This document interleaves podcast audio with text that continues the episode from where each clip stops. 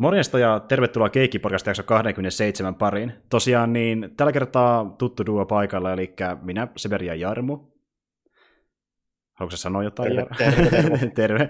Ja tuota niin, ei ole kuitenkaan duokästi kyseessä, niin kuin tuossa mainitsinkin alussa, että meillä on ihan perusjakso kyseessä, mutta tällä kertaa niin Joakim ei tullut paikalle, koska hän ilmoitti tuossa aiemmin, että hänellä ei välttämättä olisi tällä kertaa niin paljon sanottavaa, koska on tullut pelattua lähinnä niitä samoja strategiapelejä, mistä hän puhui viime kerrallakin, joten ei halunnut tulla sille höpöttämään ei mistään. Mutta me saatiin kuitenkin hänelle tänne niin Turea paikalle, ja itse asiassa hän on tyyppi, jota mä en ole, mä oon halunnut tänne jo pitkän aikaa muutenkin vieraaksi, koska on seurannut hänen materiaalia pitkään itsekin, ja samalla myöskin kerroin, että niin hän oli mukana myös tuossa Pelikvartaali-podcastissa toisena hostina, josta Diis oli täällä myöskin aiemmin vieraana. Ja hän on tehnyt myöskin materiaalia Twitchin ja YouTuben puolelle, ja moni sitä tunteekin hänet jopa paremmin sieltä. Eli meillä on täällä vieraana suoraan Pietarsaaresta Discordin kautta puhumassa Merkur. Tervetuloa. He, heipä hei vaan, tarkkoja ollaan, me ollaan luodon puolella. Eli ai, ollaan, ai, ai, ai. Joo, me ollaan muutettu, muutettu luodon puolelle, mutta ollaan tässä niin rajalla, mutta siitä huolimatta me voidaan ottaa kaikki krediitit tuhkarokosta, että kyllä me teimme sen.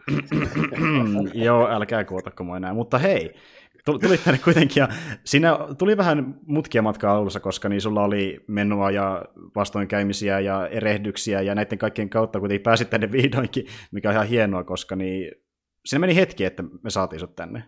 Mutta... Siis kyllä, mä tuossa tota, ennen kuin ruvettiin nauhoittelemaan, niin kanssa pikkasen avauduin tuosta, ja, ja eilen käytiin yksityisviestikeskustelua, koska en halunnut nolata itseni, mutta päätän kuitenkin nolata itseni tästä nopeata heti alkuun.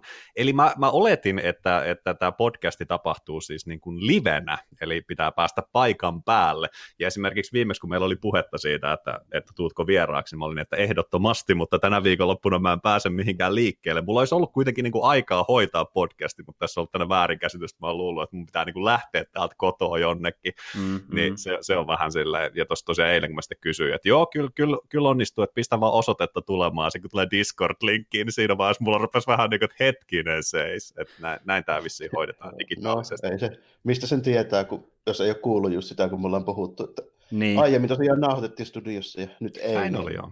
Joo vanhoista kiikeistä täytyy sanoa, mä dikkasin tosi paljon siitä pienestä detailista, mä uskon, että se oli ehkä suunniteltu juttu podcastin päätteeksi aina ovi auki ja se kuului siihen silleen kivasti, että sitten vaan niin käveltiin ulos. Mä tykkäsin tosi paljon siitä, se oli, se oli helvetin hieno. Joo, tota äänitarkkailu kopi ovi varmaan aina siinä sitten. Kyllä, se, ja... se oli jotenkin merkki siitä, että nyt, nyt päättyi tämä jakso. Että... Vähän niin kuin loppukevennys tavallaan, mutta... Vähän niin kuin joo. Joo, kyllä, mutta nykyään kun meillä ei enää sitä samaa studioa, niin setettiin ikävä kyllä unholaa, mutta vastapainoa saatiin sitten vähän parempaa laatua, koska sehän oli aikoinaan ongelmana sillä studioilla Jyväskylässä, että koska ne julkisella paikalla, niin ensinnäkin se softa, mitä käytettiin, ollut meidän itse päättämä, ja sitä oli hankala oppia, ja se vaikutti jostain siihen, että meidän alkujaksoissa niin vaihteli laatu tosi paljon, ja toinen on se, että niin mikit vaihteli, koska niin osa porukasta Joo. lainasi niitä mikkejä sitä studiolta, ja siellä niin oli koko ajan eri merkkisiä ja e, eri ikäisiä mikkejä, niin sit sen takia myöskin laatu vaihteli jaksossa, koska me oli aina eri välineistöä käytössä. Mä jo mistä mikkeistä eniten silleen, kun sitä käyttää muutkin tyyliä, kun tämmöiset niin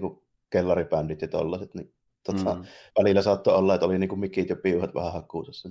Kyllä, mutta nyt kun meillä on niin vähän helpompaa softaa ja samalla myöskin niin kuin samat mikit käytössä koko ajan, niin laatu on ollut ton, sanotaanko ehkä suurin piirtein, niin sen meidän Red Dead Redemption kakkosjakson jälkeen niin paljon tasaisempaa. Ja sitten mä tykkäänkin, että ei tule enää niitä ailehteluja, koska kun kuuntelin niitä meidän ekojaksoja silleen niin kuin perä perään, niin sillä on tosi paljon vaihteluja, se ärsyttää nykyään, mutta homma on mennyt parempaan suuntaan.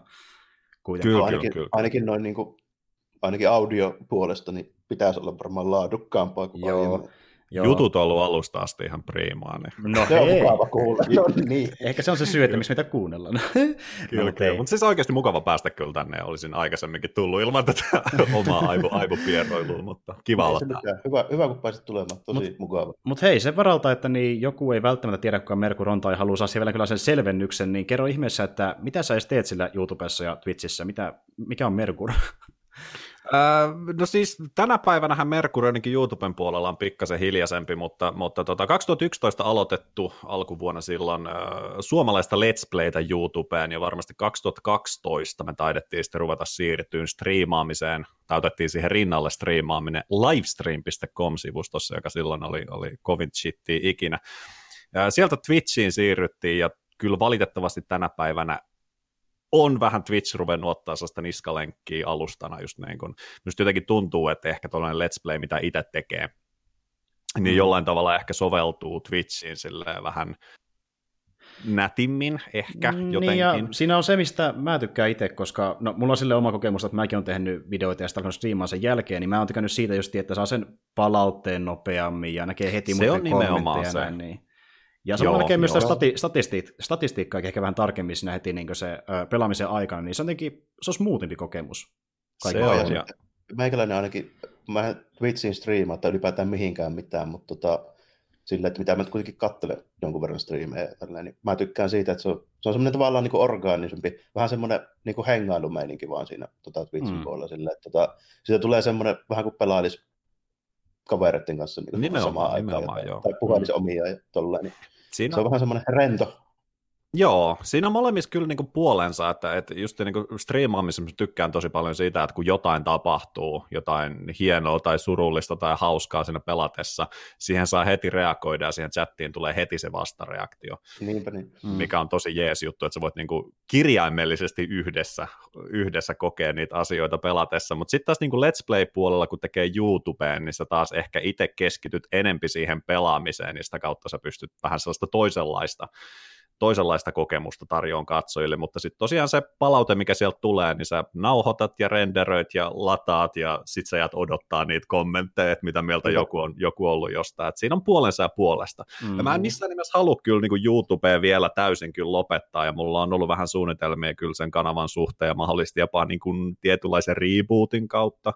lähtisi uudestaan YouTubea koittamaan, mutta tota, ne on vielä ihan sellaisia niin kuin tuolla takaraivossa sellaisia pieniä kipinöitä, että katsotaan, katsotaan mitä niiden kanssa tehdään, mutta, mm. mutta Twitchi aika lailla sille aktiivisesti ja tänä päivänä. Sä nyt kuitenkin, että mikä on sun mielestä mukavinta tehdä, mutta niin, yksi mikä mä huomasin tuossa, kun teit vaikka sitä joulukalenteria taas joulukuussa, niin sekin tyyli on semmoinen, mikä näkee istuu sun kanavalle. Moni tykkää sun joulukalenterin materiaalista, semmoista vähän niin kuin, missä on pikkasen ehkä enemmän huumoria ja on vähän napakampia videoita, niin se on yksi vaihtoehto myöskin. jos tuntuu, että se on, joo, se sitten... on.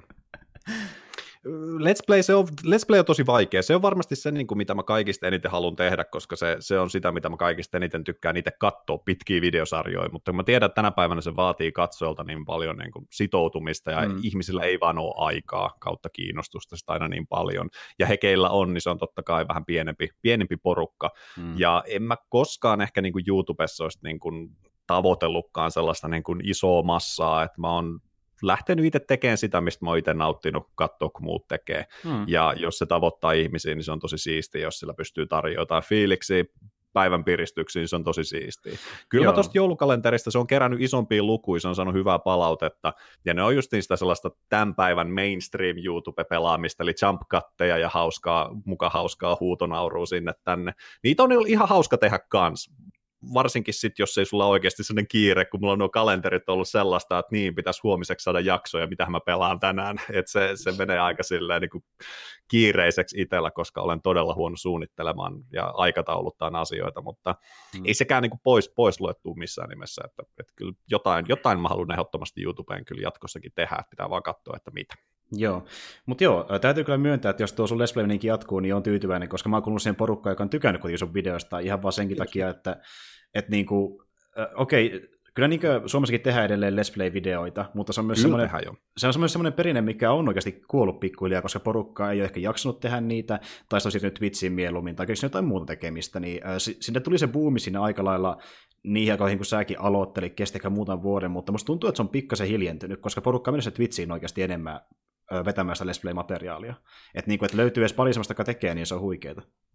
Se on jo, ja musta ehkä pikkasen tuntuu se, että kun YouTube myös alustana on hieman muuttunut, ja varsinkin siinä vaiheessa, kun se rupesi lyömään suomiskene läpi, niin se oli tietynlaiset videot, mikä kerää tosi paljon katsojia, ja tänä päivänä kuitenkin se, että sä elätät itse YouTubella, niin ei ole enää niin sellainen harvinaisuus, mitä se oli ennen aikaa, että jos sulla oli mm, tuhat tilaajaa ennen, niin se oli ihan helvetin huikea juttu. Niinpä, niinpä mutta tänä päivänä, jos sulla on 15 000, niin sä et ole vielä mikään oikeastaan. No, ja sitten mm. tota, varmaan toi ikärakenne on muuttunut siinä kanssa. Se on muuttunut kanssa tosi paljon, että paljon nuorempaa tulee, ja sitten just jos palataan taas tähän sitoutumiseen, niin nuoremmat välttämättä en halua yleistää, mutta ei, ne ehkä haluaa sellaisen kahdeksan minuutin äh, montaa sen hauskimmat jutut ikinä, mm. ja se on mun mielestä ihan täysin fine siinä, mutta justiin tuo, että sitten kun YouTube rupesi tietynlaiset videot siellä nousi suosioon, ja, ja bisnestähän se on YouTuben osalta myös, ja tässä aika lailla ne, ketkä tekee sellaista niin kuin, no kuten Let's Play, se ei koskaan ollut hirveän sellaista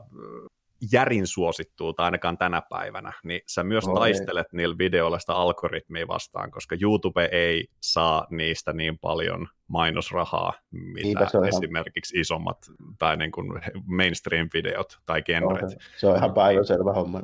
Niin sä, sä oot aika piilossa siellä niiden videoiden kanssa kyllä, että, että se, se vaatii vähän niin kuin löytämistä. Ja, että jos siihen asennoituu, että no tämä on se, mitä mä teen ja tätä mä tykkään tehdä, niin se on, se on täysin fine, mutta jos sä haluat tähdätä johonkin vähän isompaan, niin mm. sitten tulee aika, aika vaikeat ajat. Mä sanoin, että en sano, että se on mahdotonta, mutta se on mm. haastava.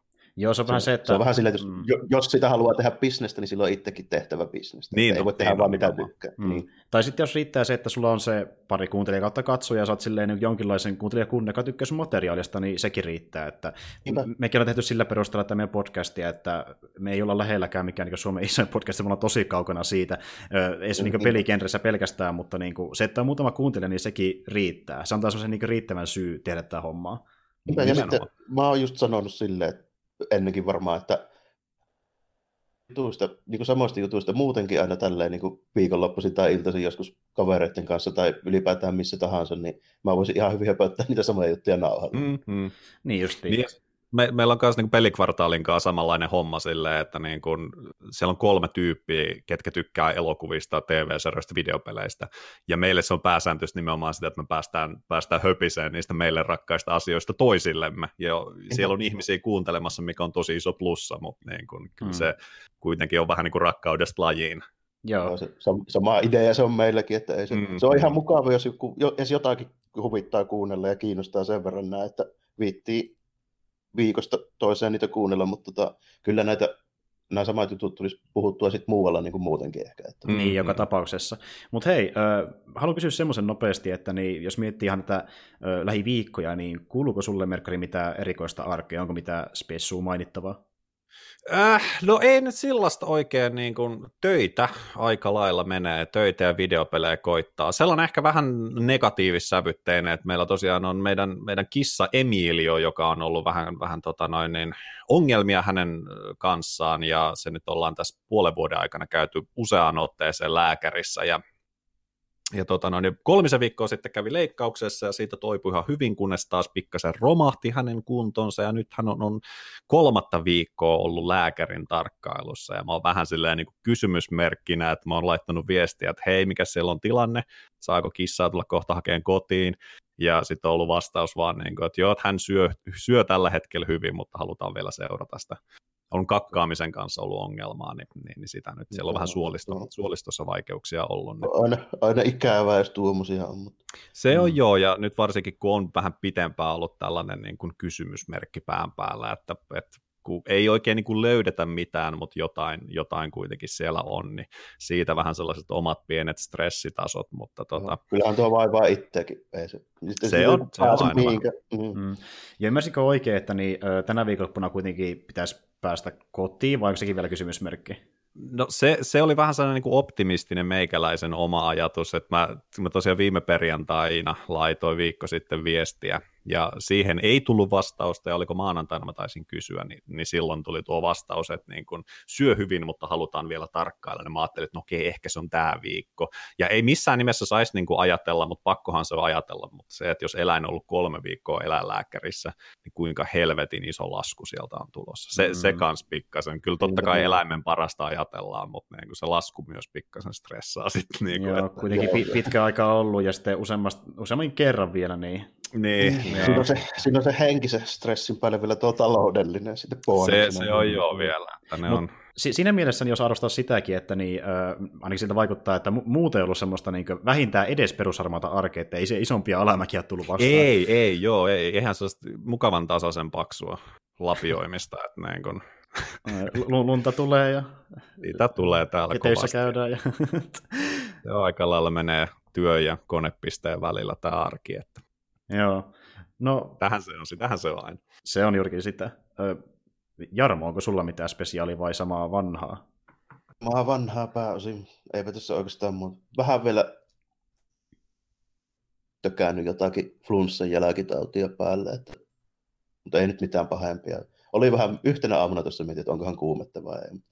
Mm, Päätin mm. sitten, että enpä edes mittaa, että lähdenpähän vaan liikenteeseen, kyllä se ohi meni. Päätin, että ei nyt juova olemaan kipeä. Se on se suomalainen asenne, että ei, ei, sitä nyt ole aikaa sairastella.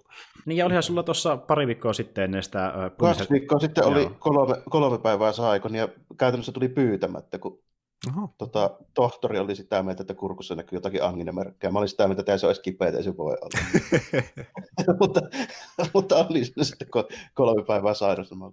Sitten vielä perjantaina, tai torstaina, kun perjantaina olisi pitänyt mennä, niin sanoi, että sulla on noita vapaita vielä jäljellä, jos haluat pitää, niin pidä se perjantaina. Niin mä sitä se levää. Katso puniseren loppuun. Puniseren loppu oli vähän niin kuin se sitten sinne se mun ohjelmista. Niin.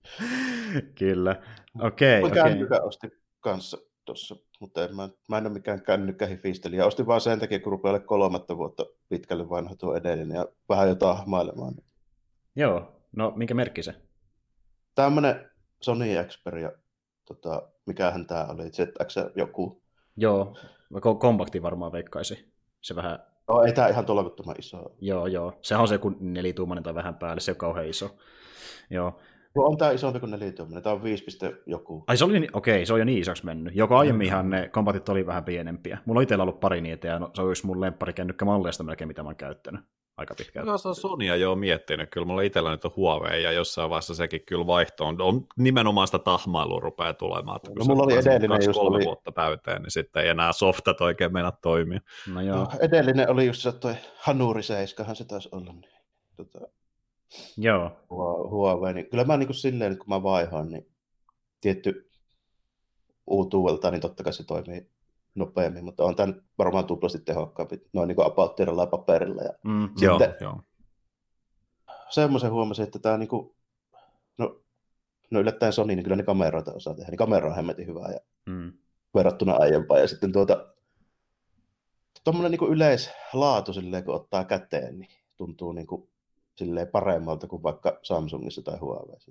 Toi, mm. toi build quality niin tuntuu olevan, se erottaa, että se ei ole ihan niin kuin Made in Ping Pong tyyppinen, niin kuin, että halavimmalla mahdollisella niin, niin mennään. Aivan.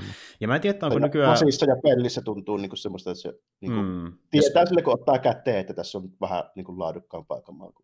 Joo, ja Sonessa saattaa että se nykyään olla vähän muita kännyköitä parempi se tukirunkokin, koska ne on pikkasen paksumpia kuin normaalisti muut kännykät. Ainakin on ollut kompaktimallissa. Tämä on yllättävän pulleen, joo. joo, joo. Kyllä, että... Ja niin kuin samalla, että ei tämä mikään kevyt ole, että yllätyy myöskin tuosta painosta vähän. Joo, kyllä. Mutta toivon mukaan se meinaa sitä, että siellä on jotakin sisällä, muutakin kuin pölyä. niin. Näinpä, näinpä. Eikö Jurassic Parkissa kanssa sanonut, että jos se painaa, se on arvokasta. niin, niin. Joo, tuota voi käyttää monessa tilanteessa. Mä yleensä, yleensä nojaan tuohon teoriaan täysin. Miten tota noin, niin se täytyy kysyä, että kun se Sonin puhelin on, niin onko siinä jonkunnäköisiä tällaisia PlayStation-juttuja?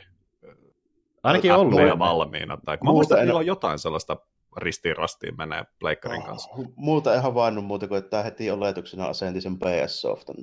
Mm. Okei, okay, joo. joo. Joo, että sillähän pystyy justiin tyyliin katsoa kaverilistoja ainakin. Sitten pystyy jotain niin peliä laittaa asentumaan etukäteen, ainakin Joo, pystyy tekemään. Joo, tämmöiset, tämmöiset pikku, eli periaatteessa vähän samat kuin ne, mitä mä nyt sanoisin. Mä en tiedä, onko tässä suoraan mitään niin remote play härpäkettä, mutta ne samat kuin noi PS-api ominaisuudet, mm. niin ne ainakin tulee. Sitten en ole huomannut, että olisi mitään varsinaista niin kuin integraatiota ihan tuossa niin kuin missään niin käyttispohjassa. Ja se pystyy vähintään asentamaan, jos se on sinne valmiina. Että... Se tuo ainakin sinne tuntuu asentumaan, mutta mä veikkaan, että se olisi asentunut joka tapauksessa, koska mm. tota Android-tililtähän nämä on niin kuin veetty nämä kaikki se tähän. Se oli se käyttöotto oli ihan okei, okay, vähän pelotti, että tarviko äheltä, mutta ei, vartissa asentui kaikki ja päivittikin vielä, se on silleen ihan Okei, okay, okei. Okay. Okei. Toimi kyllä, niin kuin, toimi kyllä jouhevasti, että joku 70 softaa ja kaikki päivitykset, niin alle 20 minuuttia niin kuin virrat päälle ja kaikki ineessä. Mm. Se on nopea. Öm, itelläkään tosiaan ei sille muuten mitä isompaa ollut, mutta se nyt pystyy kyllä kuitenkin mainita, että mä olin tosiaan tuossa vähän käystä käymässä Prahassa porukoiden kanssa. Oh. Porukoiden kanssa. Me lähdettiin sinne niin kuin tuossa viime viikolla perjantaina, tultiin nyt maanantaina pois, eli semmoinen aika nopea kaupunkireissu. Me pyrittiin Prahan keskustassa ja sitten me käytiin se lähikaupungissa, mistä löytyi tämä, tota niin, niin, mä unohdin se kirkon nimeä, mutta mistä Jarmokin tiesi tämä, missä on ihmisten luita vuorottu. Helkkari Hill, se, se tota, Bone Chapel, semmoinen, mikä on niinku periaatteessa kaikki kattokruunut ja seinäkoristeet ja tälleen, niin on tehty ihmisten mm. luista. Jep, kunna, okay. Kunnahron nimissä kaupungissa, ja ne luuthan on ihan niinkö legittejä. Mä aluksi sitä vähän epäilin, että... Joo, ei, joo. ei ne ole mitään muuta. turistikikka vaan silleen. Niin kuin. Joo, sitä vähän epäilin, mutta siis ne on ihan aitoja, tuota, osa on niin sodissa kuolleiden luita ja osa on sitten ruttoon kuolleiden luita, että niin kuin vanhaa kamaa, ja vanhimmat taisi olla 1300-luvulta, jos mä nyt ihan väärin muista, 1400-luvulta, jotain semmoista luokkaa.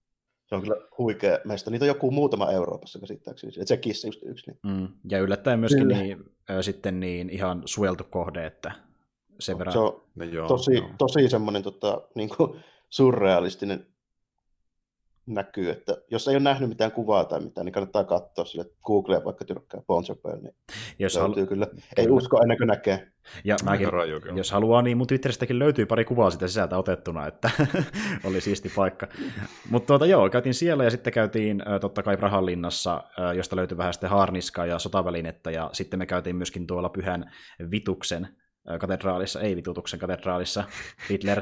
Ja tuota niin, äh, se oli myös aika huikea, koska mä en ole tainnut kertaakaan nähdä, itse asiassa joo, en ole missään Italian reissullakaan edes nähnyt niin noin iso katedraalin sisältä, että niin kuin, me käytiin tuolla Barcelonassa kerran, ja siellähän on tämä niin, äh, familia, joka ei vielä edes valmiskaan, ja sinne ei päästykään sisälle, mutta tonne päästiin, ja se oli tosi hieno, että niin kuin, se on oikeasti tosi massiivinen, semmoinen niin kuin, ehkä parista metriäkin niin kuin pitkä ja monta kymmentä metriä leveä, ihan hemmetin korkea ja niin kuin semmoinen jos sä haluat, yrität miettiä mielessäsi niin, kuin, niin ison semmoisen barokkikatedraalin kuin pystyt, niin se on varmaan tuo Vituksen katedraali. Se on niin valtavan kokoinen, sitä voi käsittää, joka niin näkee sen. Joo, toi on, toi on yksi isommista pytingeistä kyllä joo, mitä Euroopassa on just.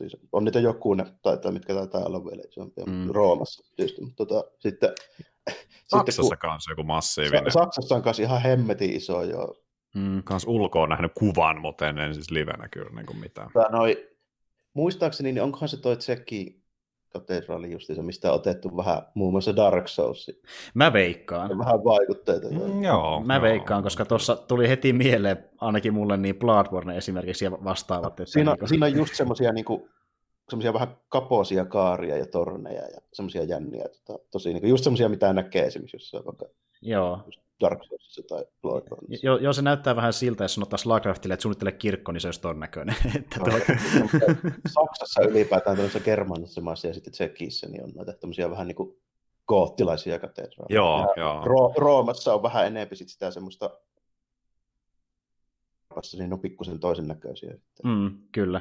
Uh, Mutta siis joo, oli, oli sille mukava reissu ja muutenkin ne ihmiset siellä tsekeissä on tosi semmoisia, ehkäpä vähän niin suomalaisia olosia, kun verrataan vaikka niihin, mitä on nähnyt Italiassa ja tuolla vähän etelämässä Euroopassa, kun jos verrataan vaikka Italia, missä käynyt monta kertaa, niin siellä kaikki on tosi äänekkäitä ja elehtii isosti, kun taas tuolla on vähän rauhallisempia ja tosi itse asiassa ystävällisiäkin ja semmoisia niin suhkot hiljaisia, ehkä vähän ujoja, mutta sitten kun päästään keskusteluun mukaan, niin juttu lentääkin, joka kuulostaa niin, aika paljon vielä vähän sitä slaavilaisuutta. Joo, että niin kuin, tosi mukava porukka. Ja siis ihan vaan se, että paljonko sitä ei näkemättä, minkälainen se tunnelma oli ja minkälaisia ihmisiä löytyy, niin mä veikkaan, että jos mä lähden jossain kaupungissa käymään uudestaan myöhemmin, niin tsekkien tuoni Praha on ehkä niin ensimmäisenä vuorossa, että se oli tosi huikea kokemus. Kaikki on kehunut kyllä Prahaa silleen, ketkä on käynyt. Ja sitten tietysti bonuksen, jos sattuu olemaan oluen ystävä, niin se on niin, niin Kyllä, niin, se, joo, no itse asiassa, kohde kyllä. Joo, täytyy mainita, mä testasinkin semmoista settiä, mikä maksaa 6 euroa, se sai 8 eri kaljaa 0,3 desi laseissa ja pääsin niitä testaamaan. Löytyi ihan perus vehnäolutta ja dark beeria, mutta löytyi myös kamalin makuelämys oluitten kohdalla ikinä, eli Nokkosolut. Ai saakeli. Nokkosolut. No. Joo, ja mä, siis mä luulen, että kukaan ei sitä ikinä maistanut. Sitten mä mainitsin kaverille, että et ikinä mihin mä törmäsin tuolla niin, äh, tsekeissä. Sitten se näytti kuvaa, että tilattiin muuten tämmöinen kesällä kaveritten kanssa, no jo niin tynnyri nokkosolutta kesällä. Mä että mitä helmettiä Miten voi olla noin kamala Joihinkin vähän erikoisia on törmännyt nimimerkillä Japanissa, mutta tota, ei ole sentään nokkosolut. Joo, mä, mä Joo, oli aluksi, että Nettle, eikö se meinaa sitä, mitä mä luulen. Oi kyllä, oi kyllä. Mutta joo, ihan se värikin oli semmoinen, niin että uskaltako maistaa semmoinen vihreä värinen ollut, jota ei tule melkein missä ikinä vastaan. Mä maistoin sitä. Mä maistoin niitä kaikkia, kaikkia kahdeksaa, mitä löytyi sitten miksistä, ja Se sai vähimmät pisteet, me nimittäin arvosteltiin niitä, ja yhdestä viiteen jokainen jotain arvosanoja. Öö, tuo Darkbeard sai jonkun, olisiko ollut 17 pistettä, ja Nokkunen sai ehkä neljä, että se oli siellä hän. Ai, ai, ai. Oliko yhtään sellaista, mitkä oli selvää 5 kautta 5 kamaa? No siis Darkbeard justiin vehnälukku, koska mä muutenkin tykkään tosi paljon vehnämausta alueessa. Äh, Banana oli yllättävän hyvää, ja mitäs muuta siellä olisi ollut? Äh, no nuo jäi mieleen ainakin, ne kolme oli ehkä ne parhaimmat. Muutenkin niin kuin, että jos ei löydy muuta hyvää olutta, niin vehnä on mulla se vakiovalinta.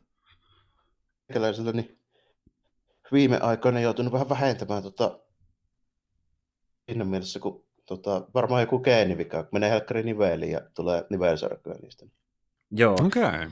No mä käyn silleen niin pahemmin juo. Sanotaanko, siis yleensä muutenkin mä ostan alkoholia vaan jos mä menen käymään vaikka kaveritten kanssa mykkireissulla, mutta niin silloin yleensä, jos ei muuta keksi, niin vehnäolut on se vakio vaihtoehto. Että... Joutunut, joutunut siirtymään vähän muihin juomiin, saunajuomiinkin kuin ollut. Yhden, kaksi uskaltaa ehkä aina kerrallaan juoda. Joo, okei. Okay. Joo. No, Sille... Mun varmaan sellainen niin kuin uusi elämäni rakkaus ihan täysin on siis inkiväärioluet ja varsinkin niin kuin Ginger Joe, niin se, se mm. mä voisin skipata veden juomisen koska tahansa ja siirtyy vaan Ginger Joehin. Se, se on niin kuin ihan käsittämättömän hyvää. Joo, Et... mä, mäkin kuullut hyvää, mutta en ole uskaltanut kokeilla. En tiedä, pitäisikö ehkä.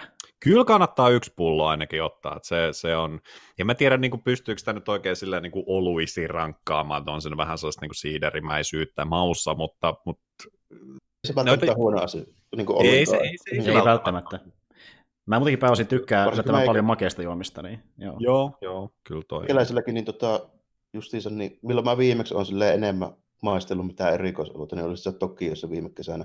Siellä oli semmoinen baari, missä oli kialaisten ja hollantilaisten oluitten joku, oliko se kuukausi meneillä, eli tämmöinen Benelux-tyyppinen systeemi, niin siellä oli joku tämmöinen tota, belgialainen, mikä oli omenapohjainen. Mm-hmm. Niin, helkkari hyvä, helkkari hyvä makuinen. Siinä oli just semmoista niin kuin makeutta kanssa. Vähän semmoista siiderimäisyyttä kyllä. Tälleen, mutta tota, se oli niistä mun ehdoton suosikki. Mä en tiedä, miksi se tullut vastaan vielä, mutta kuulostaa hemmetin hyvältä. Mä haluaisin maistaa kyllä. Helkkari, kun mä en muista sitä valmistajan nimeä, mutta se on käytännössä joku vaan ja Apple se oli sitten ihan suoraan. Joo. No mulle lemppari tähän mennessä on ollut Franciscaner. Se on ehkä ollut mun mielestä niin kuin paras maku tähän mennessä. Ihan niin kuin perusvehnälut, jossa on vähän banaania mukana.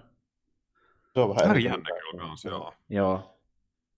Mut se, he... tota, niissä oli tosi paljon niissä belgialaisissa niin niitä tota, tuommoisia vähän niin kuin just yllättävän makeita. Okei, okay, okei. Okay. Mutta tuota niin, niin Öö, ehkä voidaan puhua lisää oluistakin toisella kerralla, mutta niin... Olutkästi. Olutkästi, se voisi olla uusi formaatti. Mä oon tässä miettinytkin, mikä seuraava uusi formaatti, niin tässä on potentiaalia. Semmoisia ei ole paljon. raivaamaan. Ei pitäisi olla kyllä hirveästi ainakaan. Ei ainakaan Suomessa. Mutta tuota, mm. niin, äh, Merkkari, mitä sä oot pelannut Joo. viime aikoina? Kai se voisi ehkä sitten kaikista tuoreimmasta aloittaa. Siellä tällä hetkellä nyt tätä kuunnellessa, tai tätä nauhoitellessa, ei varmaan kuunnellessa, mutta tätä nauhoitellessa, niin The Division 2 privaatti beta pyörii tällä hetkellä. Ja mä tuossa eilen kerkesin sitten pikkasen testailemaan sitä. Ja tota, mä jonkin verran on ykköstä pelannut, sitä storia siitä eteenpäin yksin ja yhdessä, ja sitten vähän niitä Dark Zone-juttui juttui vedellyt. Ja täytyy sanoa, että tämä kone monelta tapaa tuntuu tosi paljon ykköseltä. Mä en ehkä ollut ihan täysin vakuuttunut. Hmm. Sehän on Ubisoftin tällainen serviisipeli, mitä niin kuin grind, grind shooter, looter tyyppinen hmm. juttu, että missä tota noin, niin mennään ja ammutaan väkeä ja kerätään parempaa kamaa ja, ja jatketaan taas menemistä eteenpäin. Joo. Ö, ensimmäinen sijoittu New Yorkiin, justin Black Fridayn aikoihin, että siellä oli sellainen hylätty New Yorkin talvinen joulumaisema, mikä mun mielestä oli omalla tavallaan tosi pysäyttävä, ja tämä nyt taas siirtyy sitten Washingtoniin, ja siellä ilmeisesti vähän niin kuin kesäaikaan mennään, ja siinä ei ollut Washingtonissa ihan sellaista samanlaista voimaa niin kuin visuaalisesti, mitä, mitä tuossa ykkösen New Yorkissa mun mielestä. Ah, joo, ja siinä varmaan on se semmoista, että se menettää vähän sitä semmoista dystopiaa se Joo, Mm. Et se jopa vähän sellainen geneerisen näköinen niin kuin postapokalyptinen meininki, että siinä, toki sielläkin nyt on samoihin aikoihin paska tapahtuu sielläkin, että ne silloin tällöin törmää joulukoristeisiin siellä, mutta si- siinä ei ole samanlaista impactia, mitä siinä silloin ekassa,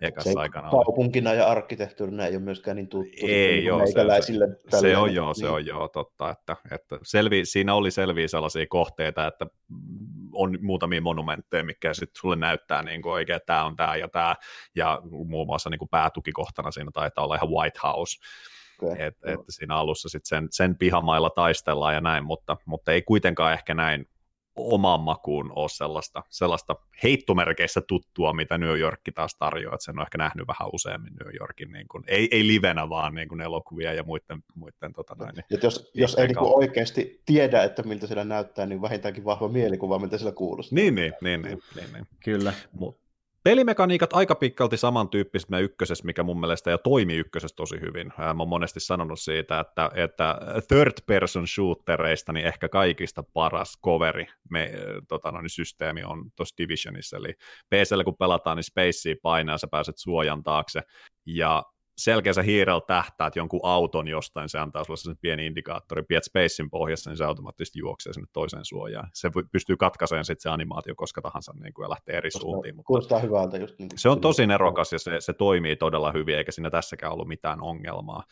Hmm. Ja ehkä yksi sellainen ykkösen tietyllä tapaa isoimpia heittomerkeisongelmia oli, koska se on kuitenkin RPG-peli, niin se tuntuu tosi immersion rikkovalta ampua sitä huppupäistä kaveria kolmelipasta naamaan ihan vaan sen takia. Bullet spotsia ja sitten Joo viisi hitpointtia vaurioita per kutiin. Ja näinpä, näinpä. Siitä, Et jossain Destinissä sä hyväksyt sen, koska se on joku alieni, se on joku muukalaisrotu, massiivinen niin, tyyppi. Se on joku, niin, aivan, se, se, ostaa helpommin ajatuksen siitä. Niin, niin, niin. mutta niin. nyt se on joku pipopää, joka jossain tuossa sprayja seinään, niin, niin se yhtäkkiä niin. kestää sille kolme granaattia jalkoihin. Okei, okay, fine, toi, joo. Toi, toi, oli, toi oli muutenkin tuosta tota, Divisionista tuli niinku mieleen se, että se on niinku tosi tommonen niinku, kunnon, mitenhän mä silleen sanoisin niin jännästi, niin mulle, mulle tulee semmoinen aika republikaaninen fiilis siitä niin asetelmasta siinä, että sillä oikeasti niin jotkut tämmöiset tuot, niin erikoiskommodot, niin sitten ne jahtaa just tosissaan niin jotain tyyppiä, joka tuommoisen kriisiaikana ryöstämässä tyyli hernekeittöpurkkia kauppaan. Vakavammallakin voisi tapahtua. Ja... Kyllä. Mutta oikeasti meidän prioriteetti tässä. Mm. Tuli muuten mieleen tuosta, kun puhuit niistä hitpointeista, niin äh, oli just hauska mä näin streamissä, kun eräs striima, joka niin, on pelannut enemmän Rainbow Six Siegeä, niin meni sitten pelaamaan Division 2 ja äh, ampui jotain tyyppiä päähän ja totesi silleen, että ai se ei kuolekaan yhdestä. Mä en ole varma, mm. onko mä, tykkäs mä tästä, niin kun se oli jotenkin hauska reaktio, että niin, ee, tulee vähän ehkä liikaa MMO-meininkiä niin, siihen. Näyttää siltä Tom Clancy. Se onkin itse asiassa tuommoinen niin jemmassa niin kuin RPG. Niin. Mm. Joo, joo. Ja se on tuosta monesti tullutkin sanottu, että ehkä Ubi-pelien sellainen isoin ongelma on, koska ne haluaa sen Tom Clancy-nimikkeen siihen, niin siinä täytyy olla jonkunnäköistä sellaista niin kuin militarirealismia, mutta sitten kun se on esim. tämä on tämä RPG-peli, missä ei se yksi luoti tapakkaan, niin se taas sitten vähän niin kuin sopii sen Tom Clancy-nimen kanssa siinä, siinä vähän ristiin. Löytyykö muuten mitään... Niin Niinpä. Löytyykö muuten niin mitään muita semmoisia isoja eroja ykköseen verrattuna, vai onko se muuten aika samanlainen eri paikassa?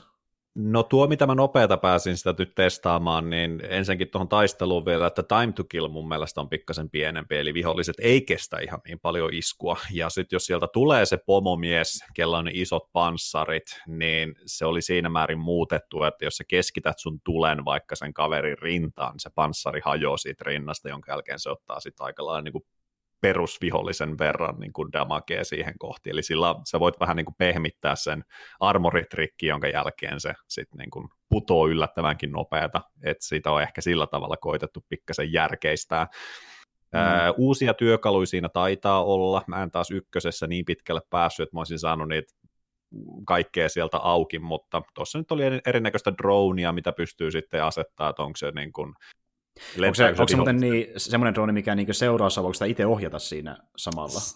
Se pääsääntöisesti seuraa sua, Okay. Ja jos teet niin kuin esim. itse otti, että tein siitä hiilaavan, eli parantavan, parantavan dronein, niin sä pystyt sitten käskyttää sen sun kavereiden luo, että jos sä näet, että joku on niin kuin ottanut, ottanut osumaan, niin sä tähtäät kaveria, painat kuuta tai eetä, kumpaan sä nyt oot sen laittanut, niin mm. se drone lähtee sitten parantamaan sitä kaveria, mutta muuten se tuntuisi aika lailla pörräävän, pörräävään sun, sun ympärillä. Ja sitten on jotain hakeutuvia sellaisia, se aika paljon drone-tyyppejä on, että yksi on sellainen granaatti, minkä sä periaatteessa tiputat maahan, ja sitten voit vähän niin kuin käskyttää se, että menet ton kimppuun, se lähtee rullaamaan sitä maata pitkin sinne sitten ja räjähtelee siellä. Okei, okay, okei. Ö, oliko tässä betassa nyt siis jotain niin tehtäviä, mitä tehdään? Onko niin jotain raidityylisiä vai miten se oikein? Siinä, tota, noin, siinä mu- ymmärtääkseni siinä on muutama päätehtävä, muutama sivutehtävä, vapaata tutkimista ja oisko sitten Dark Zone ei tullut auki myös jossain vaiheessa tätä betaa. Ja siitä niin poiketa ykkösestä, että ykkösessä oli yksi Dark Zone, niin tässä on kolme Dark Zonea. Mä en okay. nyt ole ihan varma, että miten se eroaa. Joku niistä taisi keskittyä tosi endgameen, kun jossain taas saattaa olla enemmän niin kuin PvE-tapahtumia, vähän niin kuin alha, alempilevelisille. Mm. Ja niissä kaikissa kuitenkin on se PvP-elementti taas, että jossa sitten niin kuin ammut kaveria selkään, niin susta tulee se rogue agent, jolloin kaikki sitten näkee, että tuolla se menee, ja sä saat omat bonarit, jos sä selviät siitä, ja, ja viholliset taas, tai ne toiset pelaajat saa sitten bonarit, jos ne saa sut, sut listittyä, että se oli sellainen ihan mielenkiintoinen, mä en koskaan siihen ihan täysin jyvälle päässyt, mutta kyllä mä muistan niin kuin ekas Divisionissa ensimmäistä kertaa, kun poistuttiin kavereitten kanssa Dark Zoneilta, eli sieltä ei vaan lähdetä pois, tai jos sä haluat luutit mukaan, niin sun täytyy ne luutit laittaa sinne helikopteri, tulee pörräämään, ammutaan flare, ja helikopteri tulee pörrää, heittää köyden alas, ja sä sidot sun luutit siihen, ja siinä vaiheessa, kun sinne tulee joku toinen ryhmä, mm. niin sit alkaa vähän se jännitys, niin kuin, että laittaako nämä omat luuttinsa tähän, ja sitten ollaan kaikki fine, ja lähdetään pois, vai tapetaanko me ne, ja otetaanko niiden luutit, vai tappaako ne meidät, Et se, se oli tosi kuumottava silloin ykkösessä. Ja ilmeisesti sama, sama idea tässä myös on, mutta jollain tavalla niitä on vähän twiikattu ja palkintoja paranneltu, että se on enemmän niin kuin high risk, high reward meininkiä tuossa. Joo, ja jos tuo... Niin, no sano vaan. Joo. Niin, että jos tuossa semmoinen ehkä vähän perinteisempi äh, MMO-tyylinen peli, niin se voidaan tehdä sillä tavalla, että kun tulee tämmöinen vaikka joku uusi mappi, niin se olisi ehkä enemmän niin kuin joku DLC, eikä varsinaisesti toinen osa, koska niin tuo ykkönen semmoista peliltä, että niin kuin, äh, se olisi se, mitä ne tavallaan kehittäisi useamman vuoden ajan, mä yllätyinkin vähän, että tulee vielä toinen osa. Mä olisin oikeastaan semmoinen peli, mitä niin päitellään näiden lisäpakettien muodossa niin sille ajan myötä, mutta okei. Okay. Mä en ole varma, että onko tuo semmoinen, mistä ehkä haluaisin välttämättä maksaa samaa hintaa, mutta sitten taas toisaalta, jos sen porukan löytää siihen, niin ehkä se on se juttu. Eikö se riittää tavallaan? Se voi olla joo, ja just nimenomaan kanssa tuon jatkosan kanssa se vähän, koska se kuitenkin tuntui tosi paljon samalta, mitä se ykkönen. Et, mm. et jos sä oot vähänkään ykköstä pelannut, niin sä oot täysin mukana tuossa pelissä. Sä tiedät heti, mitä se tekee, mistä se tekee ja miten se toimii. Et se on, se on niin tosi samantyyppinen. Mm. Jotain mm. uudistusta sinne myös tuli, että sellaista pientä pientä aluevaltausta tuli, eli jos sä menet tietylle alueelle, mikä sanoo, että tätä nyt johtaa tämä ryhmittymä, niin sä voit sen flaren ampua ilmaan, jolloin sitten ei ilmeisesti muut pelaajat, vaan sitten läheltä, lähialueelta olevat AI-kaverit löytää sen paikan ja sitten rupeatte taistelemaan sen herruudesta. Ja jos te voitatte sen, niin sinne sitten tulee luuttilaatikoita ja sä saat tästä jotain hyötyä ja, ja näin päin pois, mutta ilmeisesti niitä myös sitten voidaan valtaa takaisin, eli se on vähän sellainen GTA San Andreasen tyylinen niin kuin meininki siellä, niin kuin, että että se tuntui uudelta, uudelta jutulta, mitä me siinä yksi, yksi koitettiin vallata. Mutta en mä tiedä, se, tässä kuitenkin on, on taas näiden peliserviisien siellä on Destiny, siellä on Division nyt ja siellä on Anthemia, mm-hmm. niin se on vähän jokainen tekee sen valinnan, että jos sellainen kiinnostaa, niin mikä on se oma. Tosi tutuntu, ty, tuntunen oli niin kuin ykköseen nähden, että ei silleen mitään radikaalia uudistusta, ainakaan nyt näillä nopeilla testeillä. Mm, Mutta kyllä. Tota, ihan sellainen toimiva, toimiva kolmannen persona, RPG-shooteri. Joo, niin Jarmo, sulla oli joku juttu siinä. Niin, no joo, lähinnä just se vaan toi, että se, mikä mulla päällimmäisenä on tuosta tuota Divisionista jäänyt mieleen, niin on justiinsa se lopu luutti homma siellä. Niitä on tullut nähtyä parin tutuun pelaamana justiinsa, kun joku on laittanut videoita, että jaha, tämmönen, tämmönen tota, loppuvaiheessa vielä, että vietiin kaikki vehkeet, mitä oli tulossa ja tällainen, kun se ilmeisesti pyörii aika paljon sen ympärillä, että Joo. kuka sinne helikopterin lopuksi pääsee, niin, kuka ei. Joo, PvP-meininkiä. Ja mun tuli kokeiltua tuota ensimmäistä peliä silloin aikoinaan niin, ö, beta-vaiheilla, ja sitten mä en sitä pääpeliä hommannut sen takia, että kaverit ei sitä oikein kiinnostunut, mikä vähän harmi, koska kiinnosti kokeilla sitä, mutta niin tuota, se on tosi toivoa systeemi. Just kun siihen saa sen oman tiimin kanssa voi pelailla, niin siinä, siitä löytyy paljon enemmän niin kuin, pelaamisarvoa. Ihan niin kuin vaikka Destinissä ja Anthemissakin, että se tiimihän sen tekee. Että se tekee paljon. kaikissa, että oltava oikeasti tuttuja tyyppejä, jotka pelaa, niin sitten niitä jaksaa. Niin, nimenomaan. Mutta äh, siis mä niin Division 2 on silleen kiinnostunut, että koska mä tosiaan lähtenyt siihen ekaan niin isosti mukaan kavereiden kanssa, koska niitä ei ole silloin kiinnostanut, että jos sattuu löytymään joku porukka, niin kakkonen voisi ehkä olla se, mihin lähtee vähän isommin mukaan, koska se jatkaa kuitenkin samaa meininkiä, ja se on tavallaan freesimpää, kun se on uudella alueella, niin miksi ei. Et se on niin harkinnassa sen takia, että mm, se on potentiaali. Mm.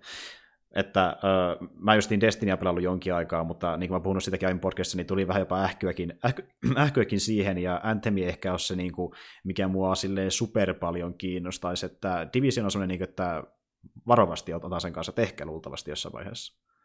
Joo, Joo. kyllä se niin kuin niin, sellaisena mitä se on, niin se mun mielestä hoitaa asiansa tosi hyvin, että se on just vähän sitten, että mikä se, mikä se genre kelläkin on, mikä niinku kiinnostaa mm. eniten, että jos jonkunnäköistä tuollaista niinku loot shooteria haluaa, niin kyllä mä sanoisin, että Division 2 on ihan yhtä varteutettava kuin esimerkiksi Destiny tai, tai mm. Anthem, että se on, se on että mikä, mikä, mikä se on se, mikä se oma genre kiinnostaa. Tai... Niin, se on varmaan se asetelma, mikä kiinnostaa on, eniten, että mm. tällä, ja sitten se, että mitä kaverit pelailee, niin se on varmaan sitten se... Siitä se määräytyy, joo. Ju- juuri se, että kun niin, nämä on se mitä pelataan porukalla, niin porukka sen määräkalla, mitä pelataan myös monesti, mutta sitten taas toisaalta se kompensoikin, että niin kaverit niin kuin, tavallaan kompensoi niitä niin tiettyjä puutteitakin, mitä sitä löytyy pelistä, että se on niin. Niinhän se monesti menee, että, että kavereiden kanssa kaikki on no, hauskempaa. Niinpä, monin pelinä tulee melkein mistä vaan ihan pelattavaa kyllä. Mm, kyllä.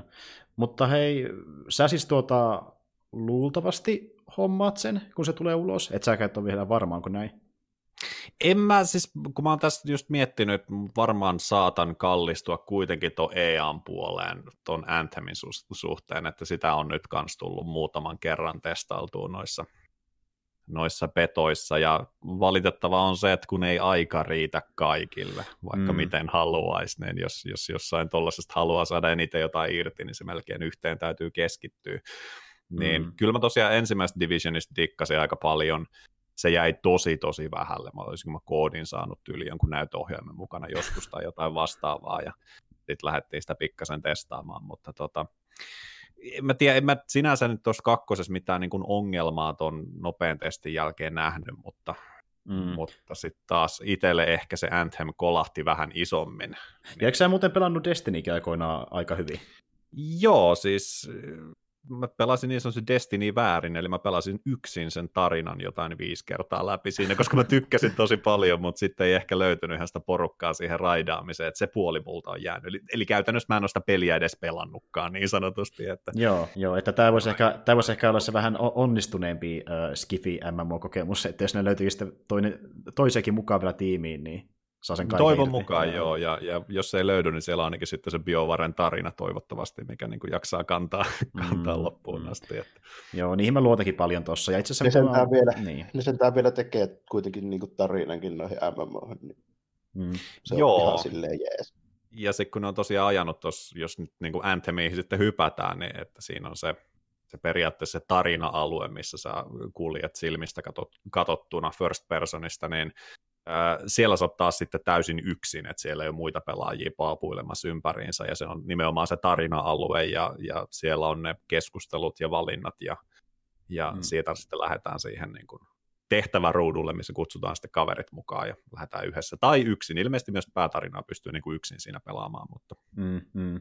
Joo, joo, Anthem on kyllä semmoinen peli, että niin kuin, siinä näkee, että BioWare on ollut taustalla, koska mitä mä oon nähnyt äh, esimerkiksi noista betavaiheestakin vähän, niin pelikuvaa, että minkälaista vaikka NPC tästä löytyy ja miten se maailma on luotu, niin selvästi se on laittu energia, että se ei ole vaan tosi stokkimainen, että niin kuin, se ei ole vaan se tappelu, että sillä on vähän jonkinlaista niin kuin, tarinaa yritys saada aikaan. En sitten tiedä, kuinka se tuntuu, kun se vetää läpi asti, mutta niin kuin, se, se vaikuttaa niin kaikin puolin laadukkaita peliltä, ihan se niin pelillisesti, mekaanisesti ja myöskin sen maailmanluonnin osalta, ja se on siistiä. Koska jos Skifi, niin mä oon puhunut aiemminkin Destinistä vaikka, että jos sä teet tuommoisen niin MMO-tyylisen Skifi-pelin, ja sä niin kuin, se maailma on paljon energiaa, niin saattaa myös kompensoida vaikka niin sitä ö, löyhempää, löyhempää tarinaa tai gameplaytä, että kun sillä on paljon nähtävää, ja se on siistiä mun mielestä. Että...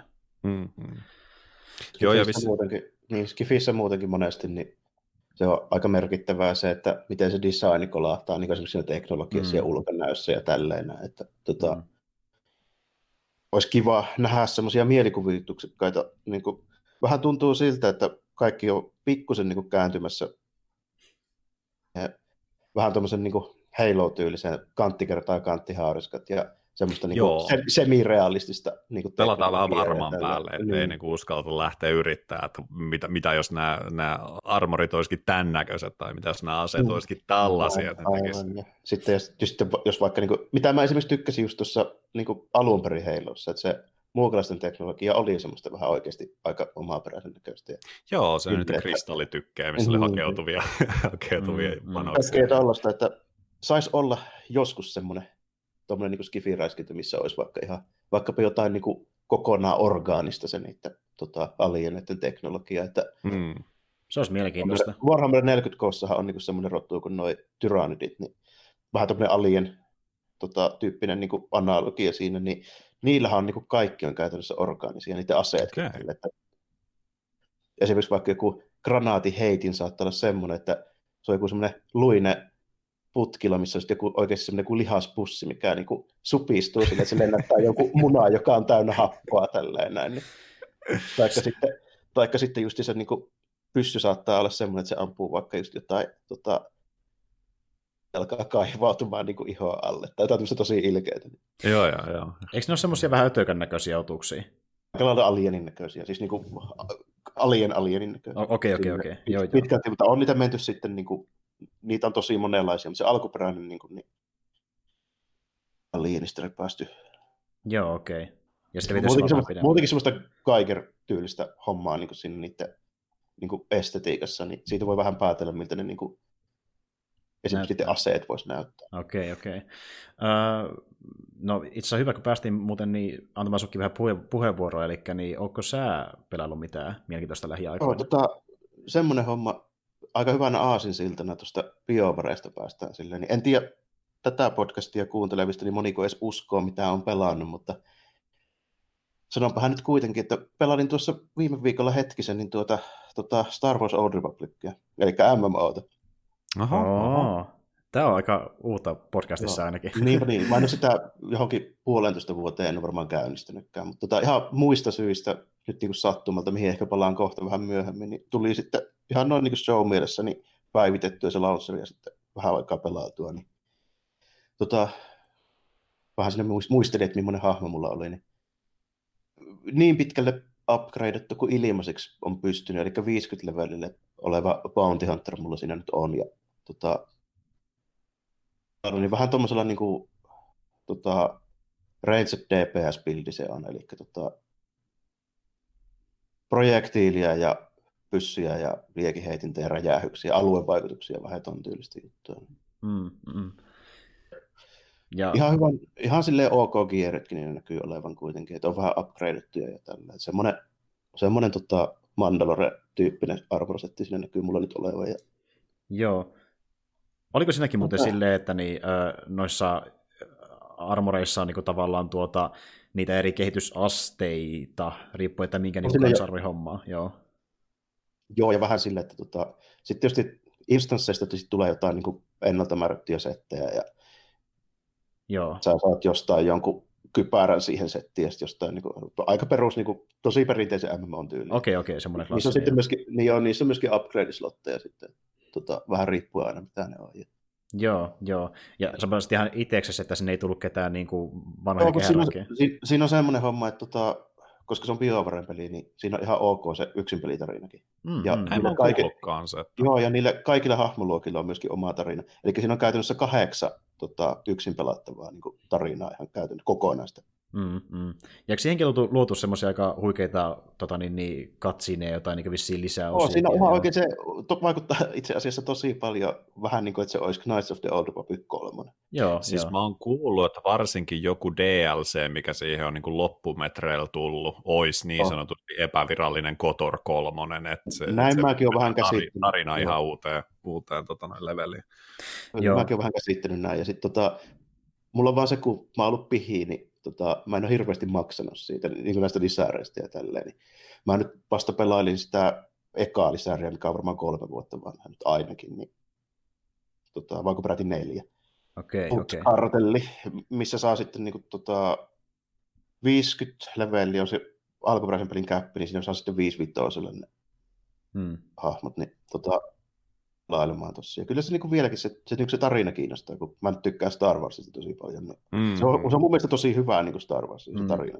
Mä joskus testasin tota peliä silleen, niin kuin kokeilumielessä, mutta mä sitä tarinaa vetämään vielä läpi asti, ja kyllä mä silleen vieläkin kiinnostaisi, koska mä oon kuullut, että se on tosi hyvä. Ja, on se, se ei ole joo. yhtään paskempi, että, ja sitten kaikilla hahmoluokilla on ihan oma tarina, niin se on mm. ihan ja, aivan, aivan. ja kuitenkin Star Wars-tarina, että siis niin pelien, pelien puolella niin on vielä paljon Star Wars-tarinoita, mitä en ole testannutkaan ollenkaan, ja kiinnostaisikin kokeilla noita vanhempia settejä ja niin kuin jokainen niistä on ihan hyvän mittainenkin vielä, että kun sitä mm. lähtee pelaamaan, niin kyllä niistä saa niin kuin ihan hyvin irti, vaikka ei maksa penniäkään. Niin. Joo, joo. Ja, sitten niin, siinä nyt huomasin, että tota, siihen on tullut tosi paljon niitä lisääreitä. No ei kai. Neljä, neljäkin palettakohan niitä ihan semmoisia kunnon niin kuin, isoja, mitkä sitä tarinaa vie eteenpäin, niin aika paljonhan niistä pelaajista nyt on niissä niin kuin lisärialueilla. Niin, aivan pikku, se on vähän. Pikkusen se on silleen, tota, entynyt. Mä sitä aikoinaan pelailin kuitenkin niin kuin jonkun verran ihan tuollaisella, niin kuin, eli in character tehtiin kaikki. Niin tota, se, mitä mä sitä eniten sai irti, oli tavallaan niin kuin just se, että mä en ollut ehkä se, jäin niin kuin grindaamaan jotakin niin kuin tasoja ja tommosia niin optimoituja niin armorsetteja. Mä tykkäsin sitten toisaalta tosi paljon siitä niin yleismeiningistä siinä. Mm, ja ylipäätään siitä niin maailmasta ja mitä siinä tapahtuu ja tälleen. Sitten se teknologiakin niin on tosi hyvän näköistä mun mielestä, että se niin ja, mutta ei kuitenkaan silleen niin liian kopioitua jostain suoraan elokuvista. Onhan se vähän hauska tavallaan, että toi niin tapahtuu joku, mitä helkkari, 2000 vuotta ennen mm. niitä alkuperäisiä leffoja. Niin, ja, ja, ja kolme, 300, se oli 300 vuotta Knights of the Old Republicin jälkeen. Niin, niin edelleenkin niin hävittäjät näyttää aika samalta ja silleen. Niin, niin. Mm. Siinä, mutta se pitää ehkä hyväksyä, että se ei ole skifi-maailma, se on puhas fantasia-maailma. Missä Nimenomaan, joo. joo. joo ne... Teknologia on pysähtynyt käytännössä, että valoa nopeampi matkustus on ollut 10 000 vuotta jo olemassa. Me puhutaan kuitenkin, tota, me puhutaan kuitenkin tämmöisistä eräänlaisista velhoista planeettojen niin, päällä. Että avar, niin... Avaruus, samurai velho, tämmöisiä munkki yhdyskuntia on siellä, jotka taistelee keskenään. Ja yksistään on vihreä kääpiö. että tuota... Ja moni on vielä ouompikin. ja vielä ouompikin. Itse asiassa niin, oli, oli muuten hauska, törmäsin tässä vähän aikaa äh, sitten siihen, että niin, äh, aikoinaan joku näistä hateistakin ollut jedi. Ja, oh, kyllä, kyllä. Joo, ei hemmetti soiko. Ja sitten miettii, että miten se olisi edes liikkumaan, niin en tiedä. Tuossa itse asiassa niin on, on ihan silleen, tota, oikeassa niin nähdään hutteja, jotka pystyy liikkumaan, ja niillä on tota, esimerkiksi niille itselleen suunniteltuja niin aseita ja varusteita niin kuin näkee joilla. Että semmoisen vähän niin kuin, miten mä sanoisin, hmm. joku tämmöinen jonkun niin kuin tuhatjalkaisen niin kuin semmoinen kova selkä, semmoinen haariska, niin tavallaan hutille, mikä peittää sen sillään ja hännän sitten. Ja Joo. Tälle.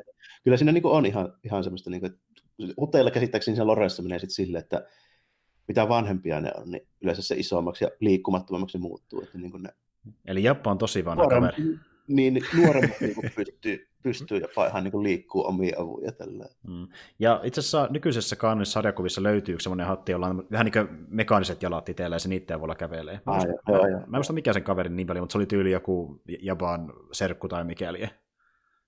Tuossa vielä silleen, kun No mä en vielä kovin pitkälle pelannut sitä Hutkartelle, sitä jatkotarinaa. Mä tykkään erityisesti siitä silleen, että se tuntuu, että se sopii sille mun hahmolle hyvin, kun se nyt on Bounty Hunter, niin mm. okay. gangsteritehtäviä suorittelee, niin se on ihan silleen, ihan silleen niin kuin mukavasti osuu siihen juoneen. Mä tar- se on ihan...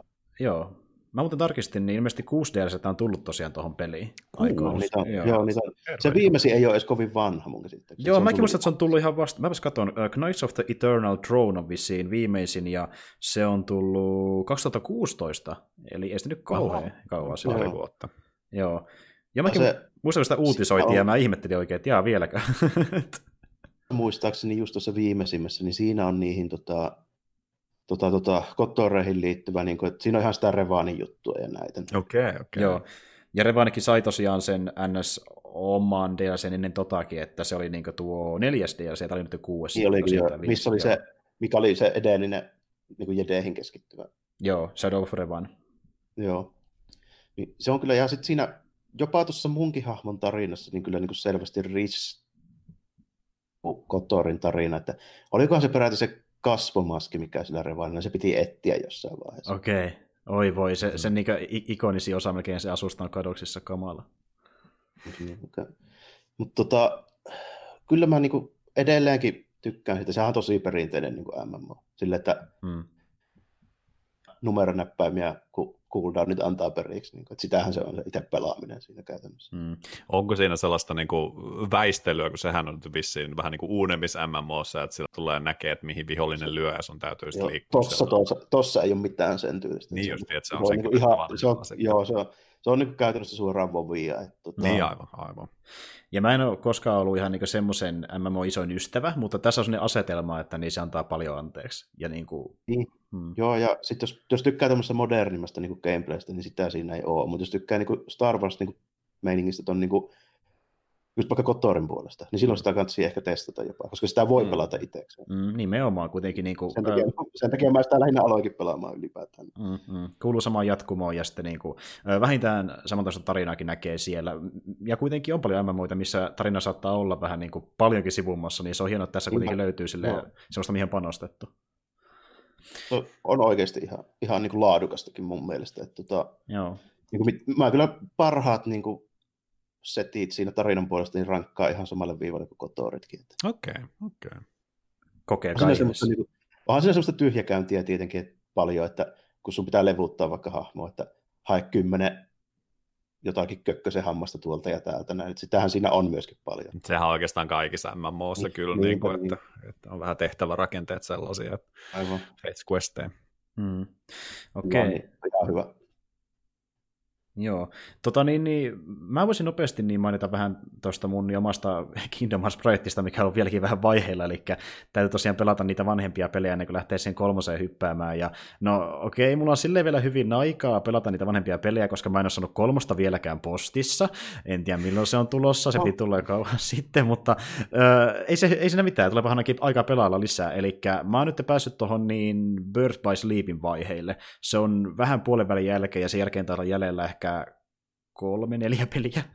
Eli ei enää monta. Ei sen enempää. Sleep, se, se, se on joku niistä niin kuin väliosista. Joo, kyllä. Se tuli kakkosen jälkeen, ja tota, niin, sehän sijoittuu ei. kronologisesti vanhem, tai siis niin taimassa ajassa kuin mikään muu peli, jos sellaisen mobiilipeliä, missä tulee katsiin, joka sijoittuu vielä taimassa sitä. Oi Mutta... hyvä jumala, no on kyllä niin kuin...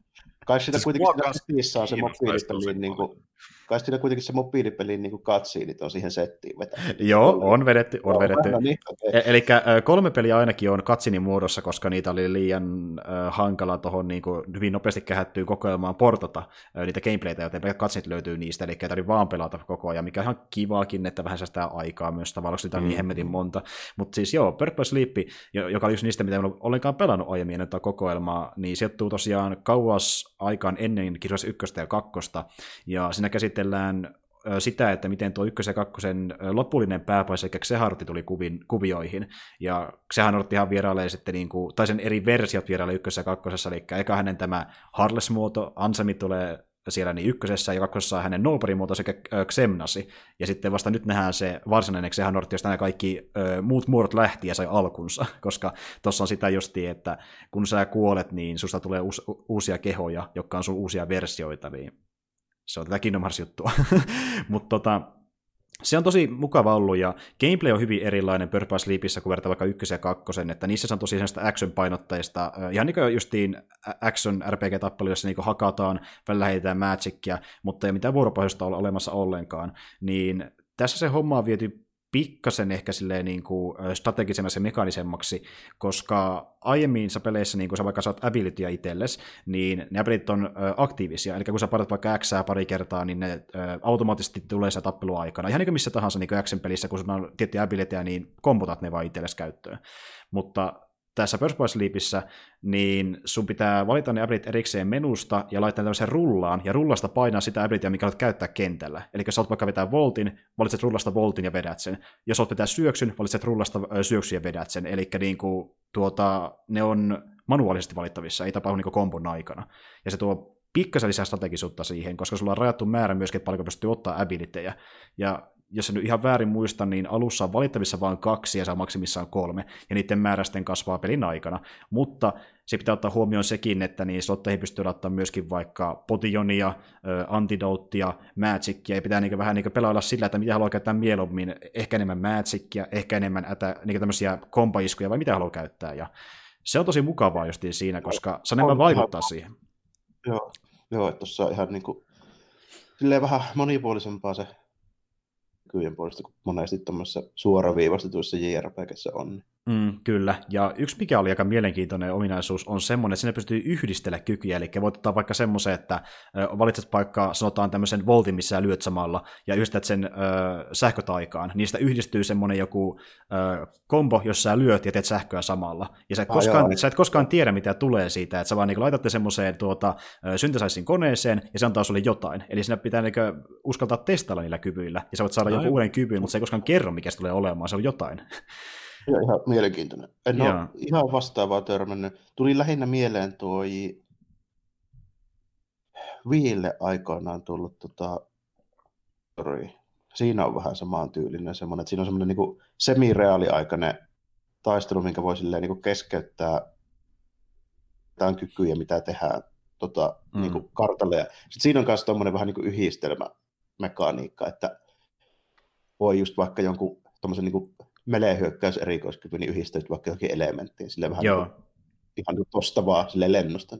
Kyllä, ja jos mä nyt en ihan väärin muista, niin sun pitää kehittää ne kaikki iskut ja taidot kuitenkin tietylle tasolle, eli niin sulla alkaa ne ö, komboiskut ja sitten taijat niin levelistä yksi, ja maksimileveli oli muistaakseni kolmonen, ja kun ne kehittää siihen, niin sitten ne pystyy syntesaissa, eli pitää vähän aikaa pelata peliä, niin pystyy tekemään sitä hommaa ollenkaan. Ja sitten kun sä oot saanut niitä ensimmäisiä level kolmosen kykyjä, niin peli kertoo, että testaappa tämmöistä. Ja tota, okay. se on myöskin yksi iso, iso juttu siinä, että kun yleensä on pelattu pelkästään soralla noissa ykkösessä ja kakkosessa. Niin kuin, että ne, jotka on pelannut vain niitä kahta peliä, niin on sitä mieltä, että, tai niin on sen huomannut, että niin sora on se päähahmo ja muita ei oikein löydy. Niin tässä on tosiaan uusia päähahmoja, jotka on menneisyydessä elänyt, ja niitä on kolme, ja jokaisella pääsee pelaamaan pelin aikana. Ja siinä on semmoinen systeemi, että saat alussa valita jonkun näistä kolmesta, vetää sillä tarinan läpi, ja sitten voit petellä kahdella myöhemmin. Ja jokaisella on omat skillinsä, ne painottaa vähän erilaisiin liikkeisiin, toinen käyttää ehkä enemmän taikaa, toinen on vähän hitaampi, mutta isompi ase, ja niillä eri tyylejä. Eli kun sä vedät sen tarinan läpi uudelleen.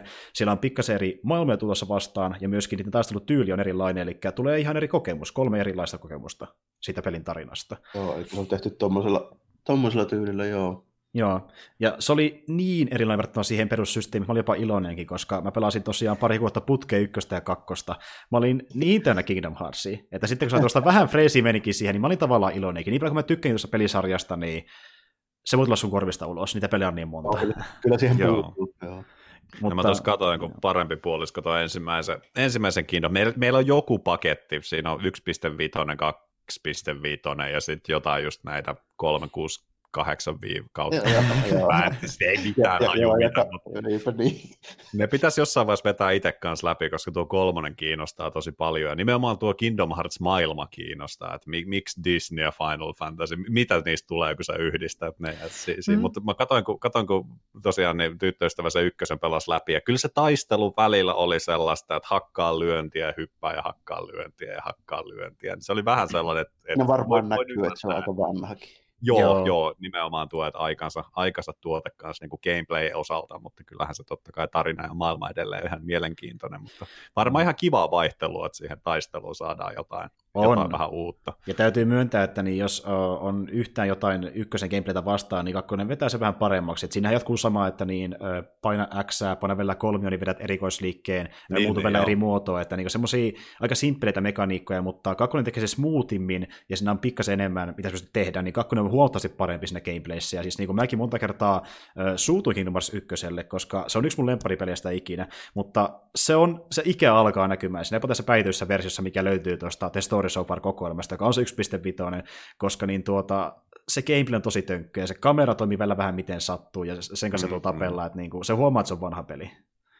Ja varsinkin noissa justiinsa tuommoisen ikäluokan peleissä, eli justiinsa toi, sanotaanko PS2-sukupolven ihan alkuvaihe ja sitten mm. vielä niin PS1 jotkut vaiheet siihen, niin niissä on semmoisia esimerkkejä kyllä, mistä niin näkee, että ei ole niin vanhentunut kovin arvokkaasti. Ei. Joo, joo, se on sitä aika, aikaa just, että sitä ei pysty just niin kuin visuaalisesti, niin esimerkiksi se ei ole hirveän nättiä versus taas niin kuin joku 16-bittinen grafiikka, mikä tänä päivänä näyttää Niinpä. edelleen tosi hyvältä. Aivan, ja mm. sitten vielä se, että sen kun yhdistää sitten, että se on vielä vähän semmoista niin kuin skrupuusen näköistä, ja mm. sitten siihen tulee ne 3D-pelien ongelmat, mitä just joo, ei joo. ole, kuten vaikka se, että latausajat on pitkiä, ja sitten niin kuin, ja frame rateit voi olla vähän mitä sattuu, ja mm. kyllä, kyllä, tämmöisiä juttuja. Niin. Ja, sitä ja miten nämä, ne kontrollit joo. ollaan saatu istutettua vielä sinne kol- kolmanteen ulottuvuuteen. Se, se on kanssa Juuri takkuaminen.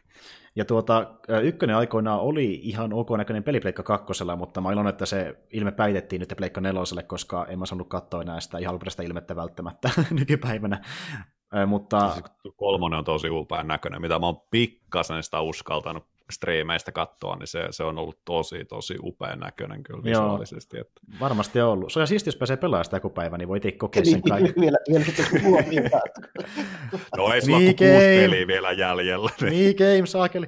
Mutta joo, äh, niin siihen BPssä palatakseni, niin tuota, yksi mikä on myöskin on hauska tavallaan niin kuin, vähän niin kuin eräänlainen meta läppä, jos niin voisi sanoa. Eli kun näissä just nähdään näitä Disney-maailmoja, niin sitten on jotain tiettyjä näiden tosi vanhojen Disney-leffojen maailmoja, joita ei ollenkaan nähty niissä aiemmissa peleissä, mutta kun niin, tämä peli sijoittuu niin tota, kronologisesti äh, aikaan ennen ykköstä ja kakkosta, niin siinä on myöskin vanhempia Disney-maailmoja, eli mennään vaikka Lumikin maailmaan tai Prinsessa Ruususen maailmaan, tai sitten mennään niin tuota, äh, tämä, tämä tuhkimon maailmaa, eli tämmöisiä niin vanhempia Disney-leffoja käydään läpi, kun taas sitten vaikka kakkosessa nähdään jotain paarista Karibiania jo. Että niin, kuin, niin, niin, niin. Toi, on niin. ihan, toi on mulle ihan niin kuin, silleen, tavallaan ehkä hyvä myyntipuhe silleen, että kun meikäläinen on just niin kuin sitä ikäluokkaa, joka muistelee ehkä mieluummin just näitä vanhoja piirrettyjä. OG Disney-elokuvia. Se oli, kun Disney oli vielä hyvä. Tavallaan silleen, kun siihen aikaan, kun kaikki, kaikkien kuulu katsoa kaikki Disney-leffat. Mm. Niin, mä vähän niin kuin sitä ikäluokkaa enemmän. Niin. Mm. Ja nuo on semmoisia leffoja, että... Niin... Niin kuin, että tuo niin kuin pieni merenneito, niin se rupeaa olemaan niin kuin liian moderni ehkä. Niin kuin Joo, kun, kun taas mulle tulee siitä hyvin nostalgisia fiiliksiä. Nämä ikä, ikä, ikäluokat kohtaan niin siellä Joo, me ollaan, me ollaan monta kertaa, me ollaan monta, melkein joka jaksossa huomataan Jarmon kanssa, että meillä on vähän ikäero. mutta... Mikä muuten nyt tällainen niin pikkasen asiasta, no vähän, vähän sivuutetaan kanssa, mutta niin kuin ensimmäisenä Disney-elokuvia, mikä vähän niin kuin hylkäs käsin piirretty. Mä oliko Pocahontas tyyliin siinä, niin kuin, että se mm. rupesi menemään tietokoneista. Joo, että se, se joo. olla siinä jo vähän tietokoneella piirretty, ja siitä mä muistelen, että se että se näytti niin kuin mun silmää, sitten myöhemmin tajusin, että se näyttää vähän semmoista niin kuin animelta. Niin kuin joo, mm. joo. Ja ens, ensimmäinen niin kuin, isosti animoitu uh, Disney Pixar-leffa taisi olla tyyli joku Etökän elämää tai jotain semmoista luokkaa. Joo, no se, se, se, on, se, on, se on sitten ihan puhasta se. Joo, joo. joo että se oli niin selvä niin 3D-animaatio. Tuli vissi jopa ennen Toy Story, jos mä en ole ihan väärin muistettu Etökän elämää. Se oli ehkä jopa ensimmäinen. En, joo, voi olla, en muista tarkkaan. Kyllä siinä jopa Pocahontaksessakin näki, että siinä on varmaan niin kuin käytetty muitakin kuin perus käsin piirrettyjä kalavoja suoraan vaan. Joo, mm. se oli. Ja sitten muutenkin näitä, mitä ne teki siellä, olisiko ollut Ysärin puolella, eli justiin vaikka näitä tota, niin, niin, Atlantis ja sitten oli äh, Treasure Planet ja näitä niin kuin Ysäri-elokuvia, niin niissä alkoi myös näkemään sitä, että tyyli on vähän alkanut muuttua pikkuhiljaa, enemmän animointia mukaan. Mutta joo, äh, niin, siihen PPSn palatakseni, tota, siinä on totta kai Kingdom Heartsin tyyli myöskin tämmöisiä erikoiserikoiskeinoja, mitä pystyy käyttämään, ja yksi uusi on semmoinen, että öö, sä voit esim. jopa pelin alussa, vaikka et pelannut muilla hahmoilla, niin aina välillä kolmiota painamalla ottaa hetkeksi käyttöösi niin toisen hahmon kyvyt. Eli jos sä vaikka haluatkin vaihtaa, kun mä pelannut Akvala ensimmäisenä, Akva on tämmöinen hahmo, käyttää Magicia tosi paljon, jos haluaa pildata sitä sillä tavalla, ja sit sä voit kesken tappelun vaihtaa vaikka kahden muun hahmon Ventuksen tai Terran buildiin, jolloin tulee enemmän tämmöisiä lyöntiiskoja, jotka on vähän raskaampia, mutta tekee enemmän damagea. Niin sä voit vähän niin kuin korttipakkaa vaihtaa, niin vaihtaa sun skillsettiä kesken taistelun, kun tietty mittari täyttyy. Ja se täyttyy okay. muistaakseni taikaa käyttämällä, se on ihan väärässä. Ja tota, samalla myöskin semmoinen pieni kikka siinä, että niin jos sulla on vaikka HP vähissä ei potione ollenkaan, niin kun sen tekee, niin HP menee täysille. Että muutenkin se on Kingdom Hearts tämmöinen vähän niin kuin pelastuskeino, että niin jos ei ole mitään, millä voisi hiilata itteensä, niin sitten vetää joku erikoisliikkeen, jos se yleensä nostaa HP täysille.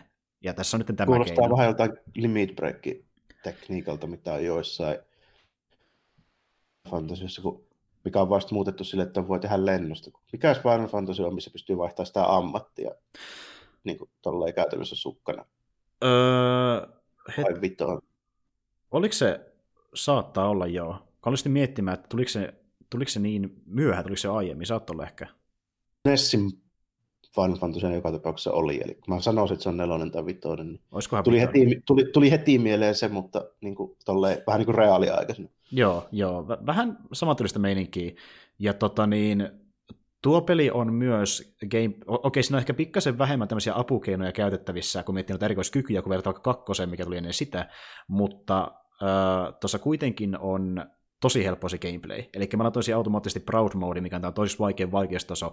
Mä sillä pelasin myöskin ykkösen ja kakkosen äh, loppuun asti, niin tota, se on oikeasti selkeästi helpoin peli, että niinkö, mä oikeastaan ehkä vain kahdessa bossitappelussa niin pikkasen saanut niinkö vääntää, että ne voittaa, joka mennään sitä, että mä kuulin yhden, yhden, kerran tai kaksi, siinä mä voittanut ne bossit kuitenkin, että niinkö, okay. Okei. suurin osa kaatuu heti ensimmäisellä yrityksellä, se on niinkö todella helppo peli, ja mä, se on varmaan tehty osittain senkin takia, että kun tuo peli julkaistiin aikoinaan alun perin niin PSPlle, joka mennään sitä, että niin bossesta ei voinut tehdä ehkä yhtä lennokkaita tai niin saakelin nopeita kuin ne on pahimmillaan vaikka Kingdom Hearts 2, koska sä et pysty reagoimaan yhtä nopeasti kuin vaikkapa isommalla konsolilla. Joo, joo, ja sitten pitää Mm, mm, tota, mm. myöskin kompensoida sitä tota, kontrolleria vähän silleen. Niin, tota, kontrolli on vähän jäykempi. ei, ihan niin, ei ihan niin sorminäppäryyttä vaativia juttuja pysty tekemään tuolle niin käsikonsolille. Kun Mm. sitten, Ja nyt kun pelaa Pleikka nelosella, niin yllättäen homma on helpompaa, ja sen se huomaa, yllättäen että on vähän helpompaa. Sa- Sama juttu oli just että MGS Peace Walkerin kanssa aikoinaan, kun tuli se HD tota, kokoelma, niin pääsi pelaa PS3 ja hyvällä framerateillä sen, niin mm, mm. mm, tähän niin kuin, muuttui ihan eri peliksi.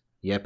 On, on muuten loistava peli, näin asiasta kukkaruuttu. Mm. Ei, ei mitään odotuksia ollut ja on sen jälkeen kun vetäisin sen läpi, niin on kyllä niin kuin melkein omia suosikkia Huh, huh. Se oli oikeasti Todella upea peli. Älyttömän hyvä. Niin, Oh. älyttömän hyvä. Joo, ja senkin taisit vetää ihan kokonaisuudessaan ka- kanavalle, eli löytyy vissiin YouTubesta Let's Play-pelistä, eikö niin?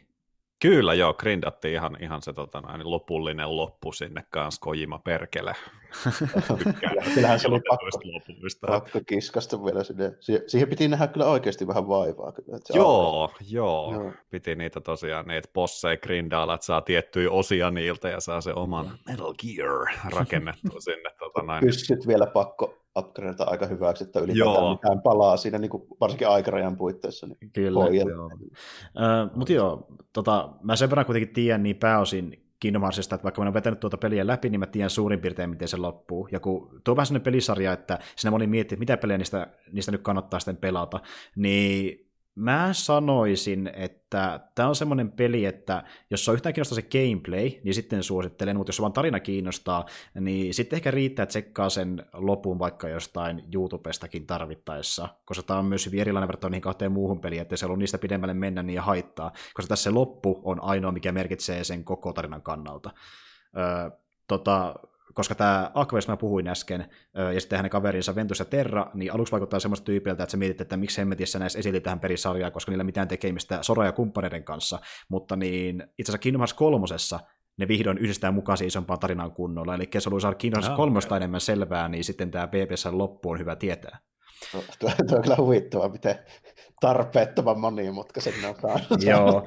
Siis aina. niinku, kun mä aikoinaan sain tietää, kuinka monimutkainen Kingdom Hearts niinku pelisarja on, mä olin silleen, että okei, ei tämä nyt varmaan mistään pahimmasta päästä ole, mutta ikävä kyllä mä väittäisin, että Kingdom Hearts on melkein jopa yksi monimutkaisista peleistä, sellaista, mitä löytyy koko maailmasta. Koska... Me ollaan tässä kanssa niinku naureskeltu, että me luultiin, että Metal Gear Solid se on vaikea timeline, mutta sitten Joo. on mä Kingdom Hearts jostain takavasemmalta. Siis niinku, äh, musta tuntuu, että aina kun mä katson jonkun uuden wiki-artikkelin tai niin tuota, äh, joku tiistämä videon tuosta pelisarjasta, niin mä aina jotain uutta. Ja nytten vihdoin näiden kaikkien vuosien jälkeen mä katsoin yhden videon, missä just tyyppi teki hyvin semmoisen niin nopean päälle puolen tunnin analyysin koko pelisarjan niin tarinasta pääpiirteitä, ja sitten mä toisin suurin piirtein, mitä on tapahtunut oikeasti. Et niin kuin, Joo, se on hyvä, Harva, että joku on tehnyt. Joo. se on tosi hyvä, joo. mutta siis se on sellainen läppäkin, että kun sun pitää tehdä sellainen niin lyhyt tiivistämä video Kingdom Heartsissa, mikä on vähän niin kuin oma genrensä melkein nykyään, niin ne kestää useimmiten se lähemmäs puoli tuntia, koska muuten sitä saisi mitään selvää. Joo. Meikäläinen on tavallaan silleen, niin kuin, just vähän niin kuin ton tyylisen silleen ystävä, että mä haluan vähän niin pelata semmoisia JRPGitä, mitkä ei välttämättä ole aina niitä Selkeämpiä. missä olisi, missä olisi oikeasti niin kuin jotain semmoista, että sinne tehtäisiin vähän eri lailla juttuja. Niin kuin, että just se, se Last Story on jäänyt mieleen, että siinä oli ihan hauska se gameplay, mä en ole nähnyt semmoista ihan samanlaista niin kuin ennen enkä jälkeen. Ja sitten toi Final Fantasy spin-off, missä pelataan sillä Jackillä. Joo. Mikä sen nimi on? Öö, Muista sitä. ei tule kyllä mieleen. Ei tule Tota, kyllä se on kyllä joka tapauksessa niin kuin PSP niin kuin yksi meitsin suosikkipeleistä, koska se oikeasti tekee aika erilaisen niin kuin Final Fantasy gameplayn. Joo, joo. Ja sitä mä tosiaan tykkäänkin, että okei, jos totta puhutaan, niin sä voit pitää vaikka minkälaisia johtopäätöksiä siitä, että minkä takia joitain äh, Kingdom spin-offeja on tehty, mutta suurin osa noista peleistä on tehty osittain ihan vaan rahastuksenkin takia. Mutta No, totta kai, ja sitten. Japani, Japani ja niiden noi käsikonsolit, niin täytyy kuitenkin muistaa, että siellä ne oikeasti myy ja menestyy. Niin Mm. Joo, on tehty, joo, se on ihan tehty vähän toki, niin, Mutta siitä mä tykkään, että Nomura on yrittänyt tehdä jokaisen pelin, jopa osittain siihen mobiilipeliinkin, niin semmoisen oikeasti vähän normaalia tota, niin, niin kunnianhimoisemman tarinaa, mikä yhdistyy siihen kokonaiseen versumiin. Että niin kuin, tuota, jokaisesta pelistä löytää jotain, mikä täydellistää sitä päätarinaa, ja varsinkin kun testaan spin-off-pelejä, niin löytää näitä freesia-tapauksia, missä gameplaykin on pikkasen muuttunut, koska niin kuin, Öö, okei, joku tykkää tosi paljon Kingdom Hearts 1 ja 2 gameplaystä, mutta siis niin kuin, ainakin musta oli tosi freesi päätä tähän niin 1 ja 2 jälkeen, koska joo, ehdottomasti. Niin kuin, Joo. noin se mun mielestä pitää tehdäkin, että sit kun ruvetaan tekemään neljättä ja viidettä osaa, niin kyllä siihen pitää jotain uutta keksiä. Ihan, Kyllä, ihan ilman muuta. Niin. Että. Toki, toki ne varmaan halusi niin kuin, mainostaa sillä samalla myöskin PSPtä, että ne halusi varmaan, niin kuin, että otetaan kaikki irti kaikista PSP-näppäimistä ja sen takia tehdä se uusia ominaisuuksia, mutta niin kuin, se toimii siis PS4 totta kai, koska niin kuin, hyvin samanlainen ö, käyttöliittymä ja ohjaustyyli, niin se on tosi mukava peli. Siis niin kuin, nousi melkein jopa, siis niin kuin, pelimekaanisesti ehkä jopa mun lempari Kingdom Heartsista. Melkeinpä väittäisin näin. Ö, tarinallisesti ykkönen ja kakkonen vissiin aina ne ykköset, mutta niin pelimekaanisesti ehkä jopa mun lempari tähän mennessä helposti. Mutta joo, voin niinku suositella pelimekaniikan kautta, mutta jos se ei kiinnosta ö, ollenkaan, niin sitten katsoo vaan sen lopun, miten se meni. On silleen ihan jännä, että kuitenkin spin-offi, mitä ei suoraan kannata skipata. Että... Joo, Mm. mm. nimenomaan. Kun on, on vähän silleen, että niin mä veikkaan, että jokaisella on vähän eri mielipide siihen, mitä kannattaa pelata, ja tämäkin vähän riippuu, kelle sen sanoisi, mutta niin kuin, tuota, ei tässä ei tässä se tärkein peli ole. Se riippuu, kuinka ö, paljon haluaa saada selvää ö, Kingdom Hearts kolmosesta. Joka tietäisi kaiken, niin se varmaan siltikin ö, luo semmosia what the fuck-elämyksiä. Niin kuin luonutkin mun kaverille, joka sitä on pelannut jonkin aikaa, ja se on ollut silleen, että mitä helvettiä taaskin tapahtuu, mä luulen, että mä tiedän kaiken. että niin kuin, Nomura osaa, Nomura osaa. Mutta joo, tota, onko sä pelannut Merkkari muuten muita pelejä lähiaikoina? Kyllähän tässä on, on aika paljon. Siis yksi, mikä mun edelleen, mä oon sitä kvartaalissakin hypettänyt, mutta haluan myös teille hypettää ihan, ihan siis viime vuoden parhaimpia pelejä. Ei, nyt ei puhuta mistään triple A-nimikkeestä, vaan indie-tekeleestä. The Return of the Opera Dinn. Joo. On kyllä seurannut, seurannut kuullut mielenkiinnolla tai sivusta. pelanneet? Joo. Nimi on, nimi on tuttu, muuten sanon mitään. Se on siis tosiaan Lukas Popin, musta tuntuu, että mä vedän tämän saman rantin, mitä mä oon joka kerta vetänyt. Luk- Lukas Popin, eli Papers, Please-kaveri, uusi tekele, Ah, okei, viisi no vuotta niin, kyhäili. Ja tota, laiva nimeltä Obra Dinn on pitkään hukassa ja saapuu satamaan, ja miehistölle on tapahtunut jotain. Sä olet vakuutustarkastaja, joka astuu tähän laivaan, ja sun tehtävänä on selvittää, että mitä siellä laivalla on tapahtunut. Jatkuu Ää, samalla linjoilla kuin Paper. Samoilla linjoilla Byrokratian, byrokratian rattaita. Visuaalinen ilme, niin siis onko tämä nyt yksibittistä grafiikkaa? Se on uskomattoman upean näköinen, mutta koostuu pisteistä, viivoista ja käytännössä niin kuin mustavalkoinen. Se on tosi hyvän näköinen peli. Siinä on aivan käsittämättömän upea soundtrack, ja siis se on silmistä katsottu niin kuin kolmiulotteinen, että sä pystyt pyöriä ja mennä ympäri laivaa, ja, ja miten se toimii, niin sulla on siis muistivihko mukana, mihin sitten tota noin, niin sulla on lista kaikista matkustajista tai laivassa olleista henkilöistä, niitä on 60, ja sitten sulla on yksi valokuva, missä näkyy nämä kaikki ihmiset. Ja sä löydät ruumiita sieltä laivalta, sä, siellä on kaiken näköistä tapahtunut, ja sun toinen apuväline on tällainen taskukello, millä sä pääset sitten ajassa matkaamaan siihen viimeiseen tapahtumaan, ennen kuin tämä kyseinen henkilö kuoli. Ja siis se, se on niin kuin, se, mitä siellä laivalla kaiken kaikkiaan tapahtuu, jaksaa yllättää koko ajan. Ja sun tehtävä on käytännössä tunnistaa ne kaikki 60 ihmistä ja kertoa heidän kohtalo. Hmm. Okei. Ja, Kuulostaa ja se- ja se tosiaan siis se, se niin kun, jos et sä pääse sitä peliä läpi, niin se johtuu yksinomaan susta. Että se periaatteessa antaa kaikki työkalut sulle, että se on vaan sun, susta kiinni, osaat sä niin kun katsoa ne oikeat school. asiat. Todellakin old school, old school joo. joo. Mä ehdottomasti suosittelen, se on 16 euron pelistiimistä ja se, se niin kuin, siinä menee ilta jos toinen, että mulla nyt siis, mä oon itse vähän ehkä sellainen niin kuin, vähän tylsähkökynä siellä penaalin pohjalla, että mulla on seitsemän tuntia takana ja mä nyt on niin kuin 12 kuudesta kymmenestä selvittänyt, että aina kun sä saat kolme äh, henkilöä tunnistettua ja heidän kohtalot listattua varmuudella, niin se peli lukitsee että nämä on oikein. Että muuten se pitää sen homman vähän niin kuin auki ja Mm. Ja sitten se just, että sä meet jonkun, näet ruumiin ja, ja tota noin, niin hyppäät siihen viimeiseen muistoon, siinä tulee sellainen pieni ääninäytelty pätkä, jonka jälkeen sitten musiikin saattelma se lyö sen niin sanotusti sen skenaarion H-hetken vasten kasvoja. Se on välillä aika rajunkin näköistä, vaikka tosiaan puhutaan yksipittisestä grafiikasta, niin se on tosi rajun näköinen ja se musiikki tekee siihen ihan, ihan siis ihmeitä. Ja sit sä lähdet pyörimään siellä, sä näet, että okei, tämä tyyppi on tässä, joo, mä katson tästä valokuvasta, se on tämän näköinen kaveri, joo, sit, mutta mitä tuolla tapahtuu? Okei, tuolla on joku toinen ruumis, ja sit sä niin kun, periaatteessa tulee sellainen inception, että sä hyppäät niin kun, ruumiin muistosta toiseen ruumiin muistoon, katsomaan, että mitäs tälle on mahdollisesti tapahtunut.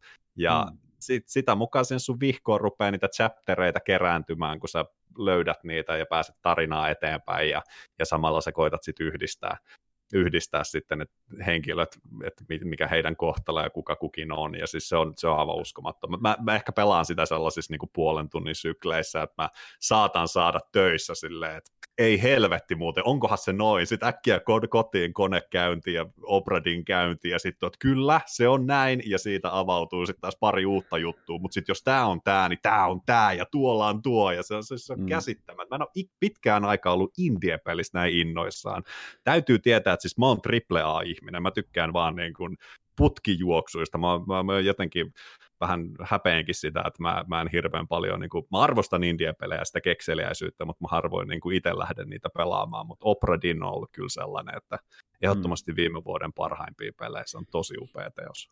Ja yksi, mistä mä tykkään, minkä mä huomasin tuossa niin parissa streamissä, niin äh, sinä pystyy vaihtamaan myöskin sen niin maailman väri, mikä näyttää tosi tyylikkäältä, kuin kuitenkin yksittäinen grafiikka. Joo, että se vissiin niin kuin mäkin tosi sulle suosittelee, mutta siellä on niin kuin jotain IBM-juttuja, ja että se, se on vähän sellainen niin kuin, tavallaan sepia-värinen se alkuperäinen, mutta sitten sen saa ihan niin kuin mustavalkoiseksi, sen saa vähän sellaiseksi vihertäväksi, sen saa vähän sellaiseksi siniseksi, nämä on, nämä on näitä vanhoja tietokonejuttuja. Ja joo, no, no, no, on selvästi noita tota, just niin kuin eri systeemeiden monitorien noin värimaailmat. Joo, joo. joo. joo. Ja siis se, se on uskomattoman hyvän näköinen ja se Öö, onko se muuten niin tietty määrä jokaiselle hahmolle, paljonko pitää löytää niitä vihjeitä, ja kertooko peli se alussa, että paljonko pitää selvittää, että saa varmuuden, vai onko se niin, että se no, tulee? Sa- sanotaan näin, että, että kun sulla on se, se ryhmäkuva siinä, mitä sä pääset sitten kattelemaan, mm. kattelemaan niin, niin siinä ryhmäkuvassa niiden kaikkien naamat on vähän niin kuin sumeita. Mm. Toki yksipittinen grafiikka, eli se joka tapauksessa on vähän sumeita, mutta se on niin. pikkasen blurrattua. Mutta siinä vaiheessa, kun se peli, se kertoo sulle, että nyt sulla on kaikki tarvittava tämän henkilön tunnistamiseen, niin se, ne, se, siinä valokuvassa sen kasvot vähän niin kuin terävöityy. Okei. Niitä on sitten myös niin kuin, siinä, uh, sille vähän avitetaan, että ei tarvitse niin, ihan, avitetaan, ei joo. olla ihan poirotsi siinä. Että... Ei, ei joo, että, että se periaatteessa kun menet tarinaa eteenpäin ja sulla avautuu tiettyjä paikkoja, tiettyjä tapahtumia, tiettyjä muistoja, niin sitten siellä, sit, kun sä periaatteessa saat ne kaikki vinkit, että tämä henkilö esiintyy tässä, tässä ja tässä muistossa, niin se kuva terävöityy silleen, että okei, nyt sulla periaat, niin pitäisi olla kaikki, että tämä nyt on susta kiinni, että jos et sä tiedä oh. tätä, hmm. tätä tyyppiä. Ja siinä on tosi paljon sellaista, että siinä vaatii laivasanastoa, siinä pelissä on sellainen sanakirja mukana, tällaista perus, niin kuin mikä kansi on kyseessä ja mikä rooli kelläkin on, ja ja sitten esimerkiksi, niin kuin, että joku on silleen, että, että tuolla on skottilainen aksentti, niin ei muuta kuin lista auki ja katsot, että okei, täällä on yksi tyyppi Skotlannista, se on varmasti tämä. Et, et siinä joutuu vähän silleen miettimään niin kuin Joo. outside the box. Et se, on, se on tosi nerokas niin kuin monelta osa-alueelta. Mm. Mä, mä suosittelen siis vilkaisemaan, minkä näköinen se on. Ja, ja ehdottomasti, koska siis se hintakaan ei, kun se on tosiaan 16 euroa, mm. niin se, se ei ole niin kuin järjettömän paha. Se pystyy maksamaan kyllä. Se pystyy maksamaan. Kokeilu mielessäkin. No mulla on ollut vähän sama ongelma kuin sullakin siinä mielessä, että niinku tota, vaikka on jotain tiettyjä indie mitä on pelannut ja niitä haluaisi kokeillakin jossain vaiheessa, niin se kun tulee noita isoja AAA-pläjäyksiä, niin ne vie yllättävän paljon aikaa. No, nyt mä mm, itse sen kuop- kuopan kaivannut tuon kokoelman muodossa, mutta kuitenkin niinku, totakin tekisi mieli kokeilla ihan vaan sen takia, että se näyttää joltain ihan muuta, mitä mä oon ikinä nähnyt missään pelissä. Se on aivan eri, erinäköinen peli, joo kyllä. Joo. Se on kyllä niin semmoinen justi sanoissa Indiassa. Mä pelaisin niitä varmaan enemmänkin, jos mä en pelaisi retropelejä jo valmiiksi. Mm. No joo, joo. Mulla on tavallaan se, se taas siinä, että mä just niin kuin viikollakin niin justiinsa jotain pari ja kolmea niin kuin Famicomin peliä pelailin tuossa ihan niin kuin muuten, niin ne, ne tavallaan vähän niin kuin täyttää sen slotiin mulla sitten. Niin, että... Joo, Joo, ja mullakin on sellainen lista tiettyjä pelejä, mikä pitäisi tarkistaa tässä vähän päästä, ja äh, pari niistä on ikävä kyllä AA-pläjäyksiä, että niin tuota... Vaikkakin niin kuin viime vuoden yksi mun suosikkipeleistä ehdottomasti oli tuo Messenger, joka siis on... Ilman niin kuin, paljon hyvä, joo. joo. Mm, mm. Aivan, niin, joo. aivan loistava. Joo, se oli kyllä huikea. Täytyy kyllä itsekin myöntää, kun me silloin just listattiin noita viime vuoden parhaimpia pelejä, niin äh, mullekaan niin ne kaikki isoimmat pelit ei ollut niitä parhaimpia, vaan tuommoinen pikkasen pienempi, että kun mä silloin sitä Vampyria aloin kehumaan, niin se ei kuitenkaan ihan se mm. isoin AA-tuotos, niin yle, yleensä niin tuollaiset pienet pelit antaa ne äh, parhaimmat kokemukset osittain mm. justiin sen takia, että jos pelaa enemmän isoja pelejä, ja sitten kun kokeilee tuommoista välissä, niin se tuntuu todella vaikuttavalta, koska se on niin jotain erilaista. Mm, jos niin. odotukset on semmoiset, että sä et oikein tiedä, mitä siellä on tulossa, ja sitten se tavallaan niin kuin yllättää täysin sut, niin se, se tavallaan niin kuin, niin se jää paljon paremmin mieleen kuin joku tämmöinen etukäteen mahdottomasti hypeitetty peli, jossa sä oot sitten silleen, vaikka no joo, no se kuuluukin olla. Niin, mm, mm. Hyvä, niin. Joo, että niin kuin, Valitettavasti joo. itsellä vähän on viime vuoden, siis God of War, mä sen vetäsin läpi, ja siis se oli monelta osa-alueelta tosi loistava peli, mutta en mä siitä nyt hirveän paljon silleen niin kuin muista tai sitä hypetä. Spider-Man on toinen, että se on ollut helvetin hauska pelata sitä, se on ollut, niin kuin, siitä mä oon tykännyt tosi paljon, mutta, mutta jos nyt joku peli pitäisi niin kuin viime vuodelta nostaa esille, niin kyllä se todennäköisesti on tämä Opera Dinn, että mm. se, se, siihen mä oon vaan niin kuin rakastunut, niin, ja se nimenomaan se yllätysmomentti, että kun ei mitään osannut odottaa, ja sitten se oikeasti niin kuin täyslaidallisen lyö vaan sun kasvoille, että tässä, nauti. Mm. Ja niin. tässä justiin sekin, että kun, äh, sanoin sen vielä nopeasti, että kun Lukas Pope justiin äh, ilmeisesti täysin yksin tehnyt tämän peli, eikö niin? Ymmärtääkseni joo, että viiden vuoden projekti se on ollut. Joo. Niin kuin, että sekin, että miten saa, miten saa niin osannut itse aikaan yksin ton pelin kanssa, ja sekin vielä, että kun siinä ei ole ollut minkäänlaisia studioita sotkemassa visioita, niin huikeita settiä tuli ihan vaan senkin takia myöskin, että oma julkaisu. No monesti, hmm. monesti tulee just persoonallisia pelejä sen takia, kun ei ole liian vahvaa sitä, sitä tota kalkulaattorimiesten laskelmointia siellä. Paitsi, se että on, äh, tässä on ilmeisesti, mä en tiedä, onko se, tyl, en, en mä tiedä, onko se tylisi joku oma verstoma studio, mutta tässä on erikseen äh, julkaisijakin myöskin mukana ilmeisesti joka on nimeltään 3909. En mä tiedä, onko se sitten Lukas Bob joku oma studio, mutta se sama on myöskin julkaissut tuon Papers, Pleasein. Veikkaat, että se on joku semmoinen juttu.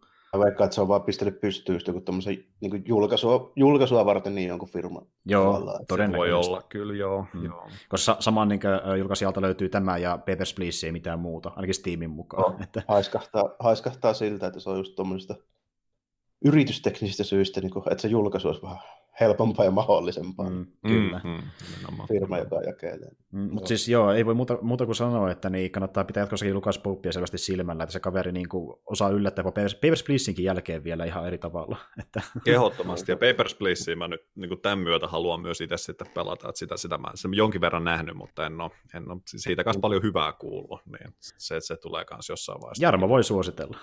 sitä mä oon pelannut jo jonkun verran sitä Papers, Pleasea. Kyllä mä sitä tykkäsin tosi paljon. Siinä on hyvää semmoista niin kunnon vanha ja itäblokki ankeutta. Joo, joo, näin, näin on kuullut ja vähän nähnyt kanssa siitä. Ja sitten kun rupeaa oikeasti miettimään, niin kuin, että kuinka mielenkiintoisen pelin saa siitä, että joku passin tarkastaja jossain, mutta vissiin saa. saa tai vakuutustarkastaja koska, laivalla. Joo, niin. koska, koska siinä on tiukkoja valintoja, että saattaa vähän riippua siitä, että pitää teet, että seuraavassa kuussa, että ostetaanko lapselle lääkkeitä vai kämppään lämmitys, kun on tulossa Kiikun kaakun. Tota, sä olit myöskin striimannut tätä Operadinia, eikö niin? Joo, mä tuossa tota noin, niin se ensimetrit striimailin tämän, tämän, kanssa ja tulin siihen tulokseen, että yleensä kun muutenkin striimatessa keskittyminen katoaa kaikesta pelaamisesta, niin tämä ei siinä määrin välttämättä ehkä ihan paras striimipeli ole, mutta, mutta nimenomaan tuo, niin kuin, että mä halusin ensifiilikset jakaa jonkun kanssa ja siihen, mm. siihen tämä oli niin kuin, erinomainen, mutta ei, ei, ei kai... paljon saatu aikaiseksi mitään, koska niin. se on sitä chatin kattomista niin. ja näin päin pois. Että... Mutta eikä tullut spoilereita. hankala just niin kuin striimipeli. Joo, eikä tullut spoilereita kuitenkaan. Ja spoilereita ei tullut, ei tullut. Et sit, vaikka tämä nyt on kovaa kehua kerännyt, niin musta tuntuu, että niinku omassa katsojakunnassa ei kuitenkaan ehkä sit niin tuttu peli kuitenkaan, että se tuli monelle vähän yllätyksenä, että aika monesti sai tämän saman rimpsun, mitä tässä nyt taas, niin sai kertoa myös sitten striimin aikana, mutta, mutta mielellään kyllä tällaisia pelejä huutaa. Okei, okay, okei. Okay. On joo. Mm. Mm, tota noin niin, eli sä olit nyt siis selittänyt 12 henkilön kohtalo, oliko näin? Joo, 12 kautta 60. Ja se nimenomaan oli se, että niin kun seitsemäs tunnissa kuusi, kunnes keksin jotain ja heti tuli toiset kuusi, että siitä lähti mm. vähän niin lumipallo vyörymään. Että, että niin Joo, mutta melkein väittäisinkin, että niin kuin, semmoiselle, joka yleensä pelaa tämmöisiä pelejä, niin nyt olisi oikeastaan siksikin myös hyvä sama kokeilla, koska niin kuin, jos tässä niin onnistuu etenemään, niin tulee sellaisia hienoja oivalluksen kokemuksia, ja myöskin tässä on kontenttia esimerkiksi aika paljon, että kun, siis jos sulla menee pidemmän aikaa selvittää joku noista kuolemista, niin se on ihan hyväkin juttu. Siis tulee vaan kontenttia aika paljon, että niin jokainen on oma keissinsä, se saattaa sen tunnin, tunnikin parhaimmillaan, ja sitten kun se mm. lopulta selvittää niin pitkään päästä, niin se tuntuu vielä huikeammalta melkeinpä. On, on, mulla on, vähän, se on sellainen joo, t- onnistumisen fiiliksiä. Joo, siis ja mulla on sama juttu justiin puslepelien, ja jos miettii vaikka jotain pelejä, missä on pelaa vaikealla vaikastasolla iso bossi, äh, bossitappelu, ja sä kuolet sille monta kertaa, niin toisaalta se myöskin parantaa sitä kokemusta siinä mielessä, että jos sen hommasta lopulta händläkin pitkään päästä, niin se tuntuu melkeinpä vielä mahtalavammalta tietyllä tavalla. Että ne on joo, kaksi ääripäätä, joo. että joko vetää ekalla, tai sitten pitkän taistelun jälkeen. Että... Joo, toi on, toi on silleen jännä, että mullakin on semmoinen vähän kaksipiippunen maku tavallaan niin kuin pelien suhteen, että jos on tämmöinen niin kuin moderni peli, mm. on vähän allerginen semmoiselle niin kuin turha niin kuin tuskaiselle vaikeustasolle. Mutta sitten toisaalta mä taas pelaan 8 se niin kuin Nintendon pelejä, että tota, niissä mulla sitten taas tavallaan niin kuin venyy pinna lähes loputtomiin. Että... Joo, joo. joo. Mutta tavallaan hakeekin juuri sitä ehkä, että tulee sitä haastaa oikeasti ja joutuu haastamaan oh, itsensä, että pärjääkö tässä vai ei. Semmoista niin kuin simppelistä tavallaan niin kuin siinä mielessä, että mä tiedän, että mulla on kaikki toolsit heti, ja sitten se on vaan siitäkin, että painaako sitä namiskaa oikeaan aikaan ja oikeaan paikkaan.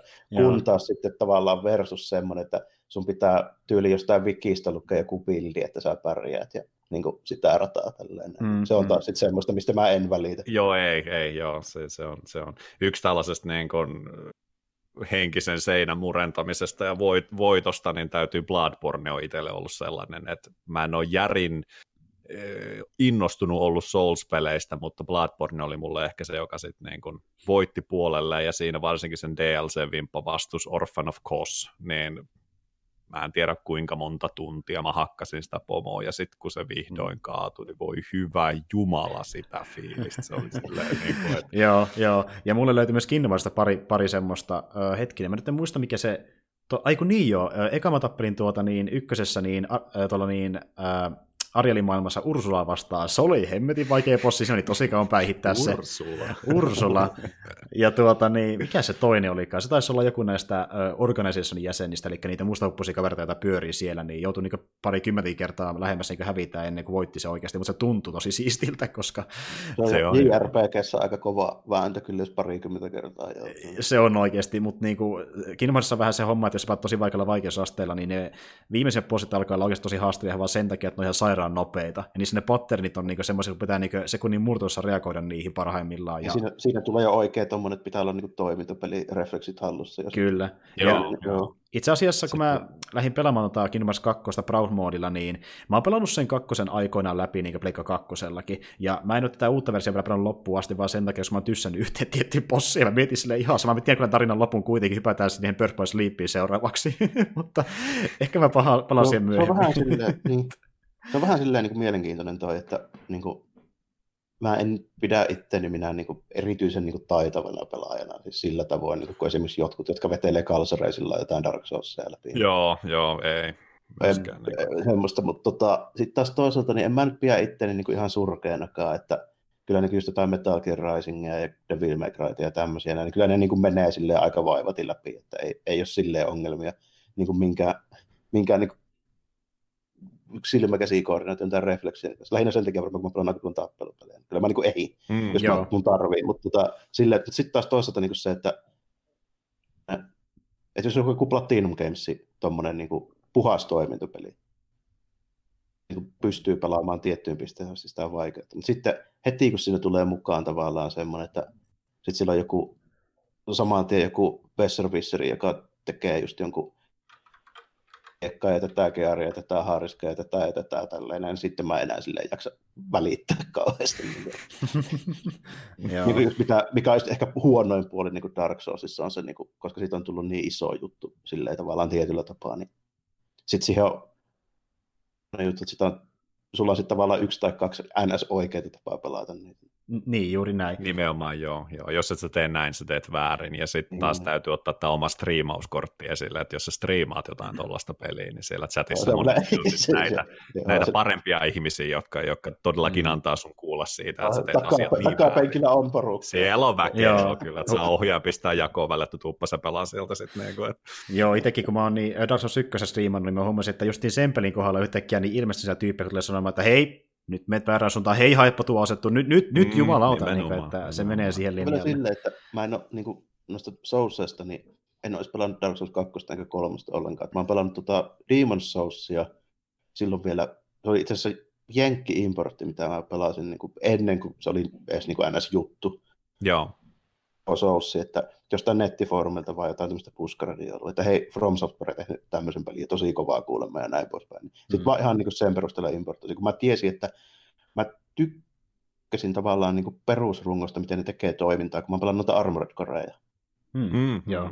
Mökki action-pelejä, mikä se sama studio on tehnyt. Niin Kyllä. Mä vähän siitä sille päättelin, että okei, tämä näyttää ihan mielenkiintoista. Ja se oli tosi hyvä. Mä, mä tykkäsin sitä Demon's Soulsista ihan hemmetisti. Ja mä saisin pelata vielä ilman niin kuin mitään. Mä en tiennyt siitä käytännössä yhtään mitään. Ja pääsin sen läpi ennen kuin oli kirjoitettu mitään FAQita tai pelejä tai pensseleitä. Niin mm. Se oli silleen oi, tosi oi, oi. Niin kuin, tavallaan. Ja mutta sitten se meni pilalle. Niin. Siitä tuli mainstream sitten, niin, ja niin, sitten niin. yhtäkkiä tuli sellainen hirveä iso ilmiö, että kaikki, kaikki on parempia siinä, ja sä teet aina asiat väärin. Että se on aina tiettyjen pelien kanssa vähän tätä on. Ja sitten se on semmoinen kunnon mindblown, niin kuin yksi niin kuin semmoista harvoista tavallaan niin kuin peleissä, niin on se tota Demon's Souls yksi bossi, missä siellä torni yli, sillä on semmoinen munkki, mitä vastaan pitää tapella. Niin sitten mä jossain vaiheessa tajusin, että ei hitto, että tämä bossi on silleen, että tämä munkkia ohjaa joku toinen tyyppi. Okei. Okay. Silleen, niin kuin, että mä, mä että se liikkuu vähän erikoisesti sille suhteessa, niin kuin, että miten yleensä tämmöiset niin AI-bossit niin tekee. Niin, niin, niin. Jokin on patterni kuitenkin. Että... Tajusin, että ei hitto, että sitä niin ohjaa toinen tyyppi. Sitten se meni vielä silleen, että jos sulla on se online päällä siinä, niin kun sä voitat sen munkin, niin susta tulee itsestä se munkki, ja sä jäät odottaa sitä seuraavaa niin kuin, tyyppiä. Niin susta tulee se, niin kuin, se sinne. Oi. Huikeata meininkiä. Joo, ei, ei, niin kuin, ei tuommoista ollut niin kuin meikäläinen nähnyt, eikä kuullutkaan, että olisi edes niin kuin, suunniteltu missään. Eikä mun mielestä kyllä tänäkään Oli päivänä ihan. mitään niin kuin, toista vastaavaa esimerkkiä tuu tuollaisesta kyllä. Mitähän muuten tänä päivänä, kun siellähän vuosi sitten, kun ammuttiin serverit alas Demon's Souls, sitten mä haluaisin kyllä. pelata se itse kanssa, se muut löytyy. Joskus ostin sen, koska oli hieno kansikuva ja ajattelin, että tämä on tämmöinen siisti ritaripeli, mutta niin kuin, ei se niin. hirveän pitkälle mun läpipelu on mennyt. Joo, se, se ei ole semmoinen äh, klassineritaritarina. Ei, ei.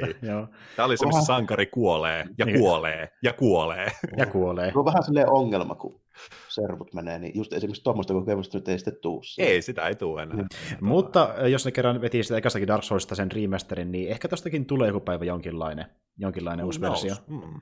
Koska kuitenkin ne näköjään tykkää no siis ne tajuaa, että niin tosi moni on nykyään Souls-fani ja pysyy semmoisena pitkään, niin ehkä ne sitten kun Sekiro on valmis ja Bloodborne 2 mitä liian ja niillä oikein on ehkä muita ideoita hetken, niin ne tekee sitä sen siihen väliin, kun ne kehittää uutta. Kyllä mä, niin, kyllä mä ootan myöskin tota Sekiroa tosi paljon silleen, koska, Joo, se on itsellä kanssa Koska Sekiro siinä ei ole sitä sellaista, ei tule sitä sellaista gierihinkkausta, eli ei ole välttämättä sitä yhtä ainoata oikeaa bildia, millä tehdään, koska siinä ei kauheasti niin kuin, ole tota, tämmöistä niin varusteiden hankintaa. Ja sitten kun se vaikuttaa semmoista aika perinteiseltä niin japanilaista kolmannen persoonan niin toimintapeliä, että just niin kuin vaikka joku henkisesti kuin vaikka joku Devil May Cry tai Metal Gear Rising, tai sitten mitä näitä on noita Platinum-pelejä mm. esimerkiksi, niin vaikuttaa just semmoiselta, eli se vaikuttaa just vähän semmoiselta peliltä, mitä, mistä mä oon aina niin kuin tykännyt. Silleen. Ja sitten sitä löytyy tämä niin, tuota, klassinen heittoköysi, jo Tentsu ajoiltakin tuttu. Että niin. Mm, no, tentsu, ai että,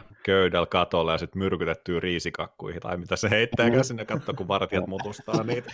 Joo, kyllä. Ja niin kuin, hieno peli. Miksi ei Tentsua saada takaisin? Mm-hmm. Siis... Ja itse asiassa sehän oli mo- monella se spekulaatio. Me, me itse asiassa jopa, taittiin puhua jopa podcastissakin aikoinaan siitä, että niinku, uh, puhuttiin ensimmäistä kertaa, että nyt tulee From Softwarelta uusi peli, joka on tämmöinen ninjatyylisempi. Niin me taittiin jopa mainitakin mm-hmm. siitä, että niin, onkohan se Tentsu. Ja se ei ollutkaan sitten, mutta se on hyvin, siinä on monta niinku yhtymäkohtaa Tentsuun selvästikin. Että... Ja eikö siis nimenomaan tuo Shadow Dice Twice, niin kun joku jossain sanoo, siis mä en itse tunnista, koska mä oon vaan ensimmäistä Tentsua itse pelannut, mutta jossain Tentsussa joku olisi sanonut, joku hahmo jotain vähän siihen Niin mäkin on kuullut, joo, joo. Ei, se, siitä nousi tosi iso Se voi, se, voi, niin, se voi olla, että niinku, ne halusikin tavallaan tehdä Tentsu-pelin, mutta ne halusivat tehdä sillä perus Souls-mekaniikalla, ja sitten ne miettii, että ne, jotka oikeasti tykkäsivät tosi paljon alkuperäisestä Tentsusta, niin saattaisi miettiä, että on ehkä jopa liian radikaali muutos, kun se on Souls-mekaniikalla, niin sitten varmaan mm. se vaan sen takia Sekiro, eli on vissiin piti olla perin Tentsu-peli, mutta ne miettii, niin, että ei. jos fanit suuttuu, niin tehdään Sekiro nimellä, ehkä. Mutta jos, mut jos, jos siinä on mahdollisuus saada myrkytettyä riisikakkuja, niin sitten me tiedetään, että se on Tentsu. Kyllä, se on salaa Tentsu. Sitten, sitten niin, äh, Sekiro 2 Tentsus Back tai jotain. joku tällainen Tentsus Revenge. Sitten jos siinä on unlockattavana hahmona joku rikkiimaru vaikka siitä. Riisikakku valmis kädessä.